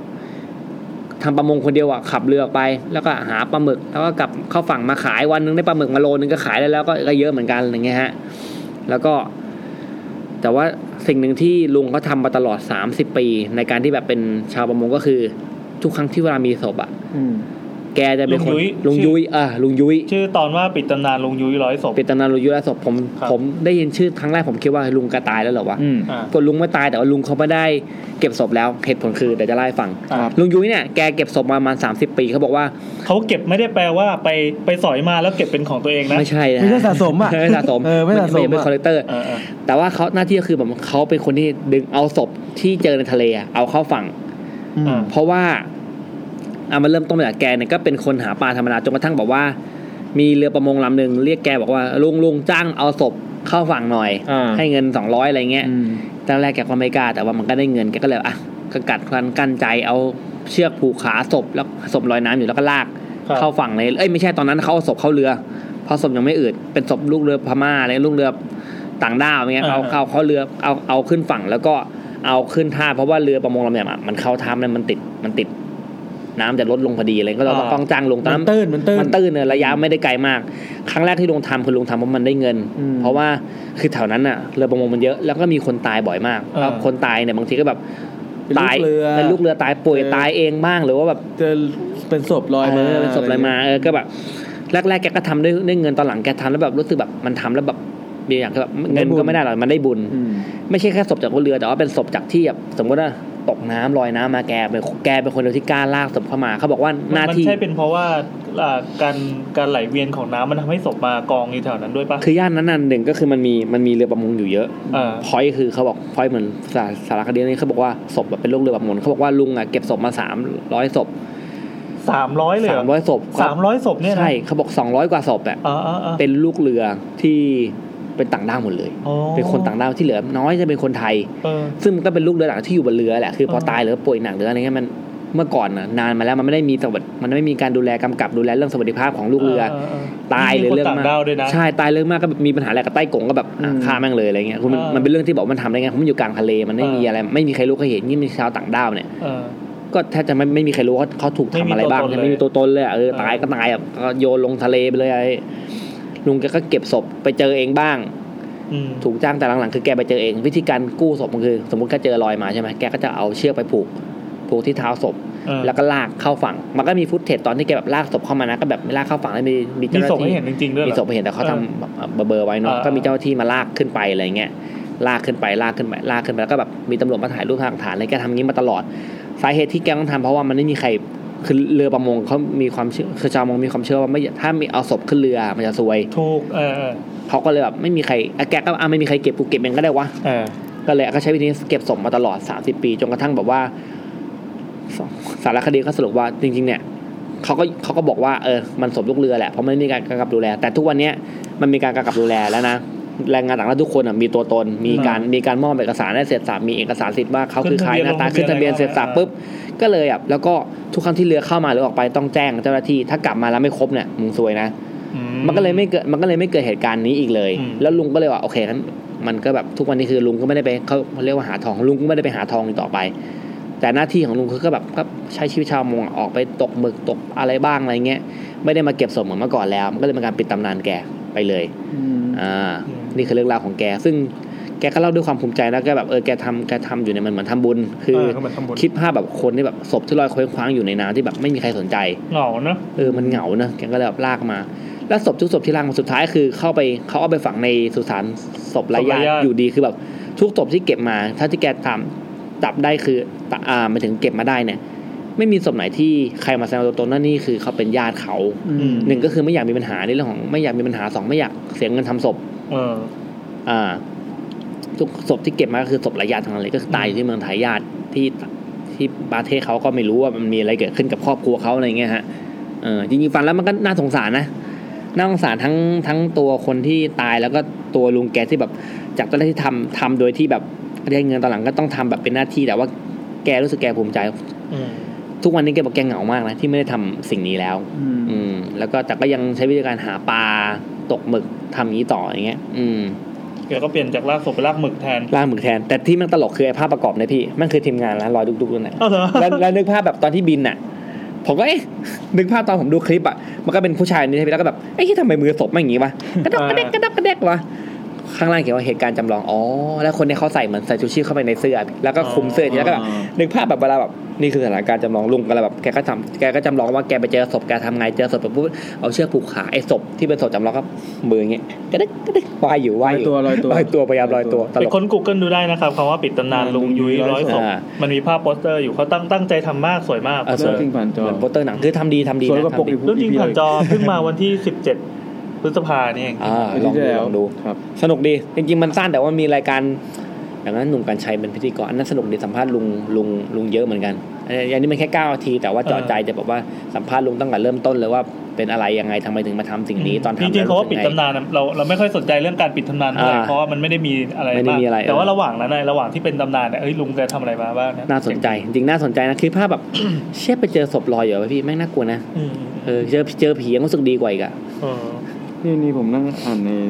แท็ก YouTube ครับ มีอยู่สองเรื่องที่เขามาแชร์ประสบการณ์ ยังไงฮะ ก็ยังแชร์ประสบการณ์เสียวอยู่ ก็ ป่ะ ทำไมมาเยอะๆจังเลยวะหนึ่งครับคุณพุตติจริง ๆ ชื่อผ่านเสี่ยวฝันเสี่ยวอะไรไม่รู้อะ เที่ยว อ่า อ่าเขาบอกว่าพูดถึงเรื่องงูนี่นึกได้ ครับ ใช่ครับ เรื่องหนึ่งเจอปีที่แล้วบ้านอยู่ริมน้ำแล้ววันนั้นฝนตกเล่นคอมอยู่เมื่อยขา ครับ เมื่อยขาทำไงก็เลยต้องยืดขาไปใต้โต๊ะ อ่า ก็เลยไปแปะกับบางอย่างที่นิ่ม โอ้ โอ้ ๆ นึกว่าฟองน้ำเรื เดี๋ อ ยวนะ เท้า ตรงไหนนะตรงไหนนะ ใต้โต๊ะคอม ไม่มันคือคือโต๊ะคอมเนี่ยมันเป็นริมน้ำเลยไง ไม่หมายถึงว่าบ้านอยู่ริมน้ำ อ๋อ แล้วก็ เป็นห้องตัวเอง แล้วก็น่าจะในห้องหรือไม่ก็ห้องโถงแหละในบ้าน เอ เอ อ อไม่เมื่อยก็เลยยืดขาไปใต้โต๊ะแล้วรู้สึกว่าแปะๆกับอะไรนิ่ม นุ่มจัง ๆเขานึกนึกว่าฟองน้ำเลยเอาเท้าเขี่ยๆไป2อถึงสที ครับ ค่อยก้มดูเห็นแต่หัวดำๆเลยนึกว่าเป็นป ลาไหล จริงๆแล้ว จ้อง คือ สักพักมันก็แลบลิ้นสองแฉกออกมา มันคืองู โดนตัวแล้วด้วยอ่ะ เออ อีกคนหนึ่งคนนี้เสียว สมัยมปลายเคยโดนรั้วตาข่ายตรงที่เขาเชื่อมกับกรอบเหล็ก หืม เข้าใจไหมรั้วตา มันจะมีไอ้ อ๋อโอเคโอเค กรอบเหล็กแล้วก็มีรั้วที่แบบว่าเชื่อมเชื่อมอะไรอย่างเงี้ย ตรงแหลมแหลมๆอะแทงเข้านิ้วโป้งลึกถึงโคน เยะเค โอ้ย เชียคนลุกเกลียว เลือดเยอะมากออกมาเป็นก้อนเลย ครับ และตอนนั้นคืออยู่โรงเรียนก็เดินไปล้างพอเห็นเลือดแม่งไม่หยุดก็เลยไปห้องพยาบาล มึงควรจะไปห้องพยาบาลตั้งแต่แรก โอ้ เออ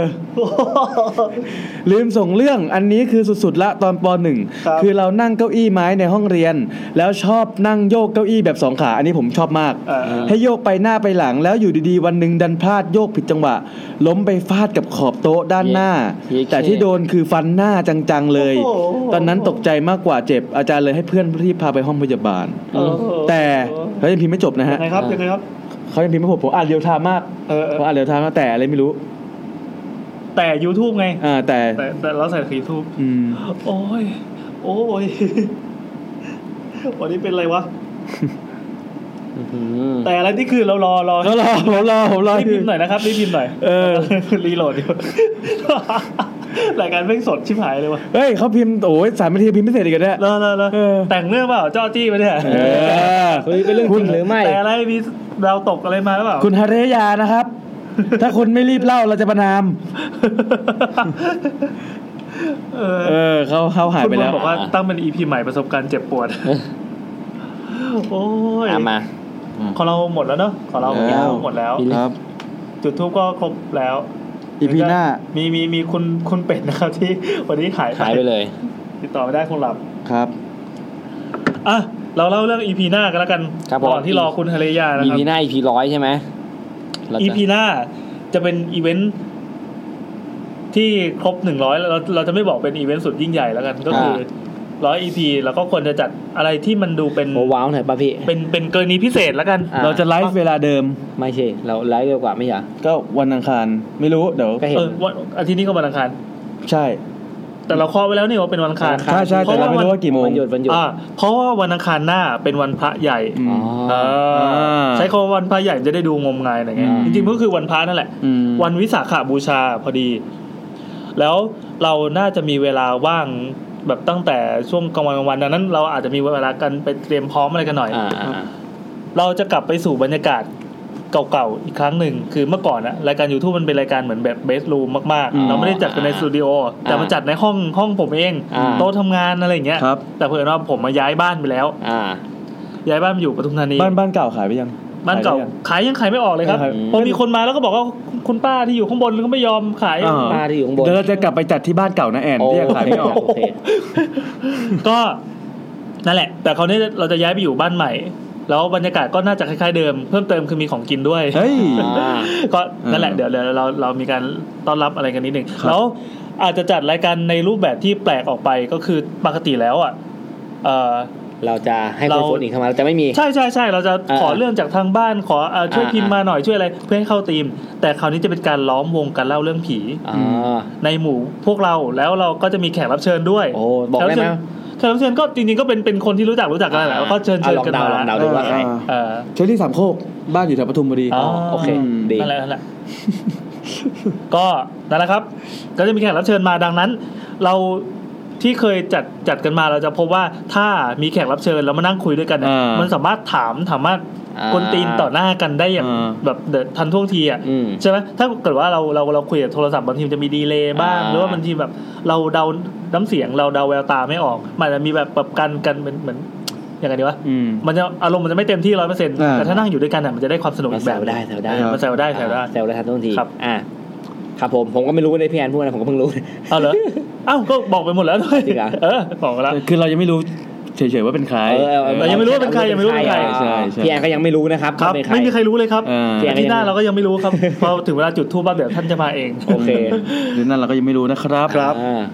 คนที่โดนเชิญไม่รู้จะรู้ตัวหรือยังนะ อ่าแต่อาจจะ เอาเป็นว่ามีแขกรับเชิญพิเศษแล้วกัน โอเค น่าจะมีน่าจะมีคนที่ทำให้เซอร์ไพรส์ได้เหมือนกัน ครับ พี่ใคร ครั วะ บ อยากรู้เลย ก็เด็กเด็กนะแอน ตีมมีไหมตีมมีไหมไม่มีตีม ไม่มีไม่มีธีม ธีมก็เป็น ก็ เป็นตีม EP 100อะไรเงี้ย ครบร้อยแล้วกัน อ่า ก็กินกุ้งย่างกันเสร็ เตื จ อน แล้วเราก็จะริ่ม เตือนแค่ว่า ใครจะดูไลฟ์ก็เตรียมข้าว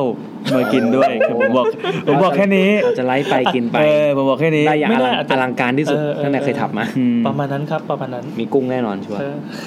มีคนบอกว่าอยากให้พี่หัวร้านจะชวนมันมาทำไมแล้วเออมันจะน่ากลัวอะไรวะ แต่คุณเบิ้มสัพเพนี่เจอผีบ่อยมากเลยนะ จริงเหรอ เลิก เจอผีจนเขาไม่ ก็ก็เขาเคยโทรมาเล่าไงพี่คุณ หลายรอบ ไม่ก็แบบให้มานั่งเลย เขาเจอผีจนเขาไม่กล้าดูหนังผี จริงเหรอ งงวะ มาเลย ลากมา เขาเจอผีจนจนแบบจนเขาแบบไม่กล้าดูหนังผี เพราะว่า แยกไม่ออก มันจะมันจะมันจะไอ้นี่หมดแล้วอ่ะเอ เอ อ อเออเออเออ เออ คุณเสง คุณเสกไม่ต้องเชิญนะเดี๋ยวเขาก็มาตามสายไฟเบอร์ เออ คุณเสงเขาเป็น AI อืม อ่า เดี๋ยวไงเราเราคงจะต่อสายสัญญาณอะไรนะ แล้วแบบเวลาเคาะป๊อกป๊อกป๊อกป๊อกเข้ามา ไม่เราสามารถเรียกได้เลยแบบแบบจาวิทอะแต่เป็นเป็นเป็นเสง อืม ต้องแบบโอเคอะไรเงี้ เอย อเออ โอเคเสร็จ เรียกเรียกได้เลยเรียกชื่อได้เลย เฮ้ย เออขนาดตรงนี้ตากเรียกจาวิทยังไม่ต้องแบบเฮ้ยจาวิทเลย เออเออเฮ้ย มีเรื่องที่พี่ที่จอมเจอผีกับพี่เฟิร์นด้วยนี่ครับ ที่ตอนนั้นเฟิร์นเคยจะเล่าแล้วบอกให้จอมเล่า เอ ดี อก ว่า ว่า เออว่าทำไม ไม่ อะ ไม่ได้เล่าเลย ลืม เหรอ ยังยังยัง ใช่ใช่มันเป็นเรื่องผีในตำนานที่ คนที่จำได้มีคนเดียวคือคุณเสก อ้าว ไม่ไม่แต่เขาจะไม่เล่าอย่างเขาจะไม่เล่า เออเออ ไม่ถึงว่าจำจำได้ว่ามัน มันไปเจอทริ ทิ ปที่ผมไปเที่ยวกับพวกมันนั่นแหละ ไอ้ เหรอ แต่พวกมันเจอแต่ผมไม่เจอไง เอ้า อะไรอแล้วยังไงพี่เล่าเลย ผมผม ไม่ ก็ไม่รู้รายละเอียดผมไม่ได้เป็นคนเจอ อาทิตย์หน้าสิวะ เองเออ โอเค อ่ะ อืม เอาเป็นว่าเดี๋ยวเราเราจะเชิญแขกรับเชิญมาละกัน ครับ ส่วนคือเรายังไม่กล้าฟันธงเพราะว่าเราไม่ชัวร์ว่าว่า ใครจะ ท่าน confirm ท่านจะว่างมาหรือเปล่า เออเอาไหม เพราะท่านก็ติดแบบงานบริหารราชการแผ่นดินอะไรเงี้ย โอเคโอเค เออ ยิ่งเพิ่งครบสี่ปีท่านมาแล้วด้วย เออ ยุ่งอยู่ อาจจะแบบ ยุ่งยุ่งๆอยู่ตอนนี้ก็มีวุ่นวายวุ่นเบยตรงแถวทำเนียบอยู่เนาะ โอเคโอเคโอเคอ่ะอ่ะอ่ะสำหรับวันนี้ก็มีอังกอร์ไหมครับ มีมี มีสิมีสิ อ๋ออังกอร์มา ขอบคุณทุกคนนะครับ ส่วนถ้าเหมือนเดิมใครมีเรื่องผีไม่ว่าจะเป็นธีมไหน EP ไหนก็ตาม ส่งมาก่อนมาตุนไว้ ตอนนี้เรามีตุนไว้ พอที่จะเริ่มเริ่มจัด EP ร้อยเอ็ดได้ละ ครับ ร้อยเอ็ดเราจัดผีเรื่องผีร้อยเอ็ดไหม ปีอีสาม อ่าใครที่บ้านอยู่ร้อยเอ็ดนะครับ ส่งมาได้เลย เออดีดีดีผีสารแล้วกัน อ่า แค่ อีสาน ไปเปล่าวะ ได้ได้ได้สนุกดีอันนั้นได้ความ แล้วเราจะไปตามน้องน้องน้องคือแบบแบบว่าแบบว่าเลยนะ โอ้ โอ้โหเออว่ะ เนี่ยคุณแซม อันนี้เป็นหนึ่งในตำ นี่ รา มัน น ผ่านไปสองสามปีแล้วนะ ผมไม่เคยเมมเบอร์ อืม อะไร ไม่เคยเมมเบอร์เลย อ่าจำได้ว่าพี่แซมจะให้คุณปารีมาเล่าเรื่องงานของจุนจิอิโตะ เหรอ อ่าแซมจะไม่ได้ เดี๋ย คว รับ ดูก่อนเพราะปารีสออกจากบ้านยากเพราะปารีสไม่ค่อยจะเคลื่อนตัวเท่าไหร่ ม โอเคโอเค อ่ะ อ่ะ จบแล้วครับ มา แล้วทั้งหมด ต่อไป ก็เป็น YouTube EP 99 ของเรานะครับ ขอบคุณทุกท่านที่ได้ชมกันทั้งวันนี้ เราจะหยุด การบันทึกไว้เพียงแค่นี้ พอดกลับมาอ้าวมันไม่อั ไม่ ง ต้ ก อง อร์ ไม่ต้องอ่ะเดี๋ยวนะเราจะหยุดการการการบันทึกเสียงไว้แป๊บหนึ่งหนึ่งสองสาม เอ๊ะ อ่ะอ่ะต่อเลย และ เรีย นี่ บร้อย คื แล้ว ออังกอร์ขอเสียงหน่อย ต่อไปครับชวนพี่วิชัยมา โอ้โห ไก่นั่นแหละ มาครับ อยากจะให้สังเกตไว้อย่างว่า เวลาใครดูไลฟ์เนี่ยพอเพลงอังกอร์ขึ้นไปหน้านั้นมันแบบปั้นปั้นหล่อมากอะดูดิแบบ เรากำลังมีสมาธิ เออ จำไม่ได้ สำหรับสปอตไลท์มาสองกูแล้วเว้ยอะไรเงี้ยเออแล้วเปลี่ยนฟิลเตอร์สีนะครับ เสียอะไร ต่อไปใครมาดูอังกอร์จะได้รู้ว่าใช้สีนี้แทน อ่ะไหนดีวะ กดไปมันจะเด้งบอกว่า อย่า นี่ โคตรเลยอ่ะ มั มาน เล่าในรูซิตี้ซิ โอเค มา โอเค เรื่องนี้ชื่ออะไรครับ เอ้ยไม่รู้เออผมฟังมาผมยังไม่รู้ชื่อเรื่องเลย เอ้า คือมันไม่ใช่เรื่องน่ากลัวเว้ยมันไม่ใช่เรื่องน่ากลัวเลย เรื่องนี้ผมบอกไว้ก่อนใครใครกลัวอะไรฟังได้ ไม่ต้องคาดหวังว่ามันจะน่ากลัวเพราะว่ามันไม่ใช่เรื่องน่ากลัว มัเป็นเรื่องผี มันเป็นเรื่องผี โอเค แต่คราวนี้เนี่ย อ๋อผี อ่า เลยเนี่ย แต่มัน คือเรามีเรื่องน่ากลัวที่ไม่ใช่ผีคราวนี้เป็นเรื่องผีที่ไม่น่ากลัว ใช่ใช่ อ่าโอเค แต่มันแต่มัน ฉีก อยู่ใกล้ตัวเรา ผมเลยชอบผมเลยมาเล่า ผีหู เขาเจอในโรงหนัง อ่า อ่า มา เป็นเรื่องของคุณหนุ่ม ครับ เขาเขาโทรมาเล่ากับพี่สมัยที่พี่แจ็คยังอยู่บ้านเก่าของเขาคือที่ ครับผม ที่ที่ที่เดอะช็อกอ่ะ ครับ อืมเป็นเรื่องของคุณหนุ่มคือ คุณหนุ่มตอนตอนนั้นน่ะ นานมาแล้วแหละตั้งแต่สมัยที่พี่แจ็คแกยังทำเดอะช็อกอยู่อ่ะเขาคุณหนุ่มอ่ะเขาทำงานเป็นแบบว่าธุรกิจส่วนตัว เสียบตาไว้อีกฟิลเตอร์บ้านนี่ เปลี่ยนกัน ผมไม่จ้องเลย คุณหนุ่มเขาทำงานอยู่อ่าเป็นธุรกิจส่วนตัวเพราะฉะนั้นเนี่ยเวลาว่างเขาจะเยอะมาก คือเขาสามารถที่จะไปทำนู่นทำนี่หนีคนอ่ะ ไม่ต้องมาทำแค่เสาร์อาทิตย์อะไรอย่างเงี้ยเพราะฉะนั้นอ่ะเขาจะชอบดูหนังในรอบดึกวันธรรมดา อืม แล้วเขาก็ดูกับแฟนเขาดูหนังที่โรงโรงหนึ่งอยู่ใจกลางเมือง อ่า โรงที่โรงสุดท้ายเป็นโรงที่ใหญ่ที่สุด โอเค ผมบอกแค่นี้ ไม่ยากไม่ยากไม่ยากเลย อ่า ไม่ยากเลย และโรงใหญ่ที่สุดที่ว่าเนี่ยคือมันจะเป็นโรงที่คล้ายๆ แบบว่าดูเป็นเป็นเป็นเหมือนฮอลล์โอเปร่าที่มันที่นั่งมันจะสโลปขึ้น โอ ไป เค อ่า เออ รู้ละ แล้วคราวนี้ ไม่ที่พอเราบอกรู้แล้วรู้แล้วนี่คนฟังเขาจะรู้สึกไงว่าแบบ อืม สมมติว่าเขาอยู่ต่างจังหวัดแล้วไม่ไม่ไม่ค่อยเก็ตเรื่องโรงหนังเราอะเราขยี้หน่อยไหม คือโรงหนังมันจะเป็นโรงหนังที่เวลาโรงหนังใหญ่ๆอะครับ คือที่นั่งถ้าโรงหนังปกติที่นั่งมันจะเป็นเฉียงเป็นสโลปถูกไหม ทะลบเบาๆ สโลปเบา ๆอ่ ๆแต่คราวนี้พอเป็นโรงหนังใหญ่ๆอะที่นั่งมันจะเป็นมันจะเป็นสโลปแบบแบบเหมือนคล้ายๆ ห้องเลคเชอร์ห้องเลคเชอร์ของมหาลัยที่เป็นเอดิทอเรียม อ่าห้องใหญ่ที่สุดะ ห้องใหญ่ใช่ ลย เพราะฉะนั้นเนี่ยที่นั่งข้างหน้าสุดกับหลังสุดอ่ะมันจะสโลปต่างกันค่อนข้างเยอะ อ๋ออ่า าคุณหนุ่มไปกับแฟน อืม ก็ไปนั่งดูหนังรอบสุดท้ายของวันนั้น ครับ ก็ปกติเขาจะดูหนังเป็นที่นั่งข้างหลังเกือบสุดเลยนะ แล้วก็นั่งอยู่ตรงกลางของโรงก็ดูหนังไปตามปกติ จนเขาสังเกตเห็นว่าคือตอนนั้นโรงอ่าที่โรงมันก็ว่างอะนะ อืม จนหนังมันก็รันไปละเรื่อยๆจนเขาสังเกตเห็นว่ามันมีผู้หญิงคนหนึ่งนั่งอยู่แถวที่สองจากข้างหน้า แต่เป็นโรงว่างเนี่ยนะ ใช่ เออ เป็นแถวที่สองจากข้างหน้า อืม ที่นั่งที่สองจากขวามืออนั่งอยู่ แบบคือคนเรามันก็ไม่ได้สังเกตหรอก จริง ๆ มันก็ไม่ได้ตั้งแต่สังเกตว่ามีใครนั่งดูหนังอยู่ในโรงนั้นบ้าง แต่อันเนี้ยมันเป็นจุดสังเกตอย่างหนึ่งคือโรงมันว่างๆแล้วมึงจะไปจองหน้าหน้าจอทำไม อืมอืม เข้าใจไหมซึ่งเขาก็จะเห็นชัดเลยว่า เป็นผู้หญิงคนเนี้ยนั่งแบบตัวสูงหน่อย แล้วก็ใส่เสื้อเป็นแบบทรงผมเป็นอ่าผมยาวประบ่า แล้วก็เสื้อเป็นเสื้อแบบแขนเขาเรียกว่าแขนตุ๊กตาป่ะที่มันจะเป็นฟูฟูๆ ใช่ อ่าแต่เขาก็เห็นแค่นั้น เพราะฉะนั้นเวลาหนังที่มันเป็นฉายจอสีขาวหรือจอสีสว่างอะไรอ่ะมันก็จะเห็นอ่าดีเทลเยอะหน่อย อืม เขาก็นั่งดู คือเวลาเรานั่งดูหนังเนี่ย ถ้าคนคนมันเยอะๆ หรือโรงมันอาจจะน้อย เราก็จะแบบว่าสังเกตคนนั่งดูร่วมกับเราในโรงนั้นนิดนึง อ่า แล้วเราก็จะไม่สนใจ อืม แต่พอดีพอเป็นผู้หญิงคนนี้เนี่ย แปลกอย่างหนึ่งคือเขาจะนั่งติดกับโรงตรงนั้นทำไม ในเมื่อมันเป็นโรงใหญ่มาก อืม แล้วถ้าคุณนั่งที่นั่งตรงนั้นน่ะ มันจะเหมือนกับคุณต้องแหงนหน้าตลอดเวลา อันนี้คืออาจจะโอเคอ่ะเราอาจจะไปตัดสินแทนเขา พนักงานหรือเปล่า ไม่ใช่ ไม่ใช่แล้วงานดูไม่ได้หรอก สองคือ มึงนั่งนิ่งมาก อืม ตลอดทั้งโรงคือเวลาเราเราอยู่หลังสุดแล้วเรามองไปที่โรงอะ่ะ อืม คนที่อยู่หน้าสุดอะ่ะ เราไม่ต้องจ้องมันก็เห็นอยู่แล้ว อืม ถูกไหมว่ามันมีไอ้คนเนี้ยเนี่ยนั่งขวางระหว่างระดับสายตาเรากับหน้าจอเพราะเห็นว่า เฮ้ยทำไมมึงนิ่งจังวะ อ่า เออมึงนิ่งมาก อะไรอย่างเงี้ย แต่เขาก็ไม่ได้ใส่ใจอะไรเว้ยจนจนหนังจบเขาก็ออกจากโรงไป แล้วเขาก็ไม่ได้ใส่ใจด้วยว่าผู้หญิงคนนั้นน่ะออกจากโรงไปตอนไหนหรืออะไรยังไง แต่พอออกจากโรงไปแล้ว ลื คือ มลืมโฟกัสไปแล้วอ่ะ ใช่เขาก็วันนั้นเขาก็ไม่รู้เลยว่าผู้หญิงคนนั้นออกออกไปตอนไหน อ่า อยู่พอออกไปจากโรงแล้วก็ไม่รู้ว่าผู้หญิงคนนั้น อยู่ตรงไหนแล้วอะคือมันมันไม่เห็นแล้วอะเออประมาณนั้นแหละเขาก็กลับบ้านไปตามปกติหนึ่งอาทิตย์ต่อจากนั้นเขาก็ไปดูอีก ที่โรงเดิมเวลาเดิม อืม กับแฟนเหมือนเดิม เขาก็มานั่ง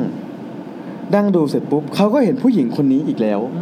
อืม นั่งอยู่ที่เดิม ที่เดิม ก็คือ เลย ว่า แถวเดิมเลย สองแถวแรก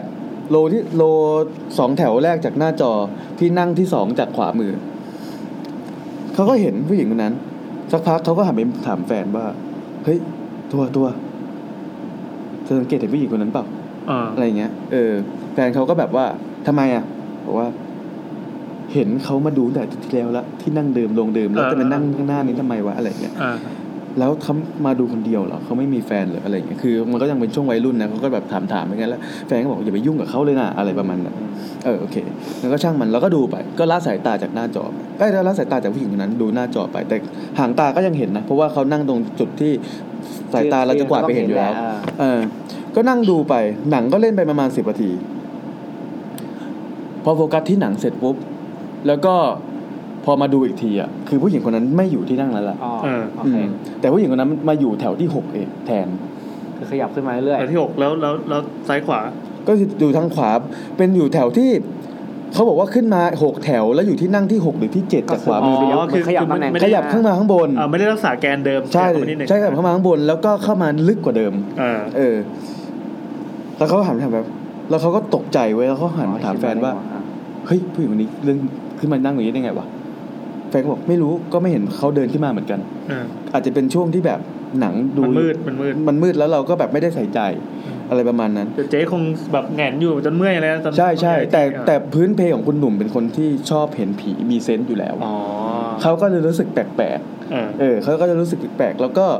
เหมือนเดิมครับเขาก็ดูหนังไปแล้วก็ผู้หญิงคนนี้ก็นั่งนิ่งๆคือสังเกตเราก็จะเห็นผู้หญิงคนนี้นั่งนิ่ง ไม่ไหวติง ไม่หยิบบ๊อบคอร์นไม่หมุนคอไม่เมื่อยคอ คือนั่งนิ่งๆเลย เออ ตลอดระยะเวลาสองชั่วโมงที่หนังฉาย เออ แต่มันดันใกล้ขึ้นมาเรื่อยๆ คุณหนุ่มก็เรื่องแปลกๆเออ อ่า ทำไมไม่ขยับมาเรื่อยวะ ใช่ สุดท้ายพอหนังเลิกเขาก็ไม่เหมือนเดิม เขาก็ไม่รู้ว่าผู้หญิงคนนั้นออกไปจากโรงเมื่อไหร่ เออ แต่ภาพในที่นี้คือไม่ใช่แค่ว่ามีแค่คนหนุ่มกับแฟน แล้วก็ผู้หญิงคนนี้ที่ดูอยู่แค่สามคนนะ มันก็มีคนอื่นปะปายด้วย อ่า อ่า มันก็เลยแบบ โอคมันก็ไม่ได้เหงาเกินไป ใช่ใช่ตอนตอนตอนหนังจบมันก็ นะมีคนอื่น มันก็แบบไม่ได้โฟกัสว่าผู้หญิงคนนี้ไปไหนอะไร อ่า ถัดจากนั้นมาหนึ่งเดือนหลังจากที่ดูหนังรอบที่สองพอเขาจะมีเวลาดูหนังอีกเนี่ยเขาก็คือจะไปเวลาเดิมอยู่ละแต่คราวเนี้ยเขาบอกแฟนว่า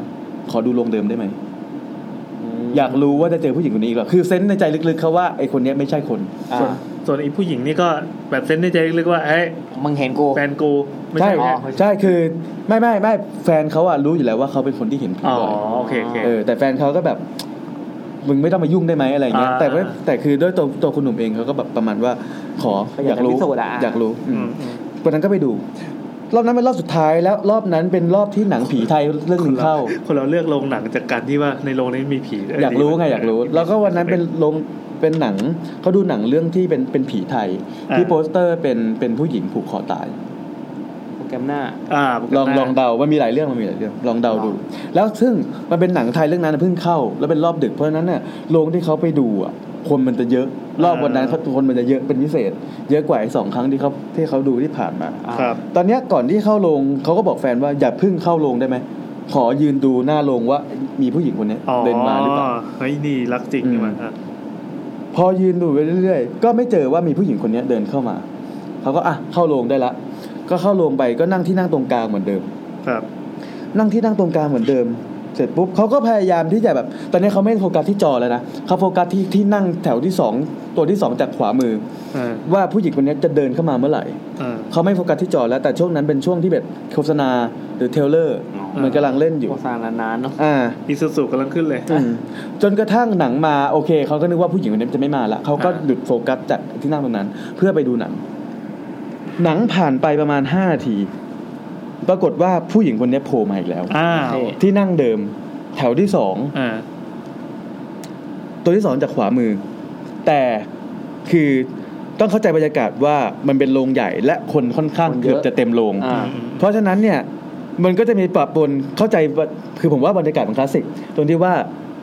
มันมีคนแบบเยอะแยะเต็มไปหมดเลยที่แบบ อ่า ไม่รู้อินโนอินเหน่อะแต่เรามีเราคนเดียวที่แบบเรารู้สึกว่าไอเดียมันแปลกๆที่นั่งนี่มันแปลก อ่าที่เราโฟกัสอยู่คนนี้อ่ะ ๆใช่ มันก็จะเป็นไฮไลท์มันเหมือนว่ามีไฟส่องไปที่ผู้หญิงคนเนี้ยมันก็จะไฮไลท์เขาก็จะแปลกๆเขาก็จะหันไปคุยกับแฟนเฮ้ยเธอเห็นเปล่าเขามาอีกแล้วอ่ะ อ่าอ่า แฟนก็บอกว่า ไม่รู้ อะไรเงี้ย ก็เห็นแต่ไม่รู้มายังไง เอา อาจ แฟน จะเป็น คือ ช่ว แฟ ง น ที่ ก็ แบบ เห็นด้วย ไม่เห็นด้วย ก็เห็นด้วย อ่าอ่า คนอื่นๆผมมองว่าคนอื่นๆก็น่าจะเห็นแหละ ผมไม่รู้นะ แล้วคราวนี้เนี่ยเขาบอกว่าไม่รู้ว่าเดินเข้ามาตอนไหนแต่อาจจะแบบว่าไม่ได้โฟกัสหรืออะไรมันไม่ได้เรื่องปกติ อืมเขาก็ดูจากนั้นเขาก็ผละสายตาไปดูที่หนัง อ่า ฮะอะไรเกิดอะไรขึ้นรีซูม โอเคเอา โอเค หลังจากนั้นเขาก็ผละสายตาไปดูที่หนัง ได้ประมาณสิบนาที ปรากฏว่า พอเขาคือคือจะบอกว่าเวลาเราดูหนังแล้วอยู่กลางกลางกลางกลางจอกลางโรงแล้วอยู่หลังสุด สายตาเราจะกวาดได้ทั้งหมด อ่า ผู้หญิงคนนั้นที่นั่งอยู่ด้านขวามืออา ข้างล่าง อ่า มันจะเห็นจากหางตาตลอดเวลา 24 ชั่วโมงอยู่แล้ว อ๋อ มันจะกวนตาอยู่นิดนึง ใช่ อ่าอ่าอ่า ซึ่งเวลาหนังมันผ่านไป 10 นาที เราอาจจะไม่ได้โฟกัสที่ผู้หญิงคนนั้น แต่หางตาเรายังเห็น อืม ผ่านไปปุ๊บผู้หญิงคนนั้น มันดันใกล้เข้ามา อ่า นั่งอยู่แถวที่หกเหมือนเดิม เออ แต่คราวนี้เนี่ยมันไม่เหมือนเดิมตรงที่ว่า แถวนั้นไม่มีคนนั่งอยู่ อ่า เขาก็เลยขยับไปนั่งที่นั่งข้างๆไอไอคนที่นั่งอยู่แล้ว ขยับขยับ เป็นข้างๆกัน อ่าอ่าอ่า เข้าใจภาพไหม เข้าใจเข้าใจ เออ น่ารักดีอ่ะ เออ มันก็เป็นสมมุติว่าแซมนั่งดูหนังอยู่อย่างเงี้ย อ่า แล้วมันมีที่นั่งแซมข้างๆว่างอ่ะ เออ อยู่ๆผู้หญิงคนนั้นน่ะ ไอ้ผู้หญิงเข้ามา ก็แวบมานั่งข้างๆแซมอย่างเงี้ย เออเออ ซึ่งเราก็ไม่รู้ว่าไอ้แซมน่ะรู้เรื่องหรือเปล่า เออเออ แต่เราที่นั่งดูอยู่ดูหนังอยู่ข้างหลังอะกูรู้อยู่แล้ว เออ ว่ามันมีผู้หญิงคนนี้อยู่ ว่าพล็อตมันต้องมาแนวนี้แน่ ใช่ เออ เขาก็ตกใจว่าเอ้ยมึงมาอีกแล้วมึงเดินมาตอนไหนวะ ก็เลยจะหันไปถามแฟนว่าเห็นไหมว่ามันเดินออกมาออกมาออกมาตอนไหน เออ พอหันไปหาแฟนเสร็จปุ๊บแฟนอะนั่งอ้าปากค้างเว้ยบอกว่าหนูไม่เห็นเขาเดินมา ดูเห็นมันแวบมา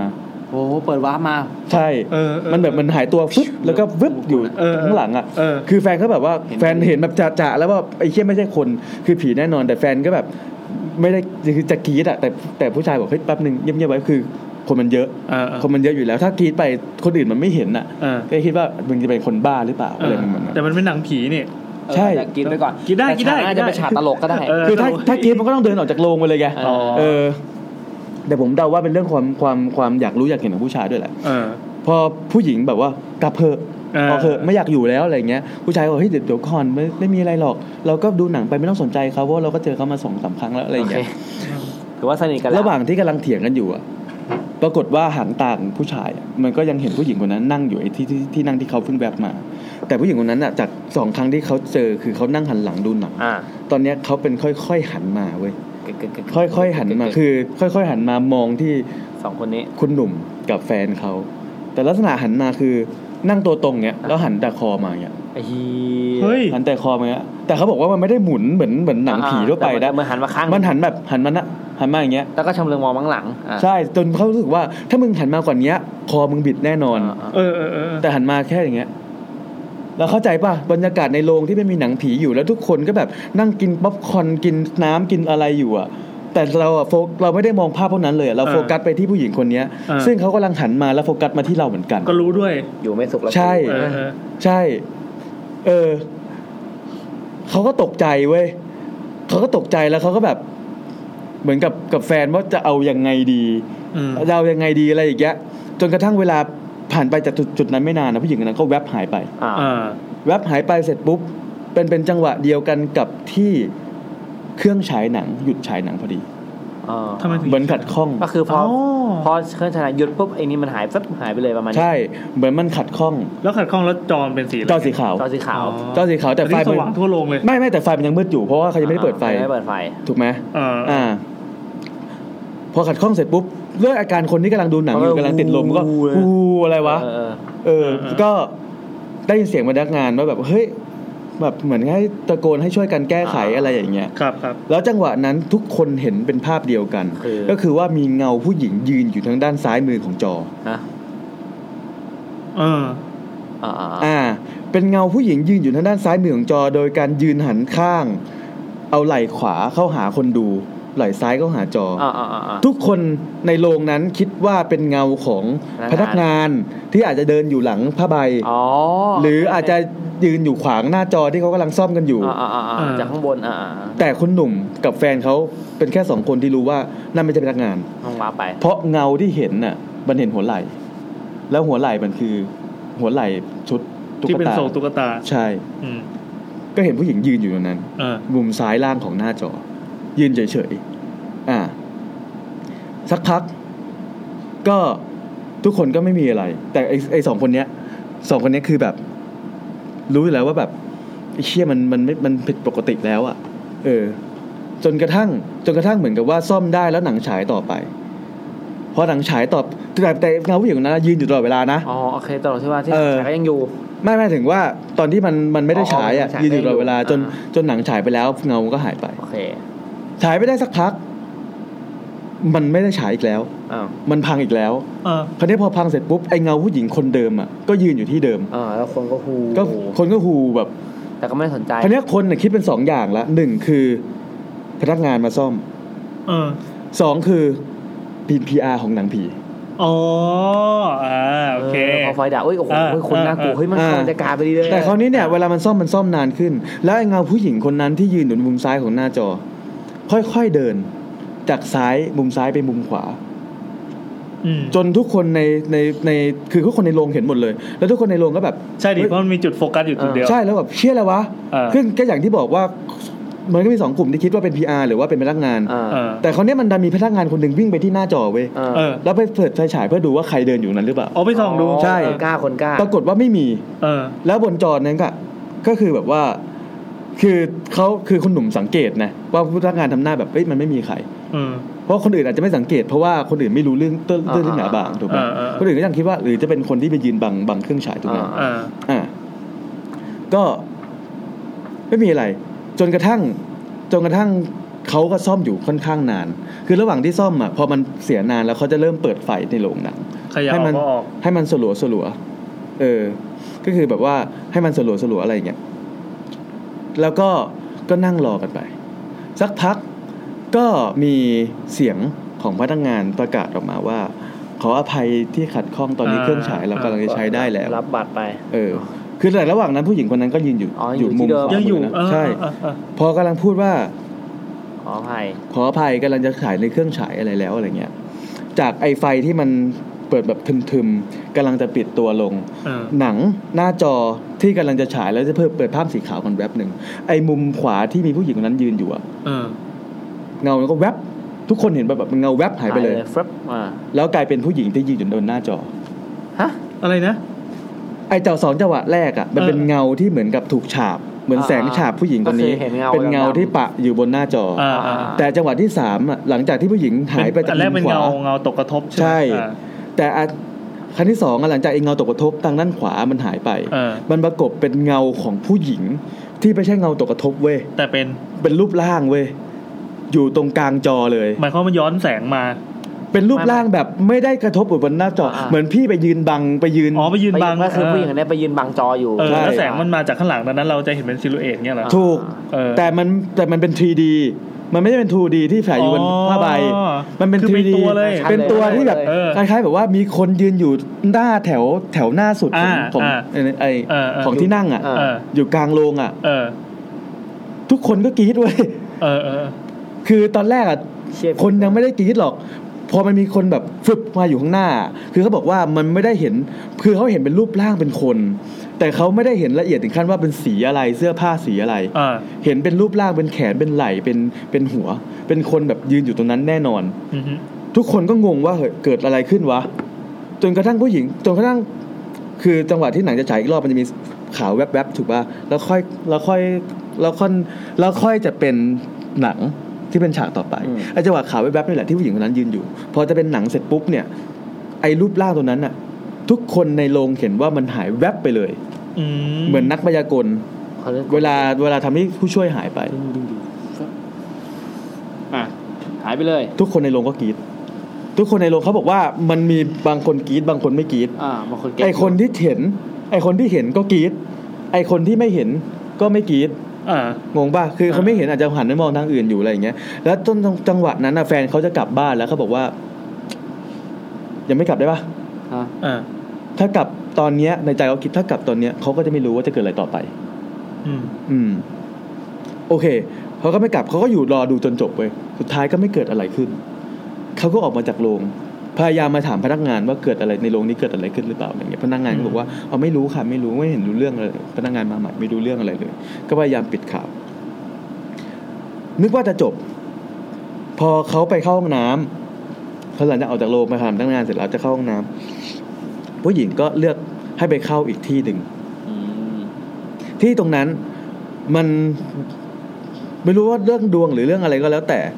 เวลามีหนังเข้ามันจะมีสแตนดี้แล้วมันดันมีสแตนดี้ของไอ้หนังผีเรื่องเนี้ยตั้งอยู่ อ่า หน้าห้องน้ำเป็นสแตนดี้ที่เป็นรูปผู้หญิงผูกคอตาย เออ ตั้งมุมทะแยงกับทางเดิน โอเค อ่า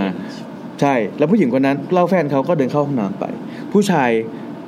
คุณหนุ่มเขาก็ยืนอยู่กับผู้ชายสองสามคนที่อยู่หน้าห้องน้ำตรงนั้นกับสแตนดี้ที่อยู่บนด้านซ้ายมือที่หันออกหน้า หันหน้าออกไปทางทางเดิน อ่า อยู่ๆสแตนดี้นี่ก็หันมาเว้ย เฮ้ย หันมาหาคุณหนุ่มกับผู้ชายสองคนนั้นน่ะ เออ หันมาแบบฟึบ ฟึบ แล้วมันก็มันเป็นสแตนดี้แบบผู้หญิงผูกคอตายอ่ะผู้ชายสามคนก็กรี๊ดเป็นเป็นตุ๊ดวิ่งออกไปเลย เออ ทิ้งแฟนเฉยเลย ใช่จนแบบพี่หนุ่มเขาตั้งสติได้ก็คิดว่าเฮ้ยมีพนักงานทำความสะอาดเปล่าวะที่จะหันที่จะหัน เออ หันไอ้นี่มาอะไรอย่างเงี้ยอยู่ข้างหลัง ก็เดินไปดูก็คือไม่เห็นปรากฏว่า ผี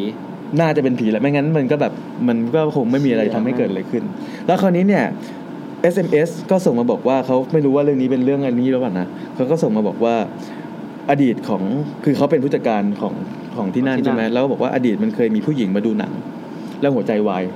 ในโรงหนังเราไม่มีใครรู้ อ้าว มารู้อีกทีคือผู้หญิงคนนี้ตายไปแล้วอยู่ในโรงหนัง อืม ถึงจะเอาออกไป อืม แต่คราวนี้เนี่ยไอ้เรื่องเนี้ยชอบตรงที่ว่ามันใกล้ตัว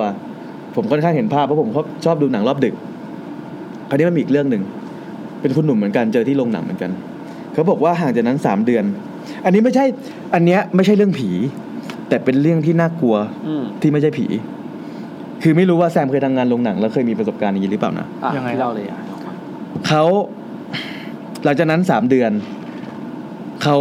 ตัดสินใจกลับไปดูหนังอีกรอบหนึ่ง ที่โรงเดิม ไม่ใช่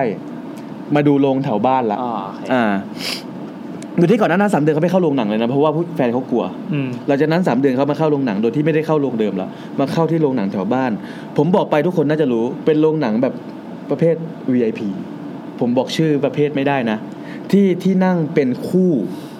และมีการเสิร์ฟอาหารตลอดเวลา อ๋อ อ่า อ่า โอเค เพราะฉะนั้นเนี่ยที่นั่งมันจะเป็นคู่คู่คู่แล้วจะเว้นระยะห่าง มีผ้าห่มให้ด้วย จากแต่ละคู่แต่ละคู่จะเว้นระยะห่างไป อ่า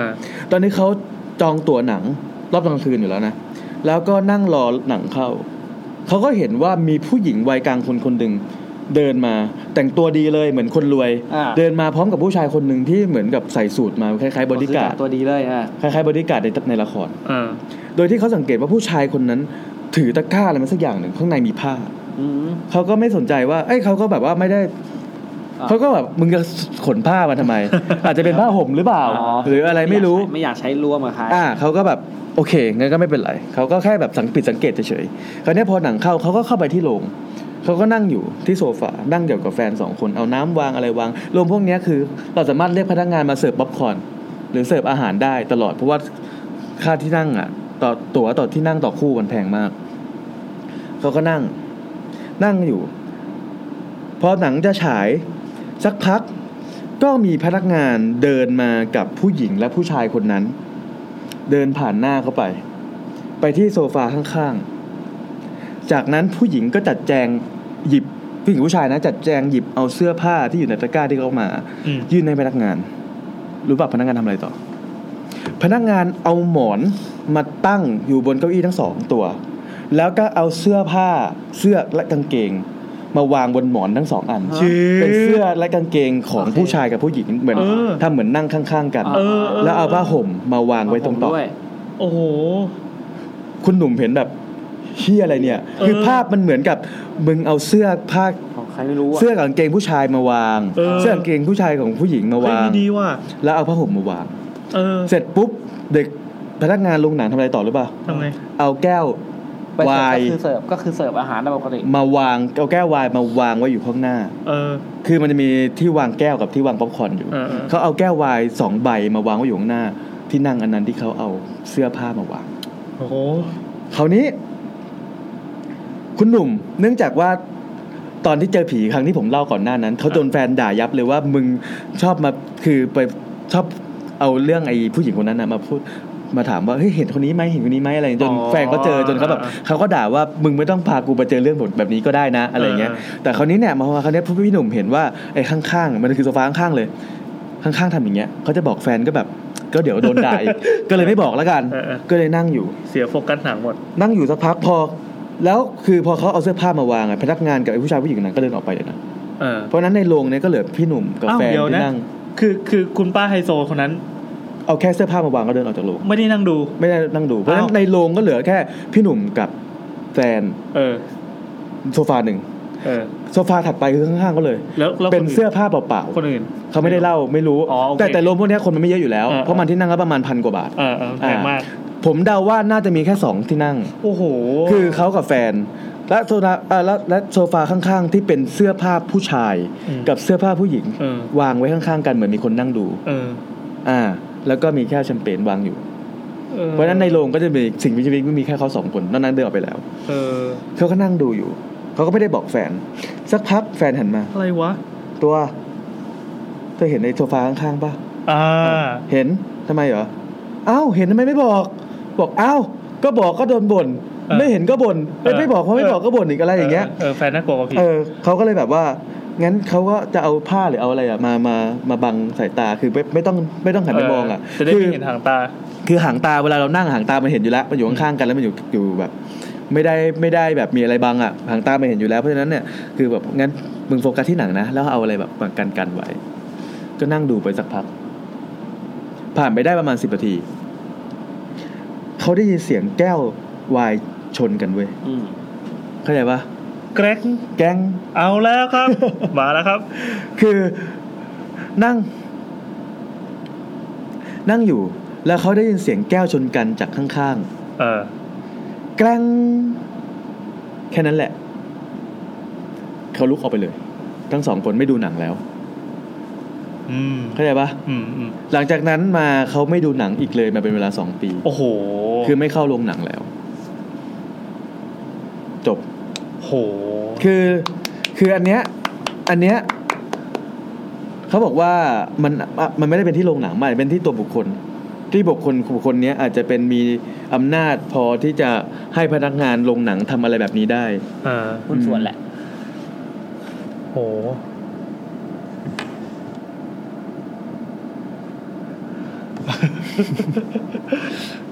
อืม ครับ ประมาณเนี้ย เอา เป็นไงบ้างครับแซมช่วยออกความเห็นนิดนึง าผมทำงานโรงหนังก็ไม่เคยเจอประสบการณ์นี้มาก่อนเลยครับ โอ้โห ใช้ได้เลยใช้ได้เลย แต่โรงหนังกลางเมืองที่ที่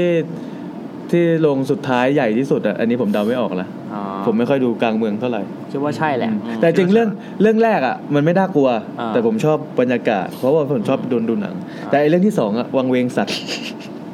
อืมใช่ใช่ใช่ เรื่องสอง ใช่ วังเวงเฮีย เขาเรียกว่าใช่เฟิร์สคลาสโก คือมันเหมือนกับว่ามันมันไม่ต่าง ชื่ออยู่มันมีชื่ออยู่ อ่า มันไม่ต่างอะไรกับการที่